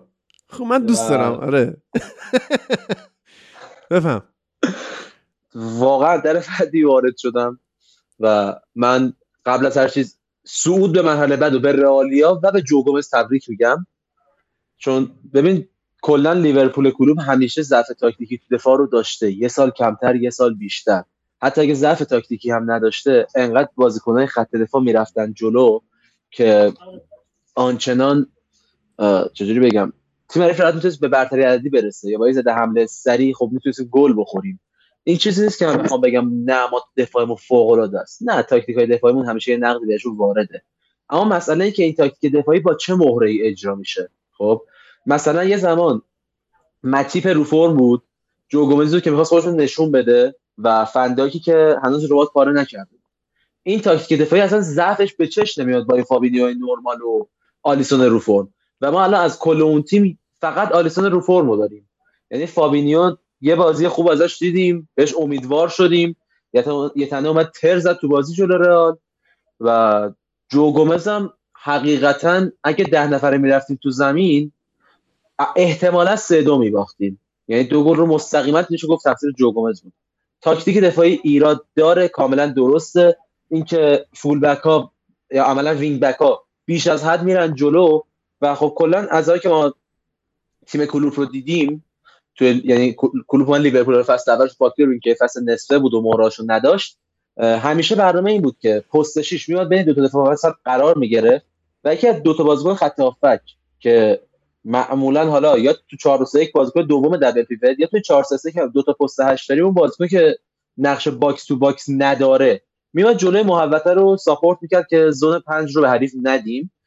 و این وسط یه مدافع نقش لیبرو می‌گیره که بتونه رو هوا سر بزنه و حالا جاموندنا رو کاور کنه. کسی تکل زد دریبل خورد. جای اونو پر کنه که فن دایک فوق العاده نقش رو ایفا می‌کرد و هنوز به نظرم خوب می‌تونه انجام شه. به خوبی قبل نه اون شاهکاری که بوده نیست ولی همچنان بازیکن خوب و میشه گفت سطح بالاییه. اما مسئله که الان فابینیو رو داشتیم ما و جو گومز. یعنی سه نفر از از سه نفری که قرار بود تو اون قسمت قرار بگیرن دو نفر عملا فاقد هر گونه توانایی و درک و شعور فوتبالی بودن. خب الان اگر از شنونده های پادکست یه نفر رو رندوم ورداریم بدون توجه به سن سال قد قیافه توانایی فوتبالی سابقه هرچی دفاع از زوج فندک انقدر بد بازی نمی‌کنه. یا اگه انقدر بد کنه حداقل با ما تحتش به خودمون گل نمی‌زنه. در کل تیم خوب بازی رو شروع کرد و یه ربع اول رئال میشه گفت تو جو آنفیلد گم شده بود. تیم تونست از این قضیه استفاده کنه. دو تا گل زدیم تو اون یه ربع. و بعد از اون ما یه لحظه من آمار رو که save کردم بیارم. بله آماری که save کردی و باید بیاری. منم تا اون موقع باید نواخالی پر کنم و ببینم که آیا امشب بعد این ضبط ما مافیای برگزار میشه که بریم بازی کنیم یا نه؟ تو چرا شکی با ما نمیای مافیا بازی کنی؟ تو که بازیت به نظر من خوبه و حتی یاسین هم می‌تونه این کارو بکنه. یا حتی یک شنبه ای که بازی منچستر رو نیوکاسل حتی می‌تونه این کار رو بکنه.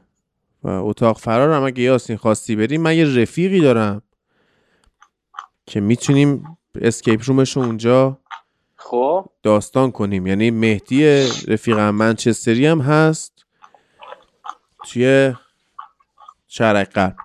بعد شما غربی آقا شما من خودم این بشه من شیرینی میدم. این بشه چی من شیرینی میدم. چی بشه شیرینی میدی؟ چی؟ خبر اومده آخر فصل آدریان چمبرلین کیتا میلنر از تیم جدا میشن و بین متیپ و گومز و نات فیلیپس هم دو نفر میرن دغدغه ها رو خدا. دغدغه ما اینه که escape room بریم بگیریم. بعد ببین این خوبیش می‌دونی چیه؟ خوبیش که دست خودمونه.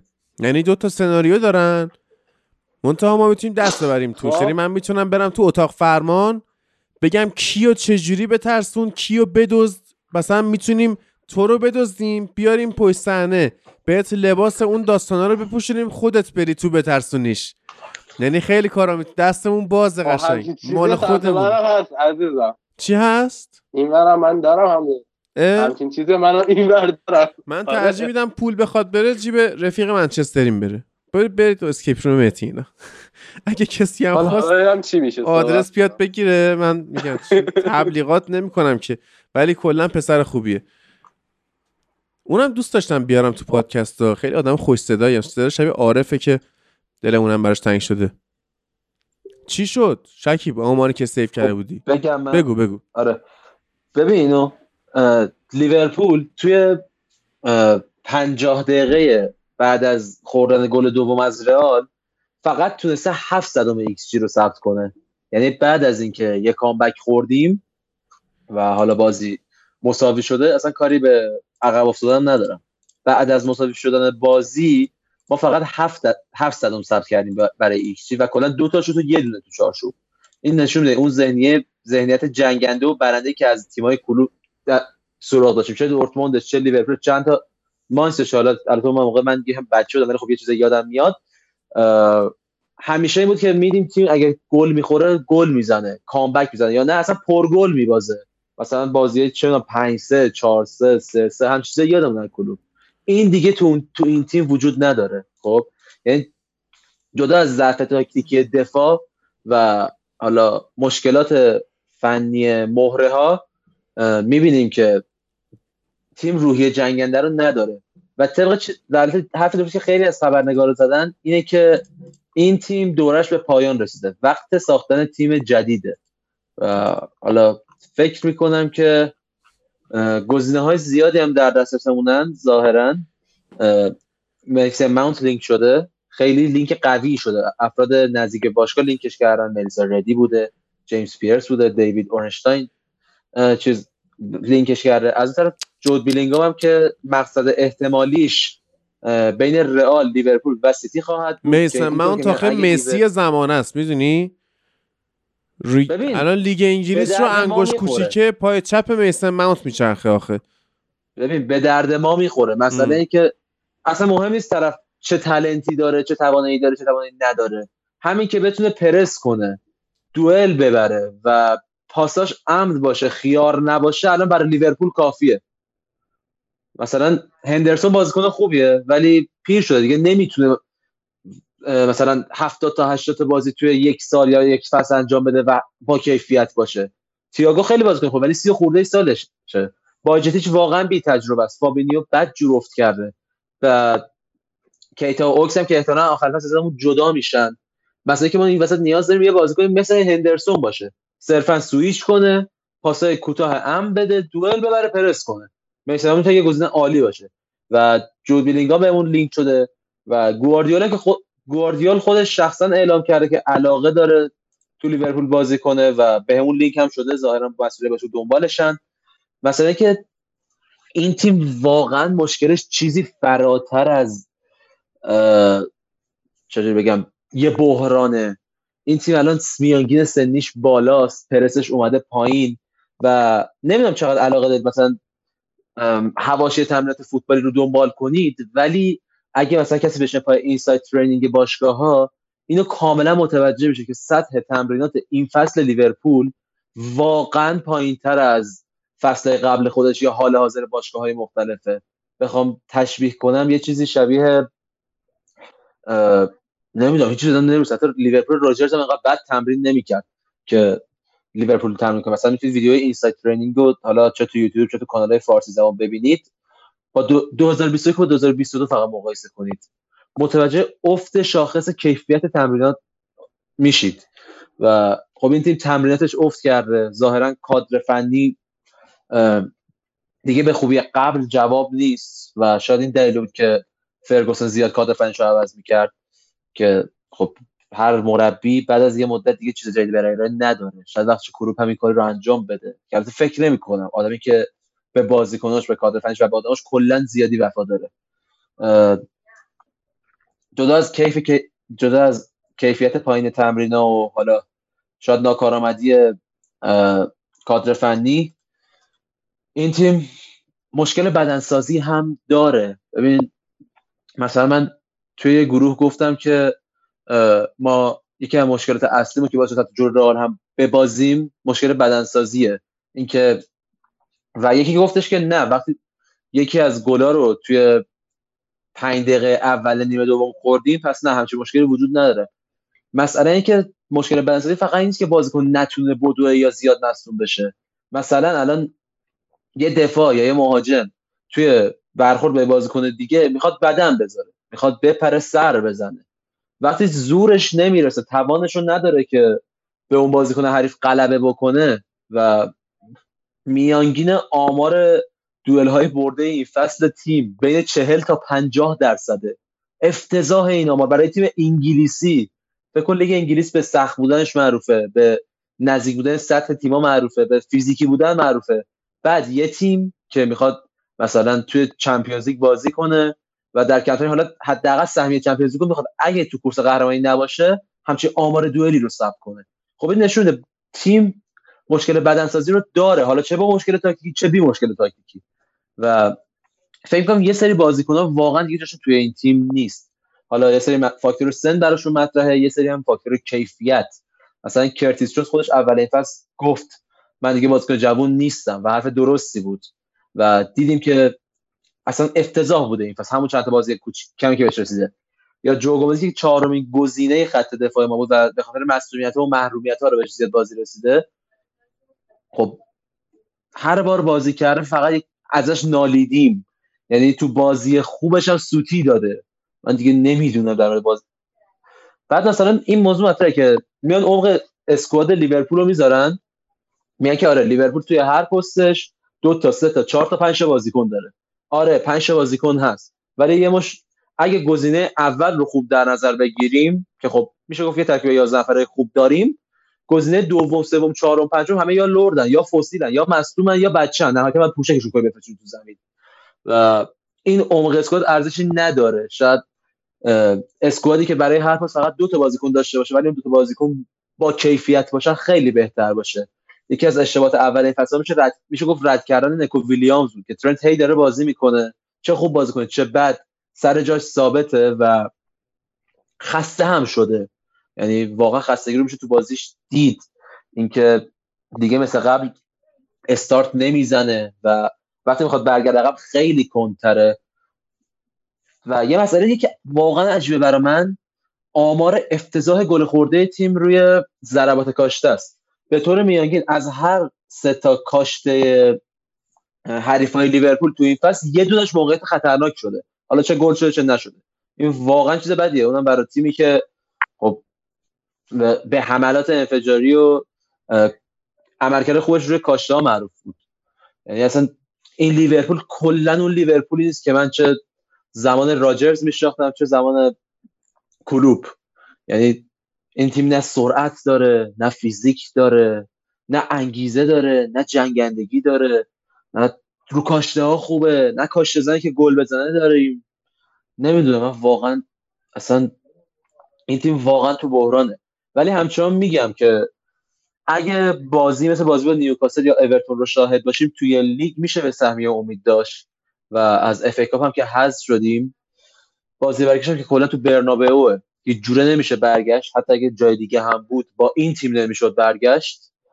ولی این فصل برای این فصل من از دست رفته می‌بینم. یعنی در بهترین حالت بتونیم چهار روم بشیم. فراتر از این نمی‌تونیم بیایم. اونم نمی‌تونید. به قطع نمی‌تونید. این چهارم شدن به شرط اینه که حریف ها بد عمل کنن و ما مثل بازی با نیوکاسل و اورتون باشیم.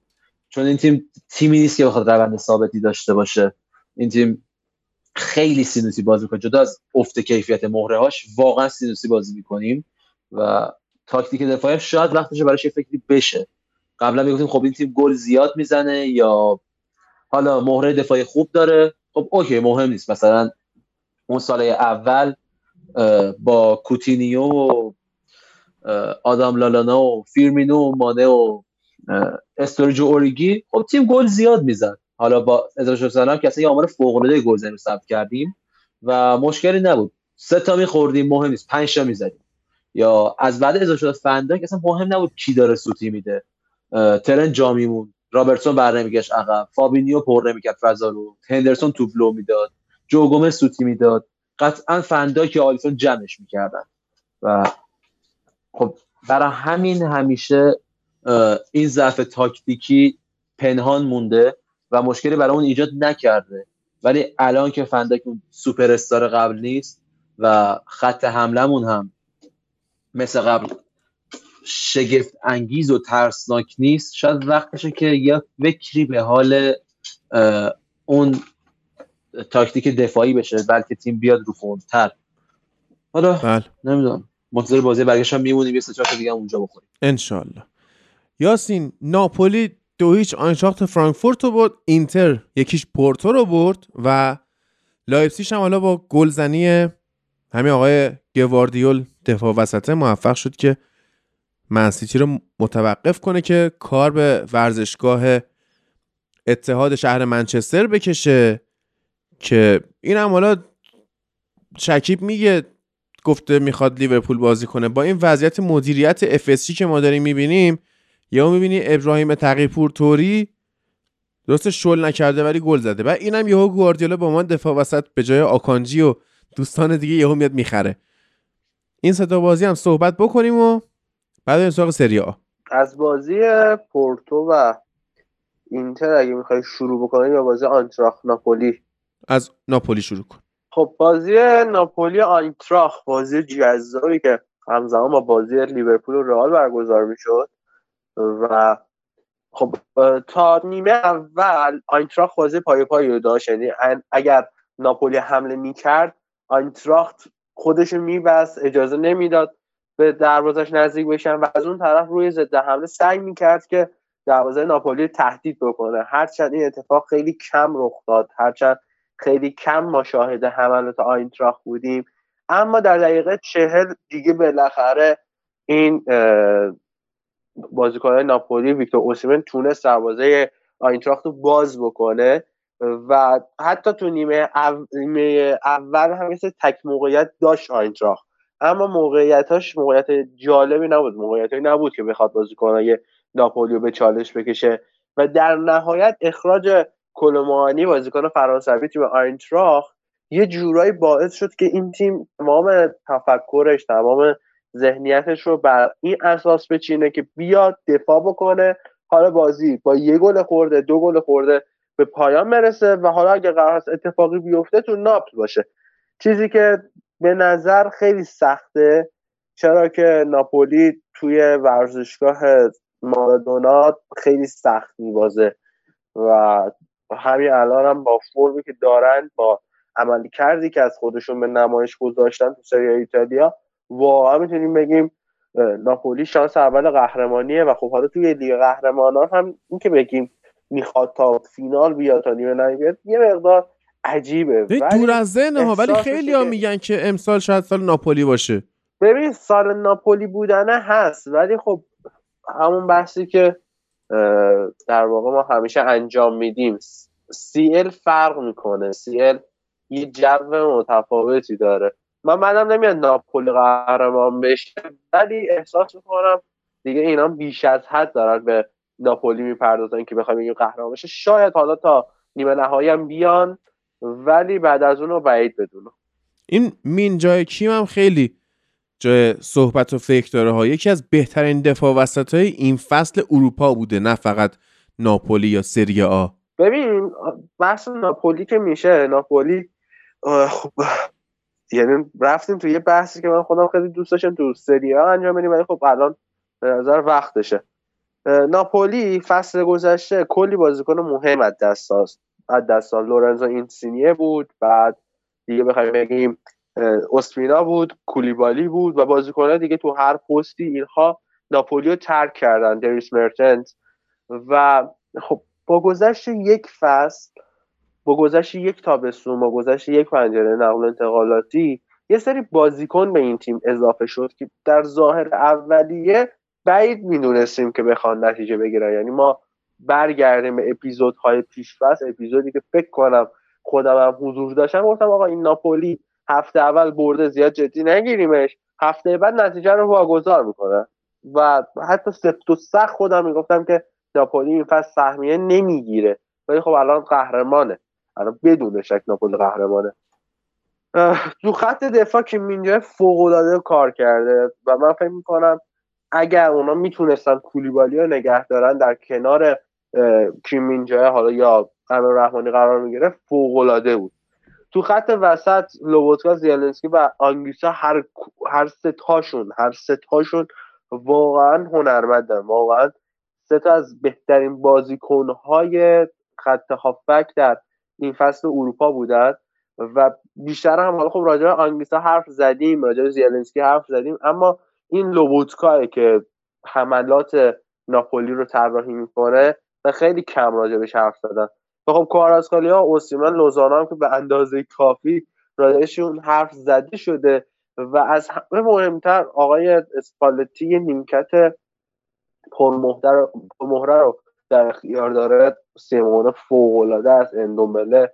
حالا گایتانو که زیاد ازش بازی نمی‌گیره و حالا بقیه بازیکن ها یه لیست بلند و بالایی بازیکن داره که هر زمان هر لحظه که کار ناپولی گره بخوره می‌تونه رو اونها حساب باز بکنه و این ناپولی شاید تو ایتالیا خیلی موفق ظاهر بشه ولی این موضوع رو فراموش نکنیم. عمل کرده این فصل ناپولی می‌تونه یک دایره ای باشه که الان اسپالتی به وسطش رسیده و اگر به قهرمانی اسکودوتو برسن بعیده که بخواد این دایره تکرار داشته باشه بعیده که فصل بعد هم ما این عمل کرده ببینیم. الان خصوص که الان یه سری اخبار اومده مبنی بر اینکه دیلورنتیس بعدش هم نمیاد از فروش کواراتسکالیا یا ویکتور اوسیمن یک کسب درآمدی بکنه. ولی خب باید بذاریم به گذر زمان و ببینیم که چه بلایی سر ناپولی میاد. درست. اینتر هم که پورتو رو برد چون یک هیچ برده به نظر من تحلیل بازیش بزنیم برای بازی برگشتی که به نظرم بازی جذابی خواهد شد توی زمین پورتو. من سیتی و لایپسیش هم که فکر می‌کنم بازی برگشت از الان نتیجه واضحه. و من سیتی توی نیمه اول احتمالا کار رو تموم می‌کنه. هرچند که من خوشحال شدم که این مساوی اتفاق افتاد و اینایی که هر سال میگن که آره سیتی مدعی اول قهرمانی چمپیونز لیگ و اینا من دوستم که اینها یه مقدار روسیایی بهشون بمونه و فکر نمی کنم که سیتی قهرمان بشه. اما لایپسیش رو می‌بره به راحتی توی انگلستان. این حس منه. آره پورتو اینتر و من سیتی و لایپسیش دوتا بازی‌ان که تو بازی برگشت یه مقدار شرایط متفاوت می‌تونه باشه. حالا من فکر می‌کنم اینتر تو ورزشگاه دراگاو کار سختی نداره و شاید بازی رو با نتیجه دو هیچ سه هیچ ببرد علی‌رغم اینکه حالا تو ایتالیا خوب کار نکرده سیمون اینزاگی اما لیگ قهرمانان اروپا یه مقدار من بهش امید دارم. و خب منچستر سیتی هم واقعا مثل هلو مثل هلو لایپزیگ رو می‌بره و از همین الان باید بیشتر به فکر مرحله یک چهارم نهایی باشیم. آره. بریم سراغ سری آ موافقی؟ صد درصد. توی این هفته آخری که سری آ برگزار شد ناپولی به نتایج خوبش ادامه داد ساسولو رو برد. میلان رفت به خونه صابخونه قبلیش آیه برداست کنی رفت مونزا رو یکیش برد اینتر سه یک اودینزه رو برد و فیورنتینا و امپولی یک یک مساوی کردن. آتالانتا خوشبختانه به لچه باخت. لاتزیو دوهی سالرنیتانا رو برد. یوونتوس دو هیچ اسپتزیا رو روم هم یکیچ هلاس ورونا رو. و مثلا هفته قبلش هم چون یه چند هفته نشتیم میلان تورینو رو برده. لاتزیو به آتالانتا باخته متاسفانه. ناپولی همینجور می‌بره. کرمونزه رو سهش بازی ها آسون هم بهش خورد تو این دو سه هفته اخیر. ناپولی. اینتر با سمپدوریا که یکی از ضعیفترین تیم‌های واقعا سری آ صفر صفر مساوی کرد. حالا این ضعیف که میگم شما اگه تو فیفا یا تو PES اینا سمپدوریا برداری اشکت در میاد که این تیم نه دفاع داره نه midfielder داره نه مهاجم داره که به شما بتونی از یک مشخصه استفاده کنی یه گل بتونی بزنی. این واقعا سمپدوریا که سخت ترین تیمایی بود که من برداشتم بازی کردم. یکیش موفق شدم با سمپدوریا پاریس سن رو ببرم. خیلی سخت بود. بعد هفته های قبلش هم مثلا روم دویش امپولی رو برد. ساسولو موفق شد خوشبختانه آتالانتا رو ببره. دوباره ناپولی اسپتزیا. بازی تیمای ضعیف. یعنی واقعا این سه هفته اخیر واسه ناپولی حداقل کوچه خلوت بوده. اینتر هم توی دلا مدونینا یکیچ میلان رو بردش. حالا در مورد این هفته ها کلا کلی می‌تونی شرایط تیما رو بررسی کنی دیگه. به جای اینکه مثلا بازی به بازی بگو مثلا میلان سه تا بازی کرد چهار تا بازی کرد اینجوری شد. مثلا اینا رو تیمی بگو به نظرم که زودم تمامش آره. کنیم. آره برو بریم. آره من خودم همچین چیزی مد نظرم بود. خب از کدوم تیم شروع بکنیم؟ به قطع از صدرنشین ناپولی که صحبت که کردیم کوچه خلوتم بود دیگه. اصلا نمی‌خواد آره، ناپولی رو ولی بگی ولش کن. اینتر صحبت کن.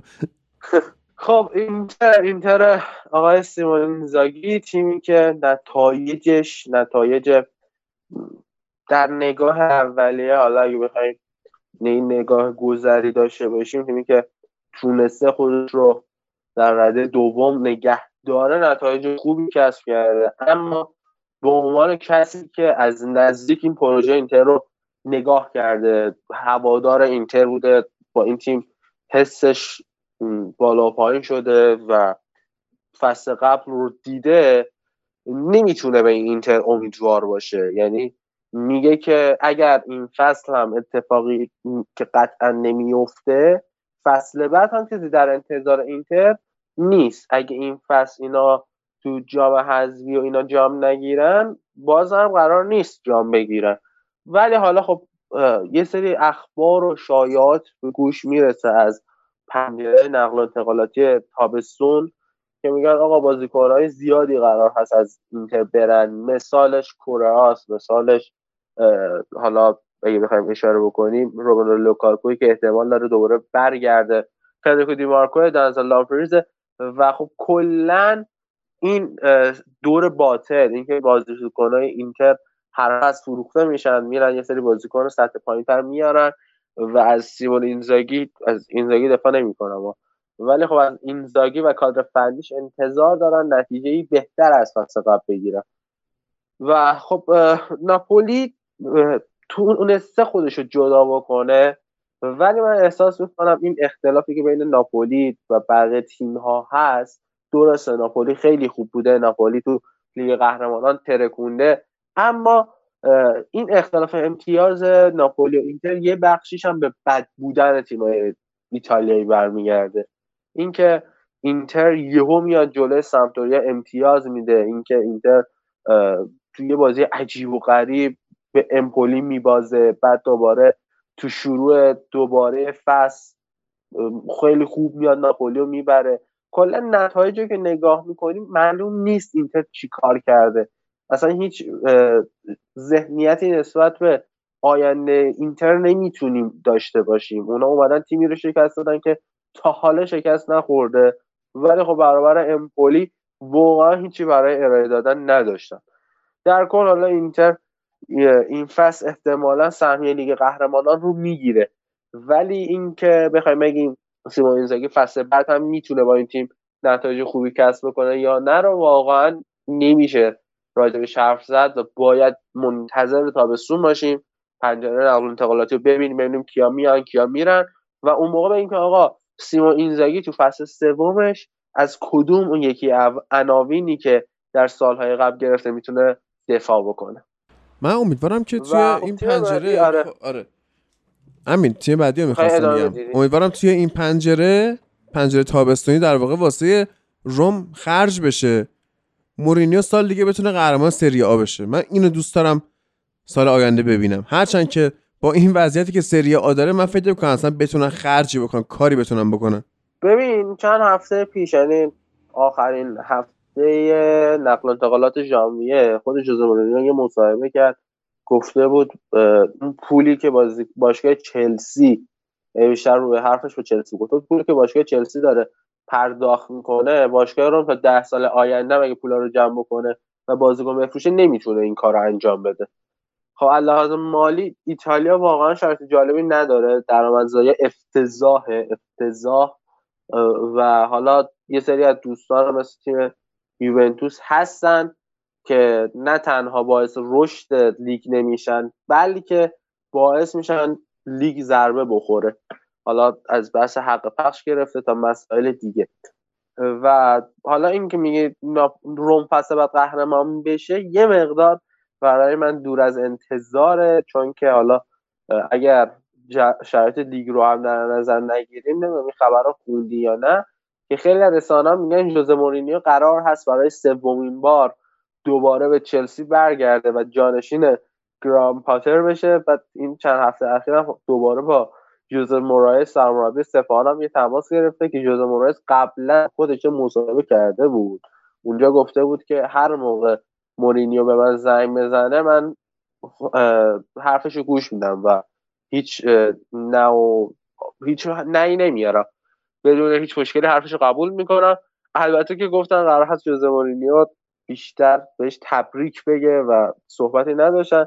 ولی خب از اونجایی که بیشتر همکاریاشون در چلسی بوده فکر می‌کنم جالب باشه که حالا حداقل همچین ذهنیتی داشته باشیم که مورینیو قرار هست فصل بعد دوباره به انگلیس برگرده قرار هست سرمربی چلسی باشه. بعد از دو تجربه موفق با حضور رومن آبراموویچ حالا نسل جدید چلسی رو قرار هست مدیریت بکنه و خب حالا بدون شک بدون شک اولین کاری هم که می‌کنه تامی آبراهام رو به چلسی برمیگردونه.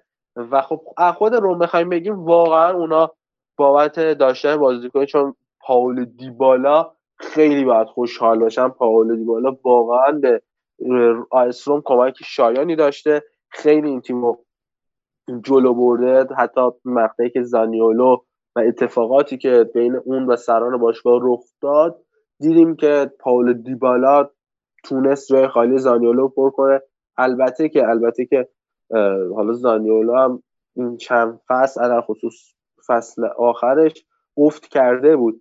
ولی خب همه می‌دونن که زانیولو استعداد فوتبال ایتالیاست استعدادی که تا همه سن 23 سالگی دو بار ربات صلیبی داده و خب الان هم که از پنج لیگ معتبر اروپایی دور شده رفته ترکیه و فعلا هم که معلوم نیست که قرار بازی بکنه با توجه به اتفاقی که در کشور ترکیه رخ داده.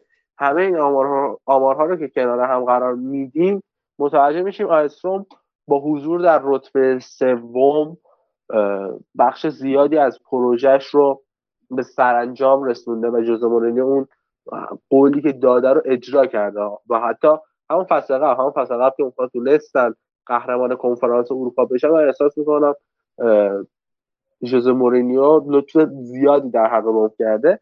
و خب در آخر هم من فکر می‌کنم اگر روم این فصل سهمیه لیگ قهرمانان بگیره و فصل بعد هم حالا چه جوزه باشه چه, چه جوزه نباشه بتونه یه افتخار در کوپا, در... کوپا ایتالیا به دست بیاره شاید بتونه بگیم اون پروژه ای که مالکان جدید آیسروم استارت زدن در مسیر درستیه و خب آیسروم می‌تونه خیلی زود به یکی از تیم های قوی ایتالیا تبدیل بشه. دوباره مثل قبل دوباره با داشتن بازیکن های نام آشنا در فوتبال ایتالیا حالا به اصطلاح بخوایم بگیم یک کتازی کنه.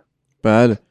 میلان هم که الان با سرمربیگری رضا یعنی های استفانو پیولی هم امتیاز با روم چهارمه و فکر می‌کنم که اینجا رقابت جذابی بشه. یعنی اینتر فکر کنم دومیش اوکی باشه.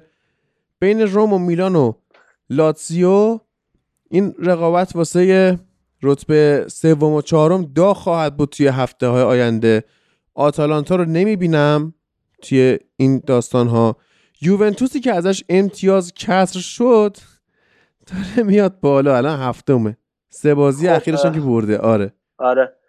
میلانو من اگه بخوام حرف بزنم من واقعا از میلان انتظار دیگه ای داشتم. البته وقتی که بازی میلان سالرنیتانا رو دیدم وقتی بازی میلان آینتوبن بازی دوستانه ای که بعد از جام جهانی برگزار شد رو دیدم که میلان به سختی شکست خورد. گفتم این میلان حالا بازی دوستانه است. بعد از اونم که خود سالرنیتانا رو دو یک برد.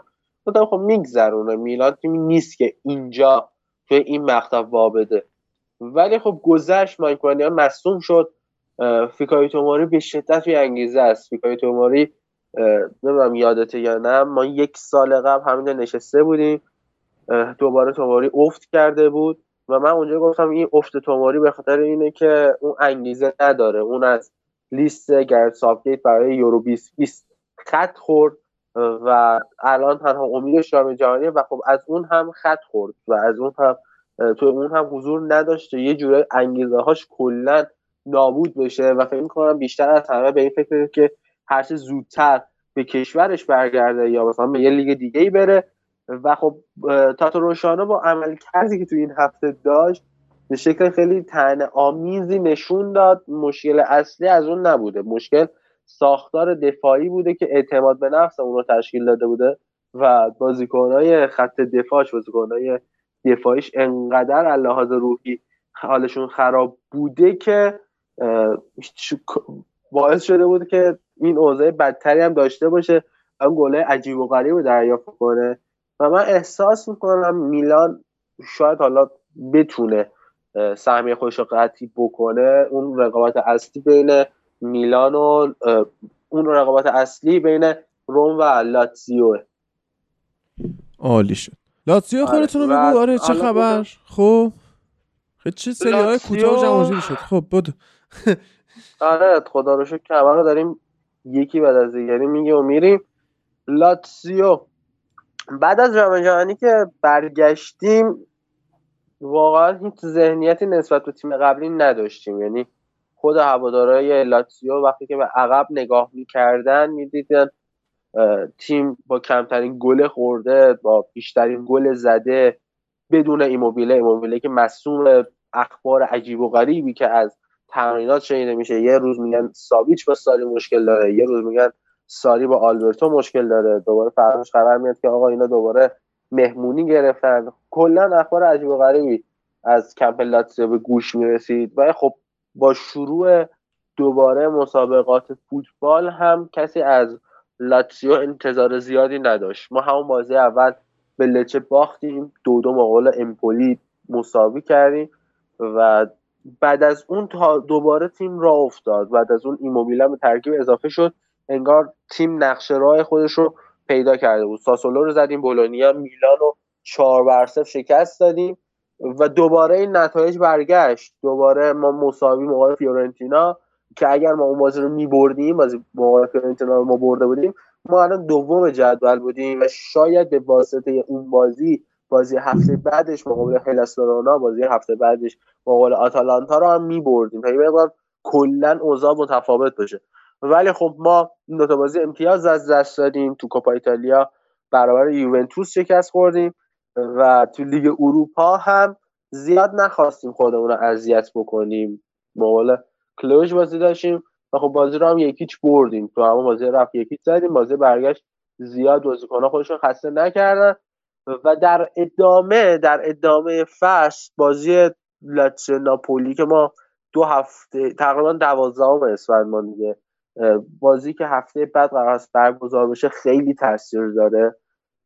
چرا که حس می‌کنم اگه قرار باشه تیم خودی نشون بده اگه قرار باشه این تیم نتایجش برگرده و تو همین مقطع نتیجه گیری بکنه.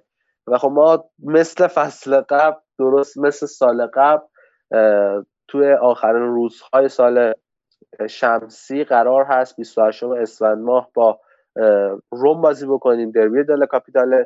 بعد از که خب دیگه یه مقطع فیفا دیو داریم و 19 فروردین ماه ما دوباره با یوونتوس بازی می‌کنیم و تازه اصل داستان اصل ماجرا از اونجا شروع میشه. چرا؟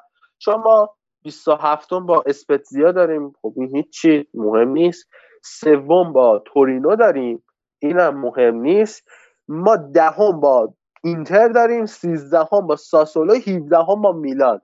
یعنی از بازی با یعنی سال 1402 که شروع میشه واسه هوادار لاتزیو یکی در میون بازی سخت چیده شده.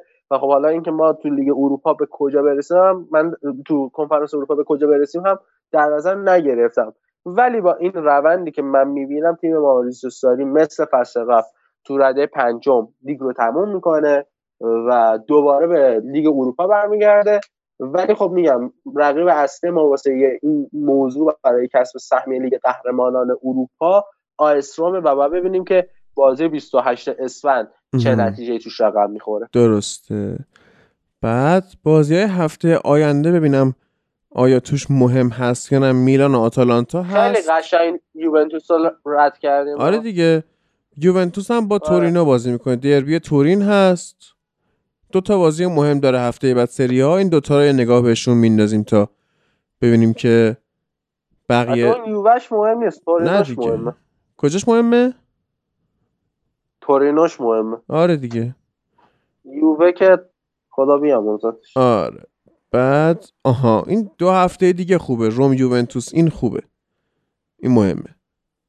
اینو انشالله بش بازی ما هم خوبه خوب نگاه می‌کنیم. بازی شما هم لاتسیو با کجا داره؟ ما با ناپولی داریم. آها. با ناپولی آره آره داریم. آره, آره. جمعه هم هست. چه خوب.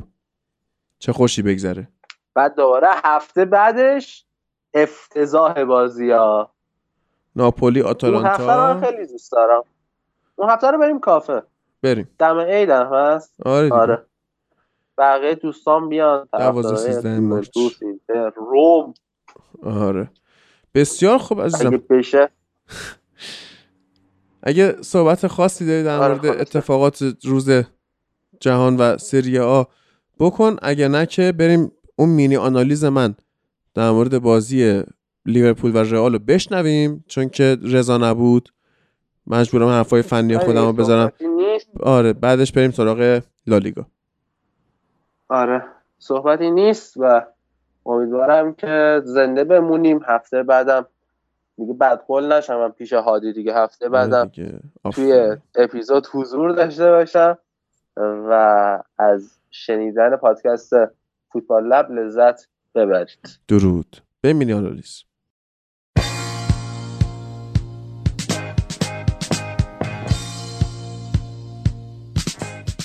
درود بر شما. من هادی نوری هستم. با مینی آنالیز بازی لیورپول و رئال مادرید در خدمتتون هستم. بازی که دیشب دوم اسفند ماه برگزار شد و لیورپول علیرغم اینکه دو هیچ جلو افتاد توی 15 دقیقه اول بازی 5 تا گل دریافت کرد که کلا قافله رو باخته باشه به رئال مادرید و نتونه جلوی این تیم قد علم بکنه. علیرغم اینکه آقای صلاح می‌خواست انتقام بگیره و غیره این نتیجه افتضاح واسه لیورپول رقم خورد. دروازه‌بانای دو تیم خب قطعا اشتباهاتی داشتن اما می‌خوام از نظر تاکتیکی بررسی کنم بازی رو. ببینید نکته که وجود داره اینه که XG بازی یا همون expected goal به نفع لیورپوله. دو یک دهم لیورپول XG داشته یک و هفت دهم رئال مادرید. خب بعد این نشون میده که شما با دو یک دهم XG فقط دو گل زدی اما رئال با یک و هفت دهم پنج گل زده و این نشون میده که خط دفاعی لیورپول بسیار ضعیف کار کرده و تقریبا میشه که گلایی رو خورده که اصلا نباید میخورده. اما از اول بازی شروع کنیم و اون دو گلی که لیورپول زد خب رئال مادرید توی پرس با بنزما در نوک کار می‌کرد و وینیسیوس میومد کمکش و جو گومز رو پرس می‌کرد. این باعث می‌شد که دفاع چپ و راست لیورپول یعنی رابرتسون و آرنولد آزادی بیشتری داشته باشن بتونن توپ رو بگیرن و به فابینیو برسونن. حالا به خاطر نبود شوامنی و تونی کروس یه مقدار خب قطعا پرس خط میانی رئال مادرید ضربه می‌خوره به خاطر اینکه از مدریچ همون انتظار نمیره و اینا توی پرس کردن خط میانی خیلی سرعتشون کم بود. به خاطر همین فابینیو می‌تونست توپ رو بگیره و زمانش رو داشته باشه واسه توپ پخش کردن. حتی در مواقع مدریچ میومد و فابینیو رو پرس می‌کرد که این باعث می‌شد هندرسون اون بازیکن آزاد خط میانی لیورپول باشه و بتونه توپا رو دریافت کنه. خب ما وینیسیوس رو می‌شناسیم و می‌دونیم بازیکنه که رونده است تکنیکیه می‌تونه تغییر ایجاد بکنه توی بازی اما نمیشه اونقدر انتظار پرس کردن ازش داشت به خصوص جلوی لیورپول. به خاطر اینکه قدرت لیورپول توی جلو بردن توپ از سمت راسته و سر همین داستان سخت ترین کار پرس رو وینیسیوس توی رئال مادرید داشت. یعنی هم باید جو گومز رو مهار می‌کرد هم باید آرنولد رو مهار می‌کرد و هم باید جردن هندرسون رو توی cover shadow ی خودش قرار می‌داد. که خب این کار خیلی سخته. و چه؟ گومز رو می‌گرفت آرنولد رها می‌شد. چه میومد هندرسون رو تو cover shadow قرار بده فابینیو توپ می‌گرفت و چه آرنولد رو می‌گرفت گومز به راحتی می‌تونست به هندرسون پاس بده و هندرسون با یه پاس تک ضرب آرنولد رو راه بندازه و کلا target لیورپول حمله از سمت راست بود. همینطوری هم که دیدیم گل اول رو از سمت راست راه افتادن صلاح پاس میده و داروین نونیز گل می‌زنه. سمت راست خط میانی لیورپول داشت کلا rotate می‌کرد توی زمین. یعنی اگر هندرسون deep تر یا عقبتر وای میساد آرنولد می‌رفت جلو. اگه آرنولد عقبتر بود هندرسون می‌رفت جلو و صلاح هم توی position خودش به صورت vertical حرکت می‌کرد. و این باعث می‌شد که آرنولد بتونه وینیسیوس رو از position پرسش خارج کنه. اگه یه شکل دیگه روتیت می‌کردن هندرسون می‌تونست مدریش رو از منطقه پرست خودش خارج بکنه و در نهایت این اتفاق میافتاد که یکی از بین هندرسون یا آرنولد به اضافه صلاح با آلابا دو به تک بشن و بتونن برتری عددی از سمت راست ایجاد کنن و موقعیت گل بسازن. رئال مادرید میاد ضد تاکتیک می‌زنه و دفاعش رو به جای 442 451 می‌کنه. وینیسیوس رو عقبتر می‌کشه برای اینکه صلاح رو توی cover shadow ی خودش قرار بده و بنزما تنها جلو وای میسه. اما اگر هم قرار بود کسی بره به بنزما توی پرس کمک کنه اون دیگه وینیسیوس نمی بود مدریچ می‌رفت جلو و خیلی استحکام بیشتری توی پرس به رئال داد این اتفاق. باز این اتفاق باعث می‌شد که تیم رئال مادرید همیشه یک نفر کمتر داشته باشه از لیورپول توی خط میانی و این برتری رو به گاکپو یا خاکپو می‌داد که بتونه از فضای پشت کاماوینگا توپگیری کنه و کارش رو انجام بده. اما اینجا دیگه چه اتفاقی میفته؟ ضعف بازیکن. یعنی شخص خاکپو نمی‌تونست از این موقعیت هایی که دستش می‌رسید استفاده کنه. اینجا دیگه تقصیر مربی یعنی آقای یورگن کلوپ نیست. اینجا ضعف خود بازی کنه حالا بلایی که توی این شکل سر لیورپول میاد چیه؟ اینه که رئال مادرید عقب نشسته داره 4 5 1 دفاع می‌کنه. لیورپول می‌خواد بازی رو ببره میاد هی حمله می‌کنه و اون اوورلود سمت راستش رو با آرنولد و هندرسون و صلاح می‌خواد ادامه بده. غافل از اینکه وینیسیوس اون پشت آزاد میشه و اگه کسی بخواد دفاع کنه میشه فابینیو باید از position خودش خارج شه بنزما رو رها کنه بیاد به سمت راست. خب این کلا shape دفاعی لیورپول رو به هم میریزه. باز یه اتفاق دیگه که افتاد. این بود خب قطعا لیورپول تیم خوبیه توی پرس کردن. و خاکپو و صلاح و نونیز به خوبی می‌تونستن دفاعی رال مادرید رو پرس کنن. اما یه ذره که از زمان بازی گذشت رئال مادرید تونست خودش رو با این پرس لیورپول اجاز کنه یا بهش عادت کنه. و تاکتیک آنجلوتی واسه در اومدن از زیر این پرس صرفا بالا بردن تمپو بازی بود. که در نهایت حالا بایچتیش بازیکن خوبیه اما تجربهش کمه. از اون برم فابینیو یه مقطع زیادی از فصل و مصدوم بوده. شاید هنوز به اون آمادگی کامل نرسیده و جردن هندرسون با این تعداد بازی زیادی که انجام داده خسته است و کلا هندرسون سالهای قبل نیست. به خاطر همین جا میمونن. و تمپو بازی رو رال می‌بره بالا. پشت آرنولد رو که می‌دونیم چه اتفاقی میفته و به خاطر نحوه حمله کردنشون نحوه پرس کردن لیورپولیا همونطور که قبلا گفتم و اوورلود کردن بالا اینا راحت ضد حمله میخوردن. ما توانایی بازی چرخوندن آقای کاماوینگا رو هم توی این بازی دیدیم که خب آلابا که مصدوم شد بعدش هم ناچو اومد می‌تونستن توپ رو بگیرن از کاماوینگا و جا داشته باشن برن جلو به خاطر اینکه قطعا فابینیو و هندرسون نمی‌تونستن جلوشون رو بگیرن یا اینکه اگر اینا میومدن جلوی آلابا رو می‌گرفتن فضای وینیسیوس خالی می‌شد و کاماوینگا توپ مستقیم واسه وینیسیوس ارسال می‌کرد. در نهایت به خاطر این ضعف خط میانی و خط دفاعی لیورپول در اکثر مواقعی که رئال حمله می‌کرد آرنولد جلوی وینیسیوس و آلابا یا ناچو تو موقعیت دو در برابر یک قرار می‌گرفت و برتری عددی نداشت و قطعا نمی‌تونست دفاع بکنه. یکی دیگه از کلیدهای رئال مادرید واسه باز کردن این قفل و این کامبک فوقالعاده شخص آقای بنزما بود که خیلی حرف و حدیث بود که شاید به بازی نرسه اما رسید و بازی کرد و موومنتش واقعا ویران کننده بود. اگه جلو قرار می گرفت توی نیم فضاها قرار می گرفت که آرنولد و جو گومز رو از position دفاعی خودشون خارج می کرد بعد یه مقاطعی می اومد عقبتر. فابینیو و جردن هندرسون رو از position خودشون خارج می کرد که این باعث می شد شخص وینیسیوس بسیار آزادی عمل بیشتری داشته باشه و حتی اگه دفاع چپش بهش کمک نمی‌کرد تو موقعیت یک در برابر یک جلوی آرنولد قرار می گرفت که می‌دونیم فضای پشت سر آرنولد چه خبره. سال هاست توی فوتبالت داریم این قضیه رو اشاره می‌کنیم.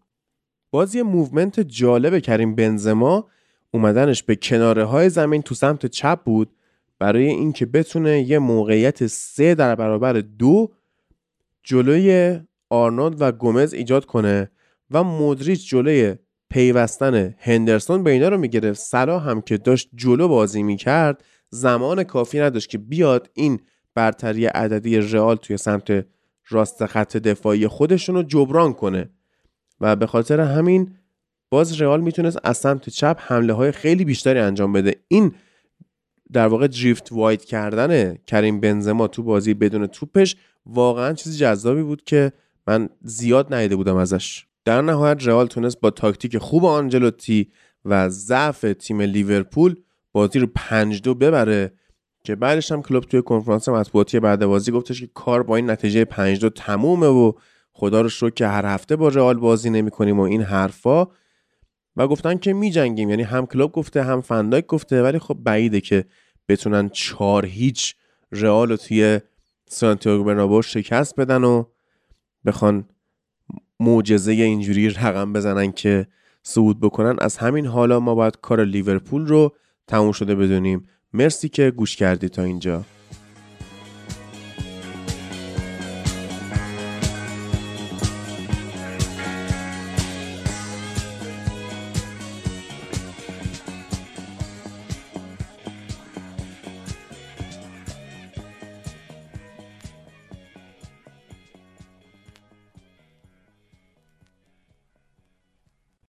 درود به همه شنونده های عزیز پادکست فوتبال لب. من مازیار هستم مجری این هفته بخش لالیگا. این هفته قرار با هم دیگه اتفاقاتی که تو این هفته فوتبال اسپانیا رقم خورد رو با اشکان و امیر رئال مادرید عزیز بررسی کنیم.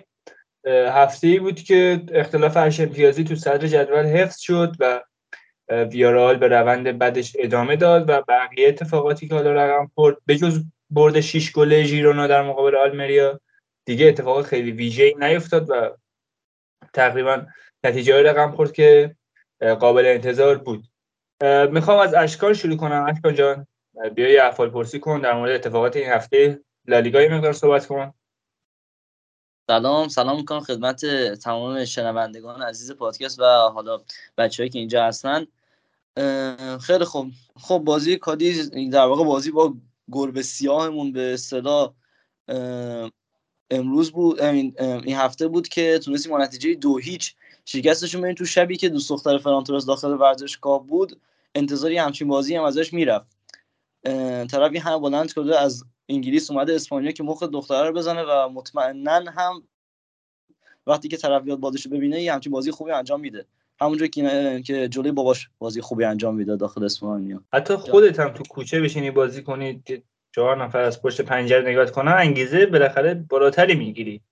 درسته. به نظرم بهتره به نصف پولی که به فرانتورس میدن بدن به دو دخترش که واسه همه بازی ها بیاد این اینجوری بازی بکنه. به نظرم خیلی تیم بله. پیشرفت. بله همینطور. خب. حالا ده تا. حالا درسته آدم پیشرفت می‌کنه ولی دیگه ده تا دریفت موفق توی بازی یکم زیادیه. یعنی اگه سه تا دیگه می‌زد رکورد مسی هم زده بود دیگه. اون موقع نمی‌تونستیم بگیم مسی هم بهترین دریبل زنه لالیگا تاریخ لالیگا بوده. یکم تمرین کن رو این کامل صحبت کردن. دریبل می‌زد. یکم دیگه می‌زد چیه؟ دریبل می‌زد. چشم. خب. وی دریبل می‌زد و بازیکنهای حریف رو یکی پس از دیگری از سر راه خود برمیداشت و به جلو حرکت می‌کرد و پاسهای آخر رو اصلا خوب نمی‌داد. نمی‌دونم فقط رو همون قسمت دیری زدنش تمرین کرده بود. یعنی دو سه جا قشنگ رسید به گوشه. بعد حالا آخه در- درسته حالا تو داری خوب بازی می‌کنی ولی قرار نیست با پای غیر تخصصی هم هر شوتی که می‌زنی به تو گل. دو سه تا شوت با پای غیر تخصصی داشت که به نظرم اصلا شوت زدن با پای غیر تخصصی واسه وینگری که تازه زاویه‌اش هم بسته است غیر منطقیه تو رو پای تخصصی می‌تونی یه پاس خیلی خوب بدی و نوک حمله بدبختمون که لواندوسکی باشه که اصلا یه جوری بود اصلا انگار وحشی شده بود گل نمی‌زد چند تا بازی. این دفعه دیگه گفت هر چی شد شد. می‌زنم زیرش میره تو گل دیگه تهش اینم دیگه از شانس خوبش هم زاویه گلر کادیز اصلا خوب نبود و شوت لواندوسکی هم گل شد. بریم سر شروع بازی که line-up استارت کار چجوری بود؟ ما با سه تا هافبکی بازی شروع کردیم. سه تا هافبکی که تقریبا قابل پیش بینی بودن بجز روبرتو. روبرتو من احساس می‌کنم که کسی داخل این بازی بازی بکنه. چرا که قرار به حال قرار هست که بازی بعدی جلوی من یونایتد هم بازی بکنه. دوست داشتم که کسی رو ببینم یا حداقل تیم اصلی ژاویو ببینم. یعنی من گفتم که خب میشه به این باز تو این بازی به گاوی استراحت بده و از تیم اصلیش استفاده کنه و تیم اصلی که می‌خواد جلوی منچستر بازی بده بازی کنه و در واقع اشکالات کارش رو پیدا کنه. ولی خب با گاوی وارد بازی شد. گاوی که واقعا تاثیرگذار بود تو این بازی چرا که مثلا خیلی جا بود که ما بازی رو از چپ شروع می‌کردیم برعکس گلایی که زدیم و با بازی از چپ شروع می‌کردیم. تیم کادی سمت چپ مایل می‌شد و طرف بالده و روبرتو و اینا رو خیلی می‌گرفتن. در مورد نقش روبرتو داخل این بازی بیشتر صحبت می‌کنم حالا جلوتر. طرف اونا رو می‌گرفتن و وقتی که خب وقتی تو این شرایط قرار می‌گیری یه تغییر فاز از چپ به راست خیلی می‌تونه مفید باشه دیگه. اونم با این فرانتورس آماده دریبل زنی که توی بازی داشتیم. وقتی که توپو می‌دادن به گاوی خیلی راحت یعنی مثلا قشنگ پلی استیشنی قشنگ انگار گذاشته بود رو آماتور داشت بازی می‌کرد. خیلی راحت از بین فضاهای هافبک های حرکت می‌کرد فضای دفاعشون. و دو سه تا پاس خیلی خوب به فرانتورس فرستاد که حالا یکی دو داشت قطع شد و یکیش هم که اه، دروازه‌بان تونست زودتر از فرانتورس به توپ برسه. منظور اینه که حالا ما درست از این راه به گل نرسیدیم ولی بازی دادن به گاوی اینجا خودشون نشون داد. آروخو که نمی‌تونست بازی کنه یه بازی از اریک گارسیا دیدیم. بازی که شما نگاه کن اریک گارسیا واقعا بازیکن در سطح خیلی بالایی نیست که بخواد بگیم خب چرا مثلا توی سری بازی ها چرخشی بهش بازی نمیرسونه. من به نظر رسوندن بازی با کسایی به کسایی مثل مارکوس آلونسو به کسایی مثل کنده داخل دفاع وسط که حداقل اینا رو فرم اون اون دفاع بمونن. اگه یه وقت مجبور شدیم مثل بازی با تو بازی منچستر مجبور نبودیم. حالا یه موقعی اومد دفاع وسط بازی کرد یه بازی کنی که مثل کنده و آلونسو پست نبود. به نظرم بازی دادن به این آدما تو این فصل به این پرفشاری مهمتره. نه بازی دادن مثل کسی به کسی مثل اری گارسیا. ما دو تا موقعیت خیلی خطرناک به حریف دادیم. دو تا دو سر ضربات آزاد اصلا خوب کار نمی‌کردیم و دلیل اصلی اصلی اصلیش اری گارسیا بود. اری گارسیا هم نظر بدنی خیلی ضعیفه. یعنی بازیکنهای حریف قشنگ بدنشون رو بین توپ و اری گارسیا قرار میدن و توپ رد می‌کنن ازش. خب چیز نقد بلندی داره. آخه ببینی ولی چیزا واقعا مثلا ارسی دیگه این آدم نقد بلندی داره نه فیزیک خوبی داره. و در کل به نظرم نمی‌دونم. به نظرم اری گارسیا یه باخته. حالا باید دید که جلوتر چجوری عمل می‌کنه. به حال ما فرانتورس هم یه باخت حساب می‌کردیم ولی تو این بازی قشنگ دهن همه رو بست. خب بریم سراغ نقش روبرتو که یکی از زیباترین بازی های دوران هافبکیشو بازی کادیز انجام داد. چرا که داشت یه جورایی انگار مولر لواندوسکی بود. یعنی در واقع این زوج مولر لواندوسکی یه جورایی انگار داشت دوباره پدیدار میشه داخل بارسا این دفعه با این دفعه البته با روبرتو. چرا که داشت داخل پست هافبک هجومی یا center forward چپ بازی می‌کرد سنتر فوروارد چپ آره بازی می‌کرد و توپای که از لواندوسکی رد می‌شدن خیلی خوب می‌زد. مثل گل اولش که همینجوری هم به ثمر رسوند یا خیلی از جاها به خاطر سرعت بالاش. اشکام ببخش. سنتر فوروارد چپ دقیقا کجاست؟ بین لواندوفسکی و فاتی عقبتر. نه. الان سوال من اینه. سنتر یعنی چی؟ یعنی مرکز دیگه. درسته؟ تا اونجایی که من می‌دونم. سنتر چپه. مرکز چپ. مهاجم مرکز چپ دقیقا مهاجم آره دیگه. مهاجم مرکز چپ دقیقا کجا بازی می‌کنه؟ بین لواندوسکی و فاتی که آقا نمی‌دونم خب یعنی هر کی بین لواندوسکی و فاتی بازی کنه مهاجم مرکز چپه. مهاجم مرکز چپ نیست. قبوله. اشتباه کرد.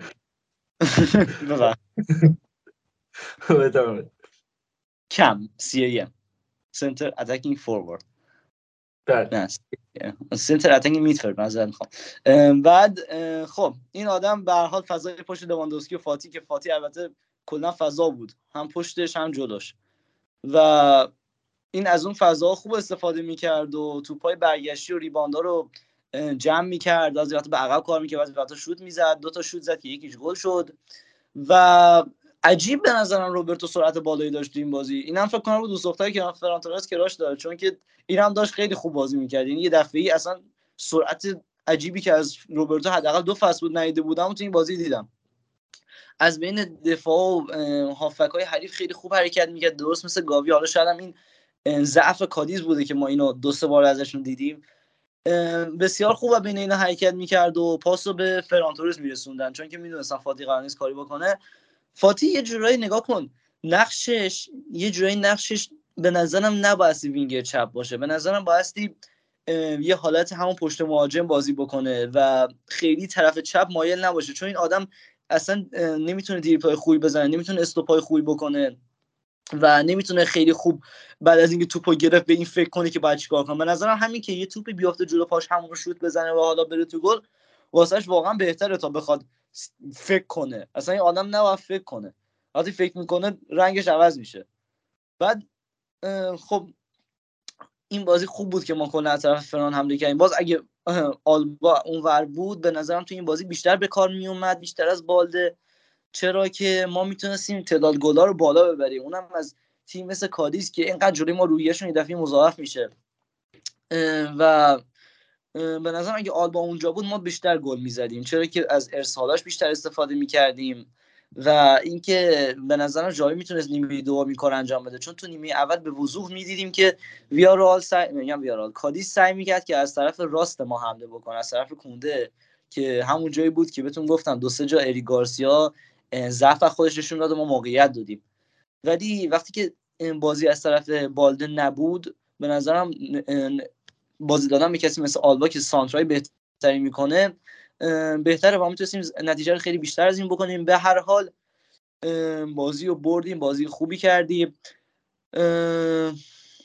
به نظرم همین بود دیگه. این موضوع نکته داره اضافه کنه چیزی می‌خوای من در مورد صحبت کنم که برم تو کارش آره خیلی خوب. حالا در مورد این بازی صحبت کردی خیلی خوب و تقریبا کامل. حالا من می‌خوام نکته نظرت خودم در مورد بازی با کادیز بگم. اول اینکه ببین با این حرفت مخالفم که میگی. کاش همون ترکیب اصلی بازی با منچستر رو میذاشت که اشتباهات رو در بیاد اگه قرار اشتباهی از بازی در مقابل منچستر در بیاد باید بازی رفت با خود منچستر آنالیز بشه.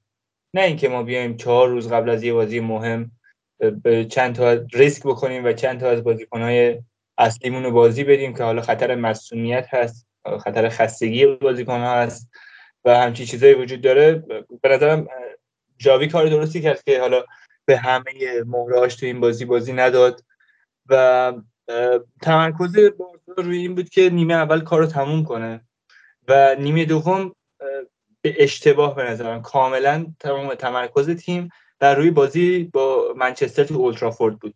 یعنی تیم کاملا تمرکزش از دست داده بود. کادیس چند تا موقعیت خیلی خوب داشت که خدا رو شکر ترشگن نجات داد بارسا رو تو این بازی. ولی از بود فنی اگه بخوایم این بازی بررسی کنیم به بازی خوب روبرتو و گاوی اشاره کردی. من این رو در دو چیز می‌بینم. یکی اینکه فرانکی دیونگ تو این بازی پرس شدید شده بود. یعنی ما می‌دیدیم که دیونگ اصلا اون پویایی خودش در بازی قبلی نداره.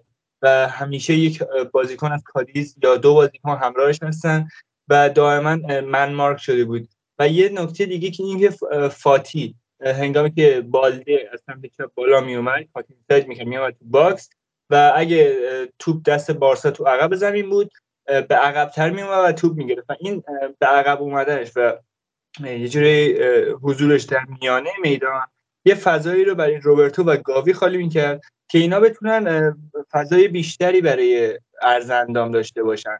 یعنی تو میگی روبرتو اون سرعت رو داشت یعنی یک فضایی هم طبیعتا براش ایجاد شده بود که بتونه حالا استارت بزنه و توپ رو به box حریف بفرستونه و همینطور گاوی.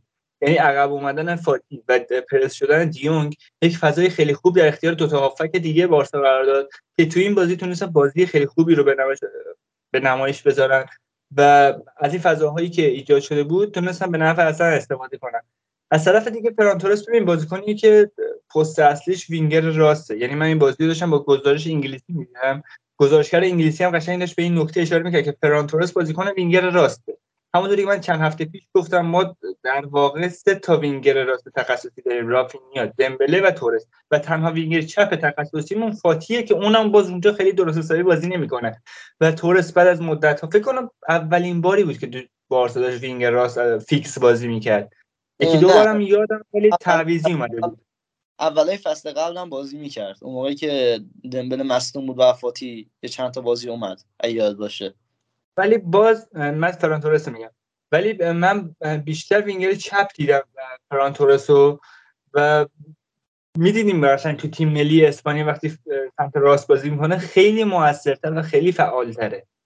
این بازیکن اصلا سمت راست یه بازیکن دیگه از خودش تو مصاحبهاش میگه من می‌تونم تو هر سه پست حالا به عنوان مهاجم بازی کنم. هم مهاجم نوک می‌تونم باشه هم وینگر چپ می‌تونم باشه و هم وینگر راست ولی اگه یک تحلیلی از بازی این بازیکن داشته باشیم می‌بینیم که این بازیکن لب خط خیلی راحت تره و چون میل به نفوذ داره و نوع دریبلاش و شیوه دریبلاش به سبکیه که اگه سمت راست باشه خیلی موثرتر واقع میشه و از بازی خوب کونده و حمایت هایی که از فرانک درست می‌کرد تا این بازی درخشان رو از خودش به نمایش بذاره اصلا نباید بگذارین جز کنم.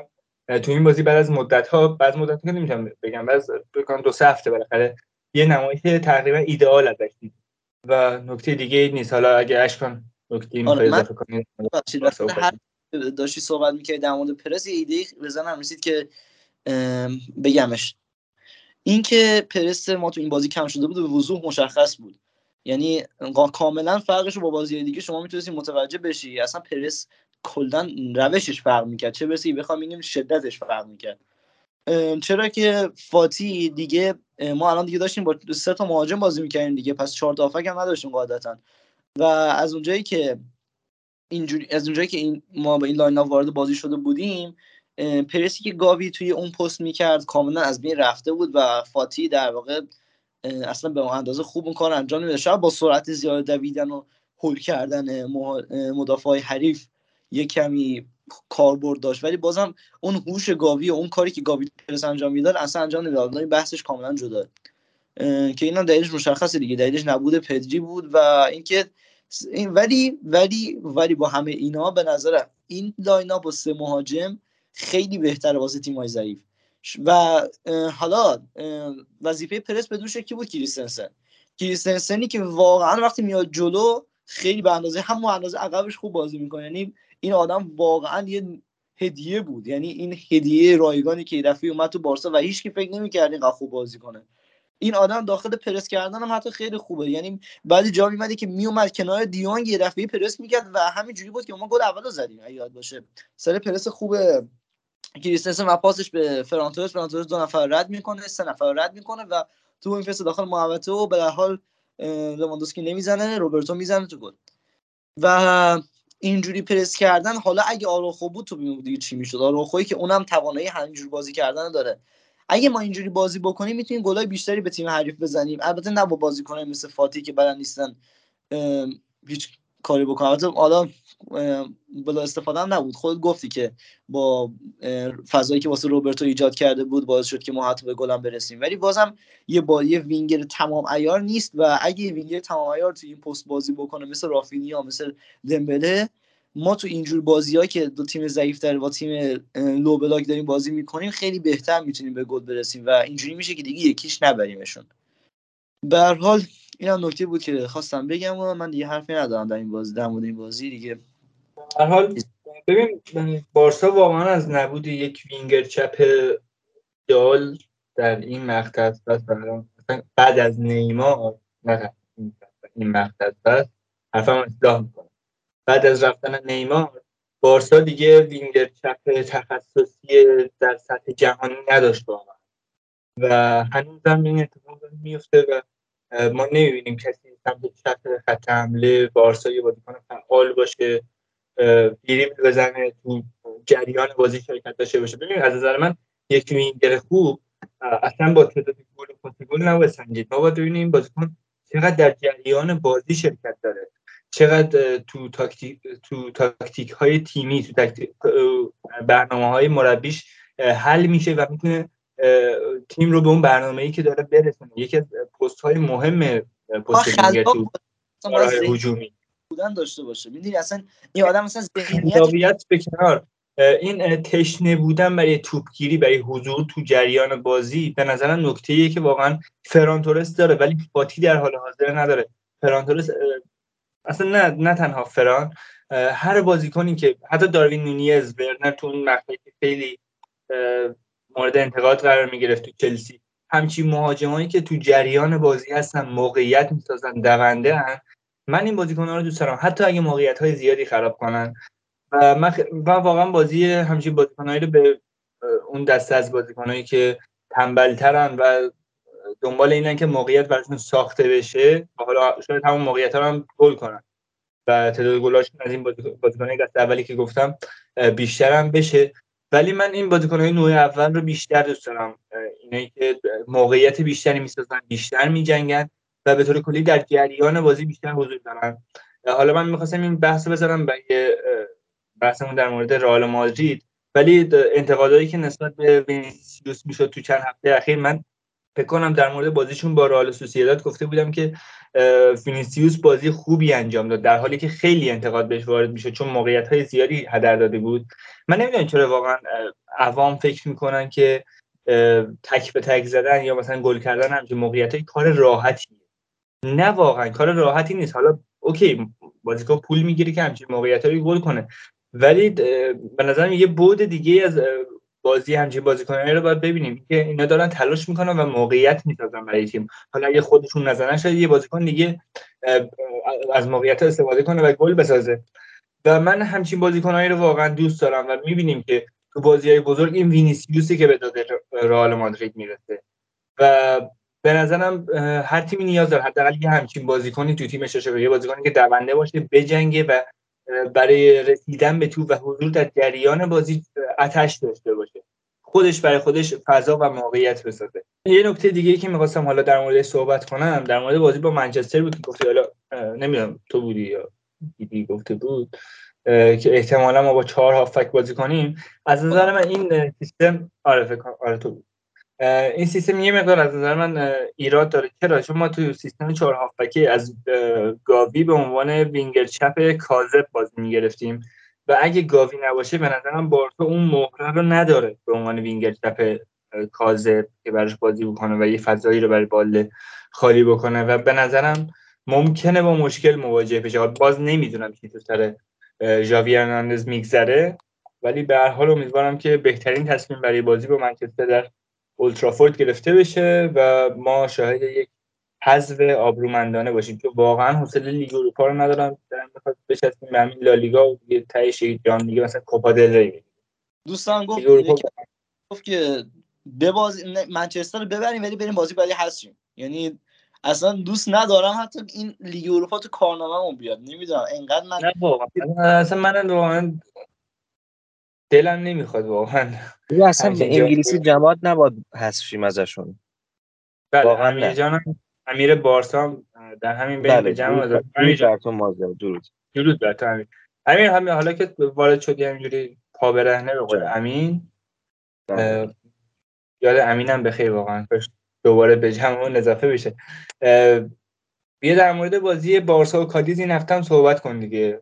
برو خودت. چیز خاصی نداشت نداشت به نظرم. فقط همین فرانتورس خوب بود. یعنی ما 24 دقیقه علکی صحبت کردیم. 24 دقیقه به بازی نه 24 دقیقه جالب شد. برام گوش کنم بعدا.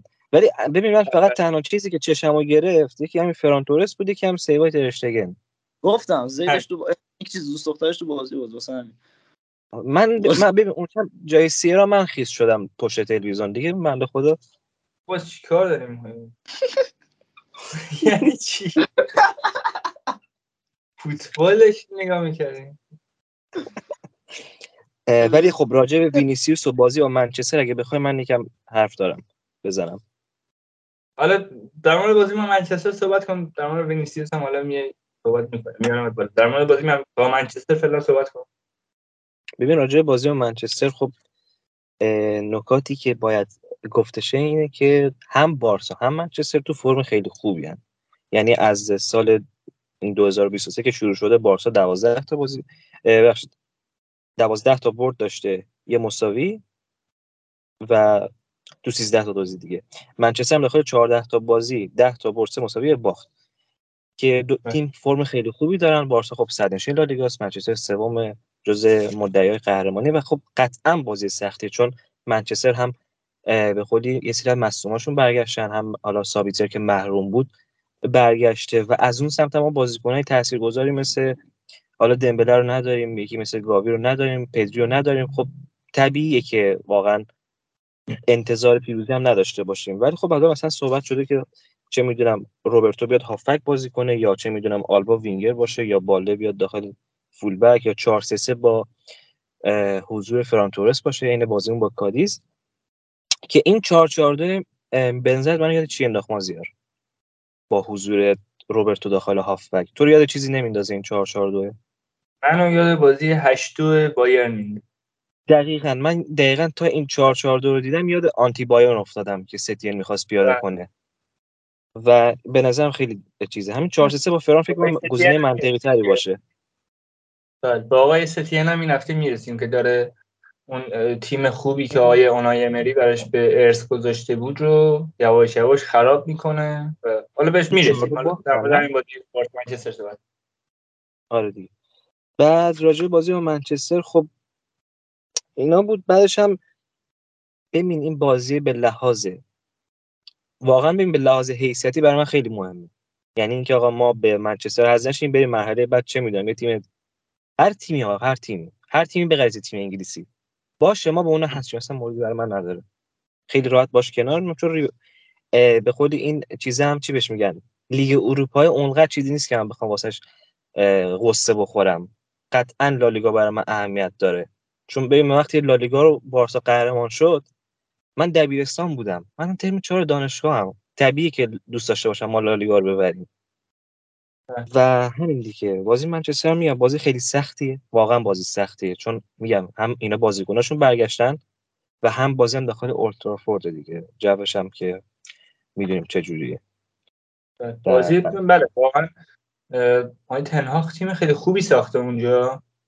و اگه بخوام به یه تیم حسودی کنم در حال حاضر اون منچستر. چون من واقعا آقای اریک تنهاخ رو دوست دارم. حالا با اینکه به نظرم جاوی هم داره مسیر درستی رو میره ولی واقعا دوست داشتم که روزی آقای تنهاخ رو رو نیمکت بارسا ببینم.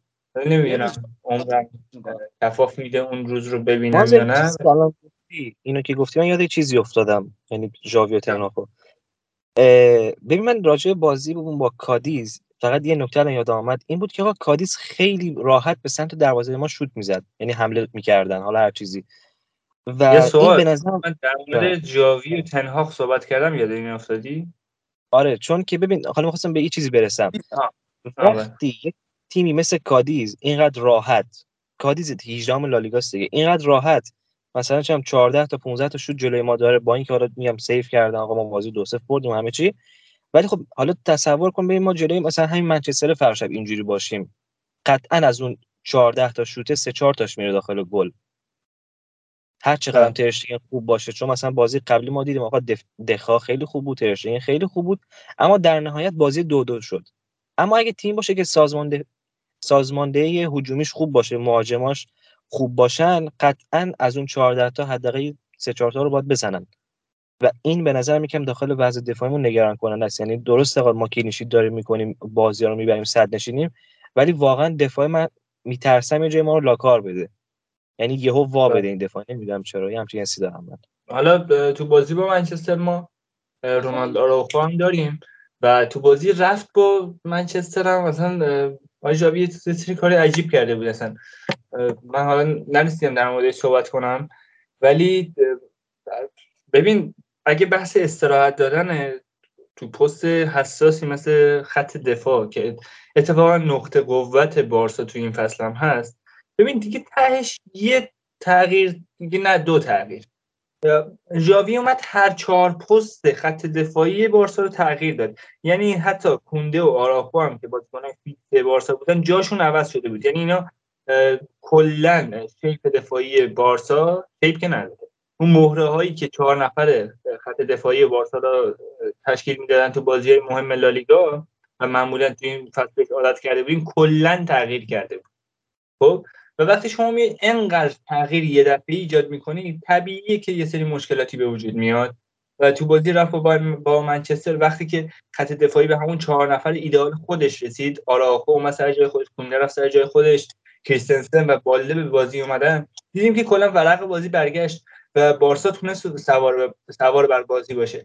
احساس می‌کنم اگه فردا شب هم از همین چهار نفر ثابت یعنی بالده سمت چپ کریستنسن و آراخو در مرکز خط دفاعی و جوز کونده سمت راست باشن به نظرم بارسا شانس داره برای اینکه بتونه حتی منچستر تو اولترافورد شکست بده و امیدوارم که این اتفاق بیفته. اگه نیفته هم میگم خیلی برام اهمیتی نداره من یه چیز بگم استاد اجازه.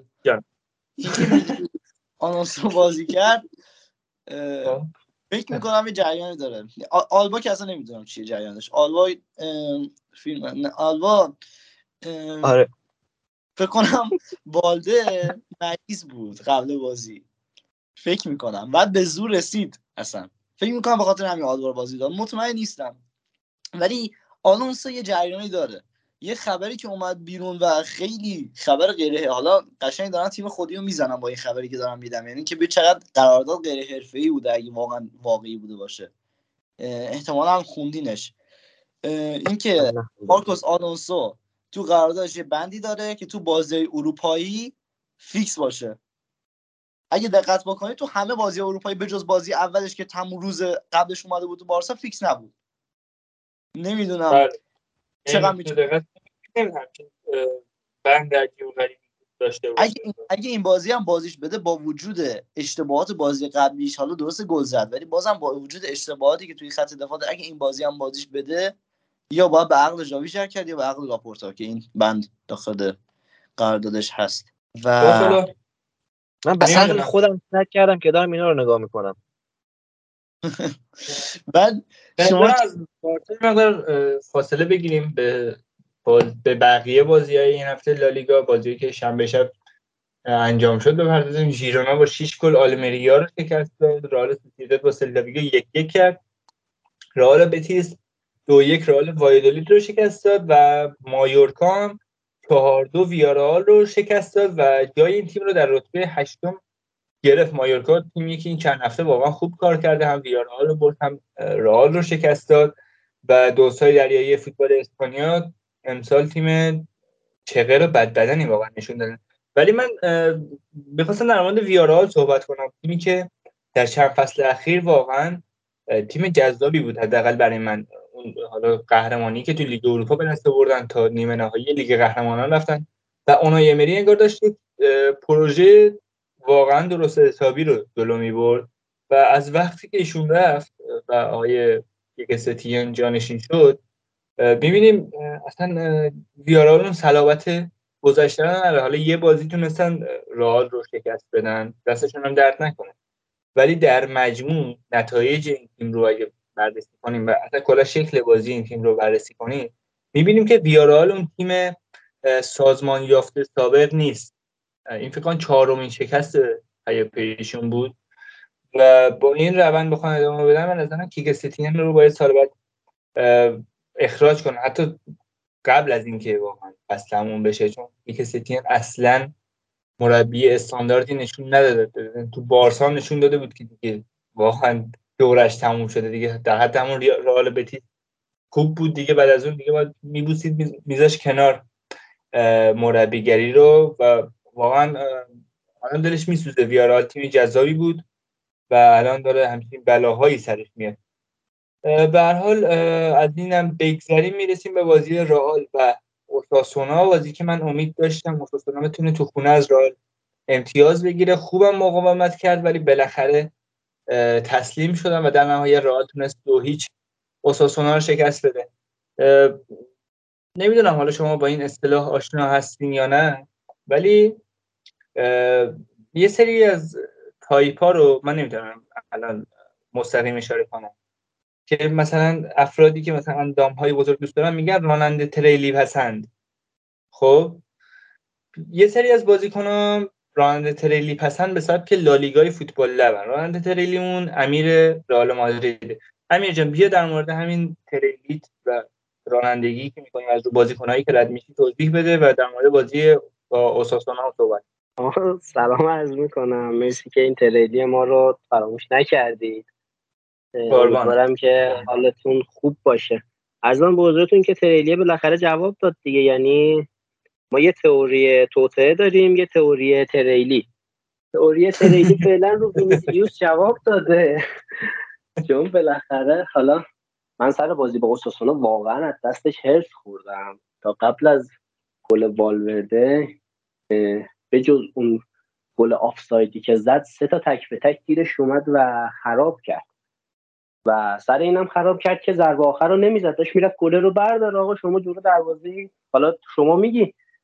گفتی که تک به تک زدن کار ساده ای نیست. منم موافقم. واقعا تک به تک زدن کار ساده ای نیست. اونم مخصوصا وقتی وسط یه بازی پرفشاری حالا یه سری جو و اینا هم علیه وینیسیوس هست. ولی به نظرم این که شما تو اون شرایط بخوای گل رو برداری بزنی تصمیم اشتباهی بود. شما وینیسیوس کنم یه موقعیت دیگه هم گیرش اومد که آلوارو بهش پاس داد گل رو مردود کردن بازم توی حالت حالا نیمه تک به تک بود کامل نبود. ولی ضربه رو زد دیگه اصراری به دریبل مزخرف نداشت و توپ گل شد. و حالا خدا رو شکر ما امتیاز گرفتیم و یعنی واقعا اون تریلی نیاز بود که دوباره روی این رد بشه. ولی بازم خدا رو شکر الحمدلله ما تونستیم از این اساسونای چغر و بدبدن امتیاز بگیریم. واقعا اساسونا مثل خود جواد نکونا مثل چکش بود این بازی. نمی‌رفت. توپا تو گل ولی جلو توهای والورده که پسرش زنده است. خوشحالیم بابتش. یعنی والورده بعد از اینکه شنید بچهش زنده است انگار خودش هم زنده شد. قبل اون فوتبال یادش رفته بود مثل اینکه. الان چند تا بازی خیلی شاداب داره بازی می‌کنه تاثیرگذاره واسمون و باز به نظرم یه توری دیگه باید راه بندازیم تحت عنوان توری آسیایی ها. ما یه جام جهانی تو آسیا برگزار کردیم. رئال مادرید قبل اون جام جهانی. رئال 2017 بود بعدش شد رئال کیروش همینجوری داشتیم به خاک سیاه می‌رفتیم. یه ذره دیگه ادامه پیدا می‌کرد ما صعود می‌کردیم دست پایینتر. ولی خدا شکر رفتیم جام باشگاه جهان. با الهلال بازی کردیم که یک تیم آسیایی دیگه بود و به نظرم دوباره برگشتیم رو فرم از اون تاریخ. یکی یه تئوری دیگر رو اجازه بدید مطرح کنیم در حد تئوری آسیایی ها و تاثیراتشون بر فوتبال دنیا که باعث شد برگردیم. ولی حالا هفته تئوری ها بود هفته. آره. تو این دقت کنید آرسنال هم یه آسیایی داشت به خاک می‌داد. اون بازیکنشون ژاپنیه چیه؟ اونجا اونا رو هم به خاک می‌داد. آره. حالا ولی خب از اون بحث بگذریم. ما اومدیم جلوی اوساسونا بازی دو هیچ بردیم. وینیسیوس هرچند بازی مطلوبی که من دلم می‌خواد انجام نداد ولی واقعا بازیکن تاثیرگذاری. حالا جدای از تمام هیت ها و تنفرهایی که بهش میدم ولی واقعا بازیکنیه که در نبود بنزما ما بهش تکیه می‌کنیم. و یک مشکل تاکتیکی هم که ما داریم ما در نبود بنزما پلن های تاکتیکی بنزما. مشکل ببخشید میونه کلمه میام حتی در حضور بنزما شما تا شما تا حدودی واقعا به وینیسیوس تکیه می‌کنید. یعنی بازی آره. دیشب و خود یاد بیاد دیگه واقعا. وینیسیوس اگه اون گل رو نمی‌زد شاید شما بر نمیگشتیم به بازی چون واقعا تحت فشار بودیم در مورد بازی با بحث لیورپول. صحبت می‌کنیم. آره صحبت لیورپول رو صحبت می‌کنیم. ولی آره. وقتی کریم هست وینیسیوس انگار یه حالت آزادتری داره. چون شما وقتی بنزما هست انگار مثلا حواس مدافعین باید دو جا باشه. یکی باید حواست به وینیسیوس باشه یکی باید به کریم باشه. چون جفتشون خطرناک هستن تو اون محدوده. رودریگو با تمام علایقی که من بهش دارم و تا الان اثباتش کردم فکر کنم حرف زدم در موردش رودریگو تو مهاجم نوک مثلا جوابگویی اونچنانی نداره. توقعی هم ازش نیست.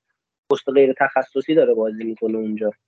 ولی وقتی کریم هست ما پلنهای تاکتیکیمون میچرخه. یعنی کریم نوع کلاسیکی نیست که فقط تو محوطه باشه. مثل شماره ده میاد میچرخه بیرون توپ می‌گیره به چپ و راست به وینگرهای چپ و راستش اضافه میشه کمک می‌کنه که توپا رو بچرخونه. حالا جلوتر باز گفتی بهش می‌رسیم سر گل اولی که وینیسیوس به لیورپول زد بازی بدون توپ کریم رو که شما دقت کنی آر... هندرسون رو می‌کشه بیرون و یه فضای باز میشه واسه شوت زنی حالا با اینا کاری نداره. ولی وقتی کریم نیست این پلنا نمیچرخه انگار. یعنی بازیکن‌ها بازیکن‌های با کیفیتی هم ولی اون کاراییه رو ندارن. یعنی نمی‌تونن به سرانجام برسونن. ولی بازم ما با همه این نبودن ها و مشکلات تونستیم ببریم تا دقیقه 80 78 اینطورا جونمون در اومد تا بالاخره وینیسیوس تصمیم گرفت یه کاتبک بده. والورده هم خودش رو پرت کرد گل اول رو زدیم. و یه چیز دیگه که توجهمو جلب کرد این مهاجم 18 سالمون بود که از کاستیا آلوارو رودریگز اومد تو بازی کرد. بازی رو حالا دیده باشید. این آدم کلا فکر کنم چهار دقیقه در مجموع بازی کرد.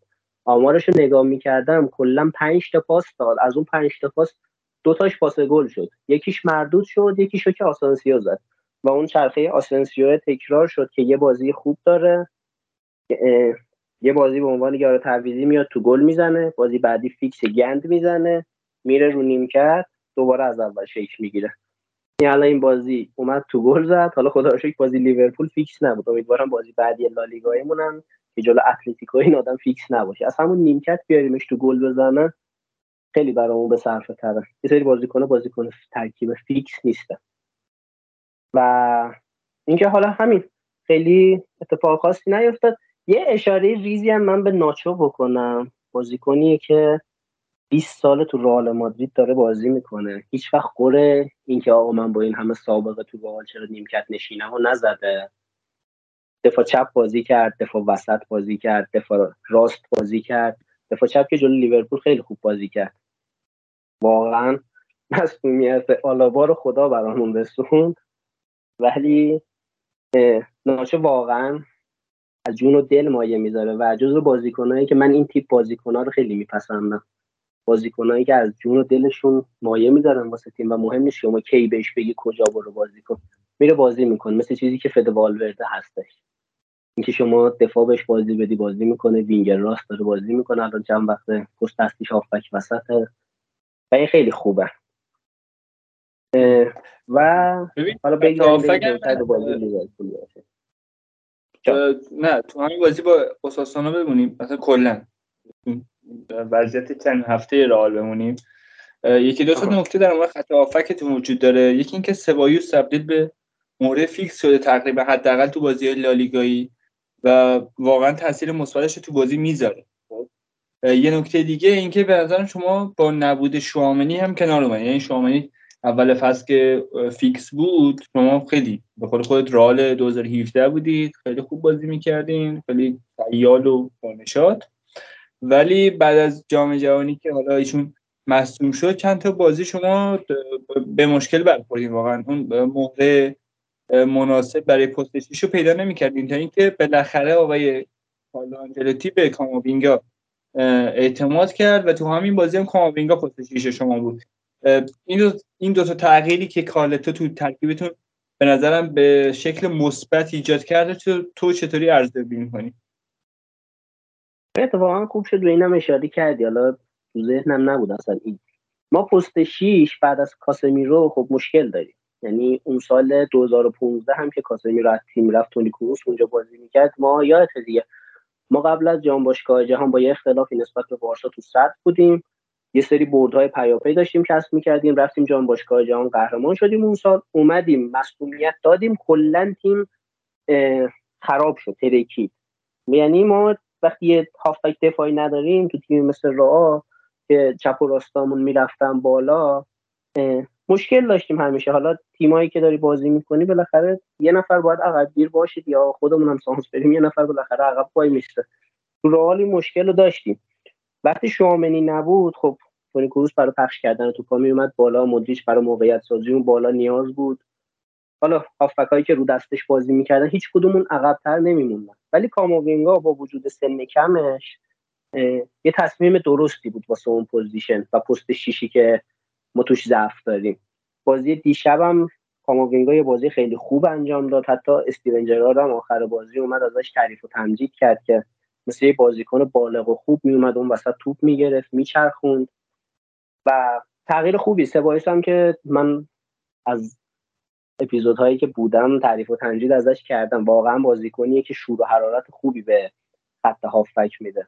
پرس می‌ذاره مثل کاری که حالا نمی‌تونم بگم دقیقا همون مدلی ولی پرس هایی که استبارش می‌ذاره یه جورایی میشه گفت شبیه پرسیه که پدری و گاوی می‌ذارن. خیلی صد درصد رو توپ میاد فشار می‌ذاره نمی‌ذاره بازیکن راحت تصمیم بگیره. همیشه هم از جون و دل مایه می‌ذاره واسه و از طرفدارای سبایس هستم. امیدوارم قراردادش سریعتر تمدید شه. ما یه چهار تا هافبک داریم.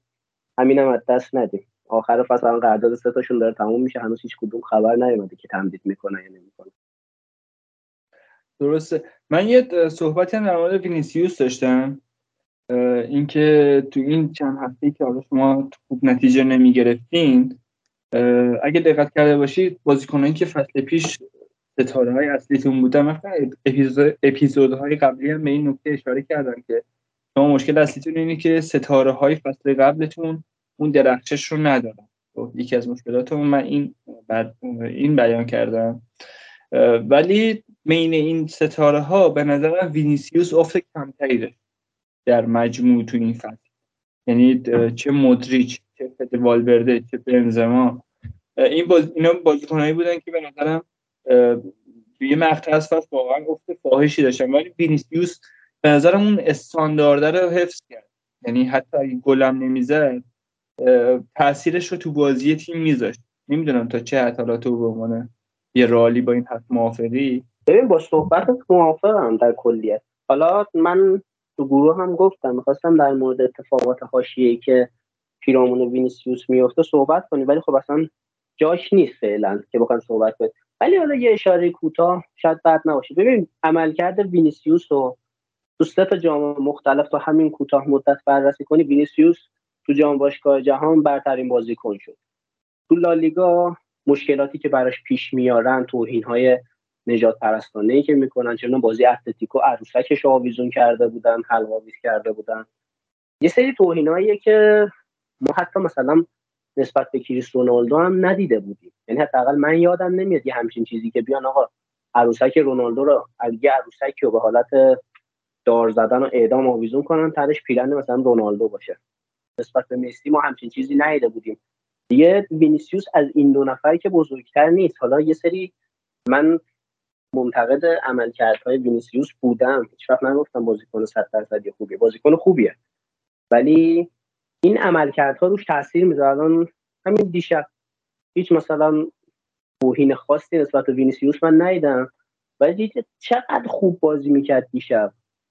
و اینا به نظرم رو عمل کرده خونه وینیسیوس تاثیر می‌ذاره. حالا افتی که باز نسبتا داشته نسبت به پارسا اون عدم تمرکزه رو داره. ولی این مسائل حاشیه ای هم که درگیرشه به نظرم روی این عمل کرده تاثیر می‌ذاره. یعنی از بازی اوساسونا که شروع شد ببخشید من صحبت رو قطع کردم. از بازی اوساسونا که شروع شد حالا هواداراشون یه بحث های حاشیه‌ای در مورد زلزله زده ها داشتن که به بحث فوتبالی ما خیلی ارتباط نداره یه بحث انسانیه. ولی به وینیسیوس همونجوری داشتن توهین می‌کرده یعنی حتی آخرش هم باز به وینیسیوس خوش می‌دادن که این یه سه نقطه بوقی امیدوارم اینجا بذارن. به ما گل نزد. و این فشارا اذیت کننده است به نظرم واسه وینیسیوس. نمی‌تونه هنوز تمرکز 100 درصدیشو بذاره. و طبیعی هم هست. بالاخره جوون این چیزا ممکنه براش پیش بیاد. ببین احساس می‌کنم حالا نمی‌دونم باید از این اصطلاح استفاده کنم یا نه. ولی انگار تیم‌های لالیگایی سوراخ رو پیدا کردن دیگه. یعنی اینجوریه که آره. مثلا برن آره. می‌دونم بازیکن بی جنبه ایه بازیکن حساسی. یعنی اونقدر هم حرفه‌ای نیست که بتونه همچین فشارهایی رو کنترل کنه. و به نظرم اینو فهمیدن و دارن رو نقطه ضعفش دست می‌زدن دیگه. ببخشید آره اتفاقا به نظرم درست. صدا چیزی بگم. نکته خوب بودی گفتی سوراخش پیدا کردن. من چجوری بهت بگم؟ آره اسپانیایی اینجوری و این جریان صدا چیه؟ صدا بوه بعد این جریان این که اسپانیایی این کارو می‌کنن. اسپانیایی بارها این کار کردن. جریانی دنی آلوز یاد باشه واسهش موز مینداختن می‌گفتن تو میمونی مثلا میرم موز بخور اینا. بر برین فیلم های برخوردهای دنی آلوز رو با یه توهین نجات پرستانه حالا ببینین. و بیاین تو بیاین برخورد وینیسیوس رو ببینین. به اصطلاح شما مثلا من توی کلاسی هستی مثلا به یه موضوعی گیر میدن. خود هست همیشه توی کلاس مدرسه اصلا واسه هممون پیش اومده. به یه موضوعی گیر میدن بچه‌ها کل کلاس یه دفعه یا یکی دو نفر گیر میدن بقیه از اون اسکی میرن. مثلا چه می‌دونم میگن که بچه خوشگلی چه می‌دونم مثلا میگن که ریشاتو بزن shave کنه یه حرفا. اینا رو میگن. اصلا اینا همیشه تو کل مدرسه هیچ به هیچ کس هم پوشیده نیست. ولی اینکه خود طرف چجور برخورد می‌کنه خیلی واقعا روی ادامه صحبت ها فرق داره. مثلا چه می‌دونم طرف میگه باشه مثلا به طرف به هیچ جاش حساب نمی‌کنه حرفای دیگران اونجا.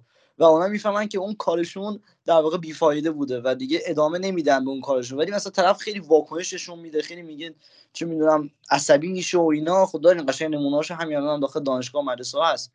و همه حال می‌کنم میگن خب این کار ما گرفت. بذار ادامهش بدیم بذار بازم انجام بدیم بذار روی عملکردش تاثیر بذاره. وینیسیوس دقیقا همینه. وینیسیوس یه آدمیه که هر بار اومدن یه کاری روش انجام بدن همیشه جواب داده. یعنی آدم مثلا نمی‌دونم توی مدرسه بهش گیر نمی‌دادن یعنی مثلا نفهمیده که چه وقتی یکی بهت گیر میده آقای عزیز من تو لازم نیست حتما جوابش رو بدی برگه چه می‌دونم تو هم فوش بدی بهش. مثلا اون روز جلوی اوساسونا نمی‌دونم من حالا این خبر چقدر صحت داره. به توپ جمع کنه گفته مادر فلان فلان شده توپو بده. مثلا یعنی چی؟ تو خود یعنی که قشنگ داری نشون میدی آقا جان این هر این حرفای شما رو من رو بازی رو عمل کرده من تاثیر داره. خب معلوم ادامه میدم به اون حرفاشون. انگلیسی ها نمیشناختنش. باور کن اگه اسپانیایی بود تیم حریفشون توی همچین بازی مهم میکشتنش زیر فشار. و این آدم تو اسپانیا به جایی نمی‌رسه. تو اسپانیا احتمالی که به جای نرسه هست. چون که اسپانیایی واقعا آدمای هم نجات پرستی هم کلید می‌کنن روی موضوع ولکن ماجرا نیستن. فقط می‌خوان ببرن. یعنی که از همون ماجرای دو بلاک چیدن تیما این موضوع مشخصه که تیم‌های اسپانیایی فقط دنبال بردن نه دنبال قشنگ بازی کردن دنبال پیشرفت نه دنبال هیچ چیز. فقط می‌خوان ببرن آقا فقط می‌خوان ببرن. و از هر تاکتیک کثیفی هم استفاده می‌کنن. و سیمیونه نبود. سیمیونه تو فینال جام جهانی چیکار کرد؟ رفت پای طرف گاز گرفت. بعدش بعد پاشو گرفت نم چیکارش کرد. بعد وقتی زدش یارو اخراج کرد. اگه یادتون باشه حالا تعریف کردم واسه من من ندیدمش. اینجوری آقا. یک چهارم در مقابل انگلیس بود جام جهانی 98 که دیوید بکام اخراج شد. اگه اشتباه نکنم باز من من یادم نیست دیوید یکی دیگه بود. ولی می‌دونم فینال نبود. آره فینال. ببخشید معذرت فکر کنم فینال. بعد همین دیگه آقا تو این چیزای اسپانیا مثل تباسن. ما یعنی... کدوم ویژگیشون میگی؟ اینکه پدرشون رو نمی‌تونن پیدا کنن یا اینکه کدومش؟ نه اینکه مادرشون خرابه. آها. همون چه فرقی هم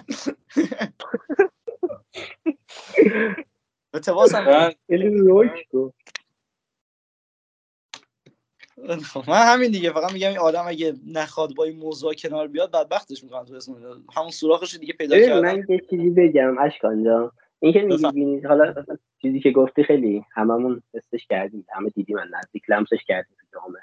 این که میگه وینیسیوس من دقیقا انتقادم به وینیسیوس در مورد رفتارهای این حواشی اخیرش همینه. وینیسیوس نمی‌تونه خودشو کنترل کنه. یعنی خب منم نمی‌تونم خودمو کنترل کنم اما فرق من و وینیسیوس تو چیه؟ یعنی باید بالاخره ما یه فرقی داشته باشیم دیگه. حالا به لحاظ فوتبالی بذار کنار ولی به لحاظ شخصیتی وقتی اون آدم نمی‌تونه تو اون فشار خودش رو کنترل کنه چه نیازیه که واسه واسه بهترین تیم‌های دنیا فوتبال بازی کنه؟ بازیکن فوتبال جدای از همه تمرینات طاقت فرسا نمی‌دونم مسافرت ها اعصاب ها حواشی ها باید به لحاظ روحی روانی آدمای قوی باشن.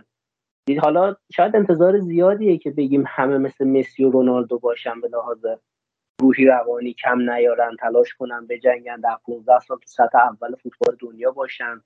تمام استیج ها جزو نفرات برتر باشن. ولی خب در حد اقلش اینه که آقا تو جلوی خودت تو 5 هفته 6 هفته کنترل کن. جواب نده درگیر نشو. بالاخره که چی؟ بالاخره به قول تو تا یه جایی این تاکتیک جواب میده که آقا ایول بریم رو مخش. آره من این همین اتفاقات واسه دنی آلوز افتاد. موز انداخت نقطه کورنر برداشت موزه رو خورد انداخت کنار. این یعنی مهم نیست. تو فردا بندازید همین کارو می‌کنه. وینیسیوس هم نسبت به اتفاقایی که داره میفته باید همچین واکنش بیخیال طوری رو نشون بده. حالا یه خبر قبلا اومده بود که آنجلوتی بهش گفته بود که آقا اگه مثلا باهات دارن درگیر میشن اینا رو ول کن آقا جواب نده. دنبال حاشیه نباش. ولی خب اون خامیه و جوون بودنه باعث میشه که کار دست خودش بده بره درگیر میشه. حالا تو حساب کن مثلا یه بازیکن تو رو می‌زنه تو بلند میشی اون بازیکن رو می‌زنی. میگه اوکی من اینو زدم. خب هواداراشون شروع می‌کنم فوشت میدم. پنج دقیقه فوشت بدن اعصابت خورد میشه دوباره میری میزنیش. و این باعث میشه که تو به جای اینکه مثلا رو سبک بازی خودت تمرکز کنی رو وظایف خودت تمرکز کنی رو این تمرکز می‌کنی که چیکار کنم دهن این بازیکن اون هوادارا رو سرویس کنم. وینیسیوس بازی با اوساسونا خیلی مشخص بود که همون تک به تک که بهتون گفتم دنبال این بود که آقا گله رو برداره بزنه یه خودنمایی شیرینی انجام بده بره شروع کنه مثلا جلو هوادارا خوشحالی کردن. اصلا به وضوح جلو چشم بود که یکی از این تک به تک رو فقط گل کنه میره شروع می‌کنه رو موقع هواداری حریف راه رفته و این نقطه ضعفه. حالا در مورد تباس و تعداد پدرهاش و اینا بگذریم که اصلا کنترل نمی‌کنن ورزشگاه ها رو یه جو خیلی عجیب و غریبی علیه بازیکن را افتاده ولی یه بخشیش هم برمیگرده به خود وینیسیوس که می‌کشه انگار سمت خودش. اصلا انگار یه جاذبه ای داره که آقا بیاید منو بزنید فوشم بدید. من خوشم میاد از این حاشیه. حالا از بس این هفته رئال این هفته رئال در لالیگا و اتفاقاتی که برای وینیسیوس و رئال در مقابل اوساسونا افتاد بگذریم. رئال بازی ببین راجع وینیسیوس حالا می‌خوام خیلی کلی بگم نمی‌خوام بشینم تک به تک توضیح بدم. خیلی کلی بخوایم بگیم. ببین من نتم اوکی چون تیجی الان. صدا اوکی همشی آره صدا اوکی. خب اوکی. ببین راجع به وینیسیوس این بشر از وقتی که کارلتو اومد ما واقعا یه بازیکن دیگه رو دیدیم. یعنی تا قبلش همه وینیسیوس رو می‌دیدیم که چه جوریه چقدر حالا ترور می‌شده این داستانا ولی خب از وقتی کارلتو اومد واقعا یه فصل فوق العاده رو گذروند.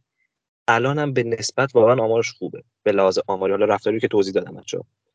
این راجع وینیسیوس حالا درسته خیلی جوونه ولی خب یه سری نکات هست که حالا جلوتر من انتظار دارم حالا حداقل مثلا فصل‌های آینده اینو رعایت کنم. مثلا اول همه شما بازیکن رئال مادریدی. ما راجع به رئال مادرید مثلا صحبت می‌کنیم. پر افتخارترین و بزرگترین باشگاه تاریخ فوتبال و قطعا انتظار میده در شأن یک بازیکن رئال مادرید رفتار کنی. یعنی مثالش رو بخوام بزنم مثلا مودریچ. یعنی قشنگ انگار برای کلاس رئال مادرید ساخته شده این بشر. اینقدر واقعا بازیکن تاپی به نظرم و خیلی لذت می‌برم ازش. و اینکه وینیسیوس همونجوری که اشکان گفت تو اسپانیا اگه بخواد اینجوری ادامه بده به نظر من آینده ای نداره. حالا ممکنه بره لیگ دیگه خیلی بهتر بدرخش و ادامه بده ولی خب داخل اسپانیا نه. یعنی انتظار میره که آقا این رفتاراشو به قولی تصحیح کنه. حالا میگیم به لحاظ آماری خیلی خوبه اما قطعا به لحاظ رفتاری هم داخل زمین هم داخل چی بگم هم خارج از زمین باید سعی کنه یک سری از رفتاراشو اصلاح کنه. چون مثلا ما تعطیلاتش هم دیدیم که چه جوری بود. یعنی با مادرای تباس مثلا می‌رفت داخل تعطیلات میگشت. همچین چیزی نباید باشه قطعا. و انتظار من خودم شخصا انتظار دارم که چیز کنه دیگه. بله همین. واقعا دارم لذت می‌برم از این توهینایی که به خاویر تباس میشه. قطعا عادی عزیزم. واقعا. باز خوب جلو خودتو گرفتی شرطینه به خودتو نمی‌گرفتی آقا من یه سوال برام پیش اومد. وایسی که داخل این جمله که الان ببخشید من سوالم مطرح معذرت می‌خوام این. جمله خواهش می‌کنم. همین. این جمله با مادران تباس می‌رفت تعطیلات بیشتر از توهین به نظرم تعریف بود نمی‌دونم حالا هر جور چطور؟ صلاحی ولی به نظر من توهین نبود این چیزی که الان به تباس نسبت دادی شما یه دور دیگه؟ چک کنید اکثرا به نظرم بیشتر تعریف کرده از خاویر واقعا مادر تمیزی دارید آقای جان بله از این نظر بله. اپیزود سخیفی شد واقعا اشکال هم این چیزی می‌خواست بگه آره واقعا. اشکال هم این چیزی میگم اشکال عجلتون برم کلا دیگه. تو جلو آه، خودشو گرفت برو وگرنه برو. آره من دیگه برم فعلا. خسته نباشین دمتونم گرم. فعلا خدافظ. خب حالا اگه از از اتفاقاتی که این هفته برای رئال مادرید تو لالیگا افتاد بگذریم یه گریز ریزی هم به بازی رئال در مقابل لیورپول داشته باشیم. خیلی کوتاه می‌خوام امیر بیاد پیش بینیش از بازی برگشت رو فقط بیان کنه چون قرار این بازی احتمالاً به صورت مفصل حالا توی یک اپیزود جدا بررسی کنیم. و فقط از امیر می‌خوام که بیاد و پیش بینیش از بازی برگشت با لیورپول رو بیان کنه.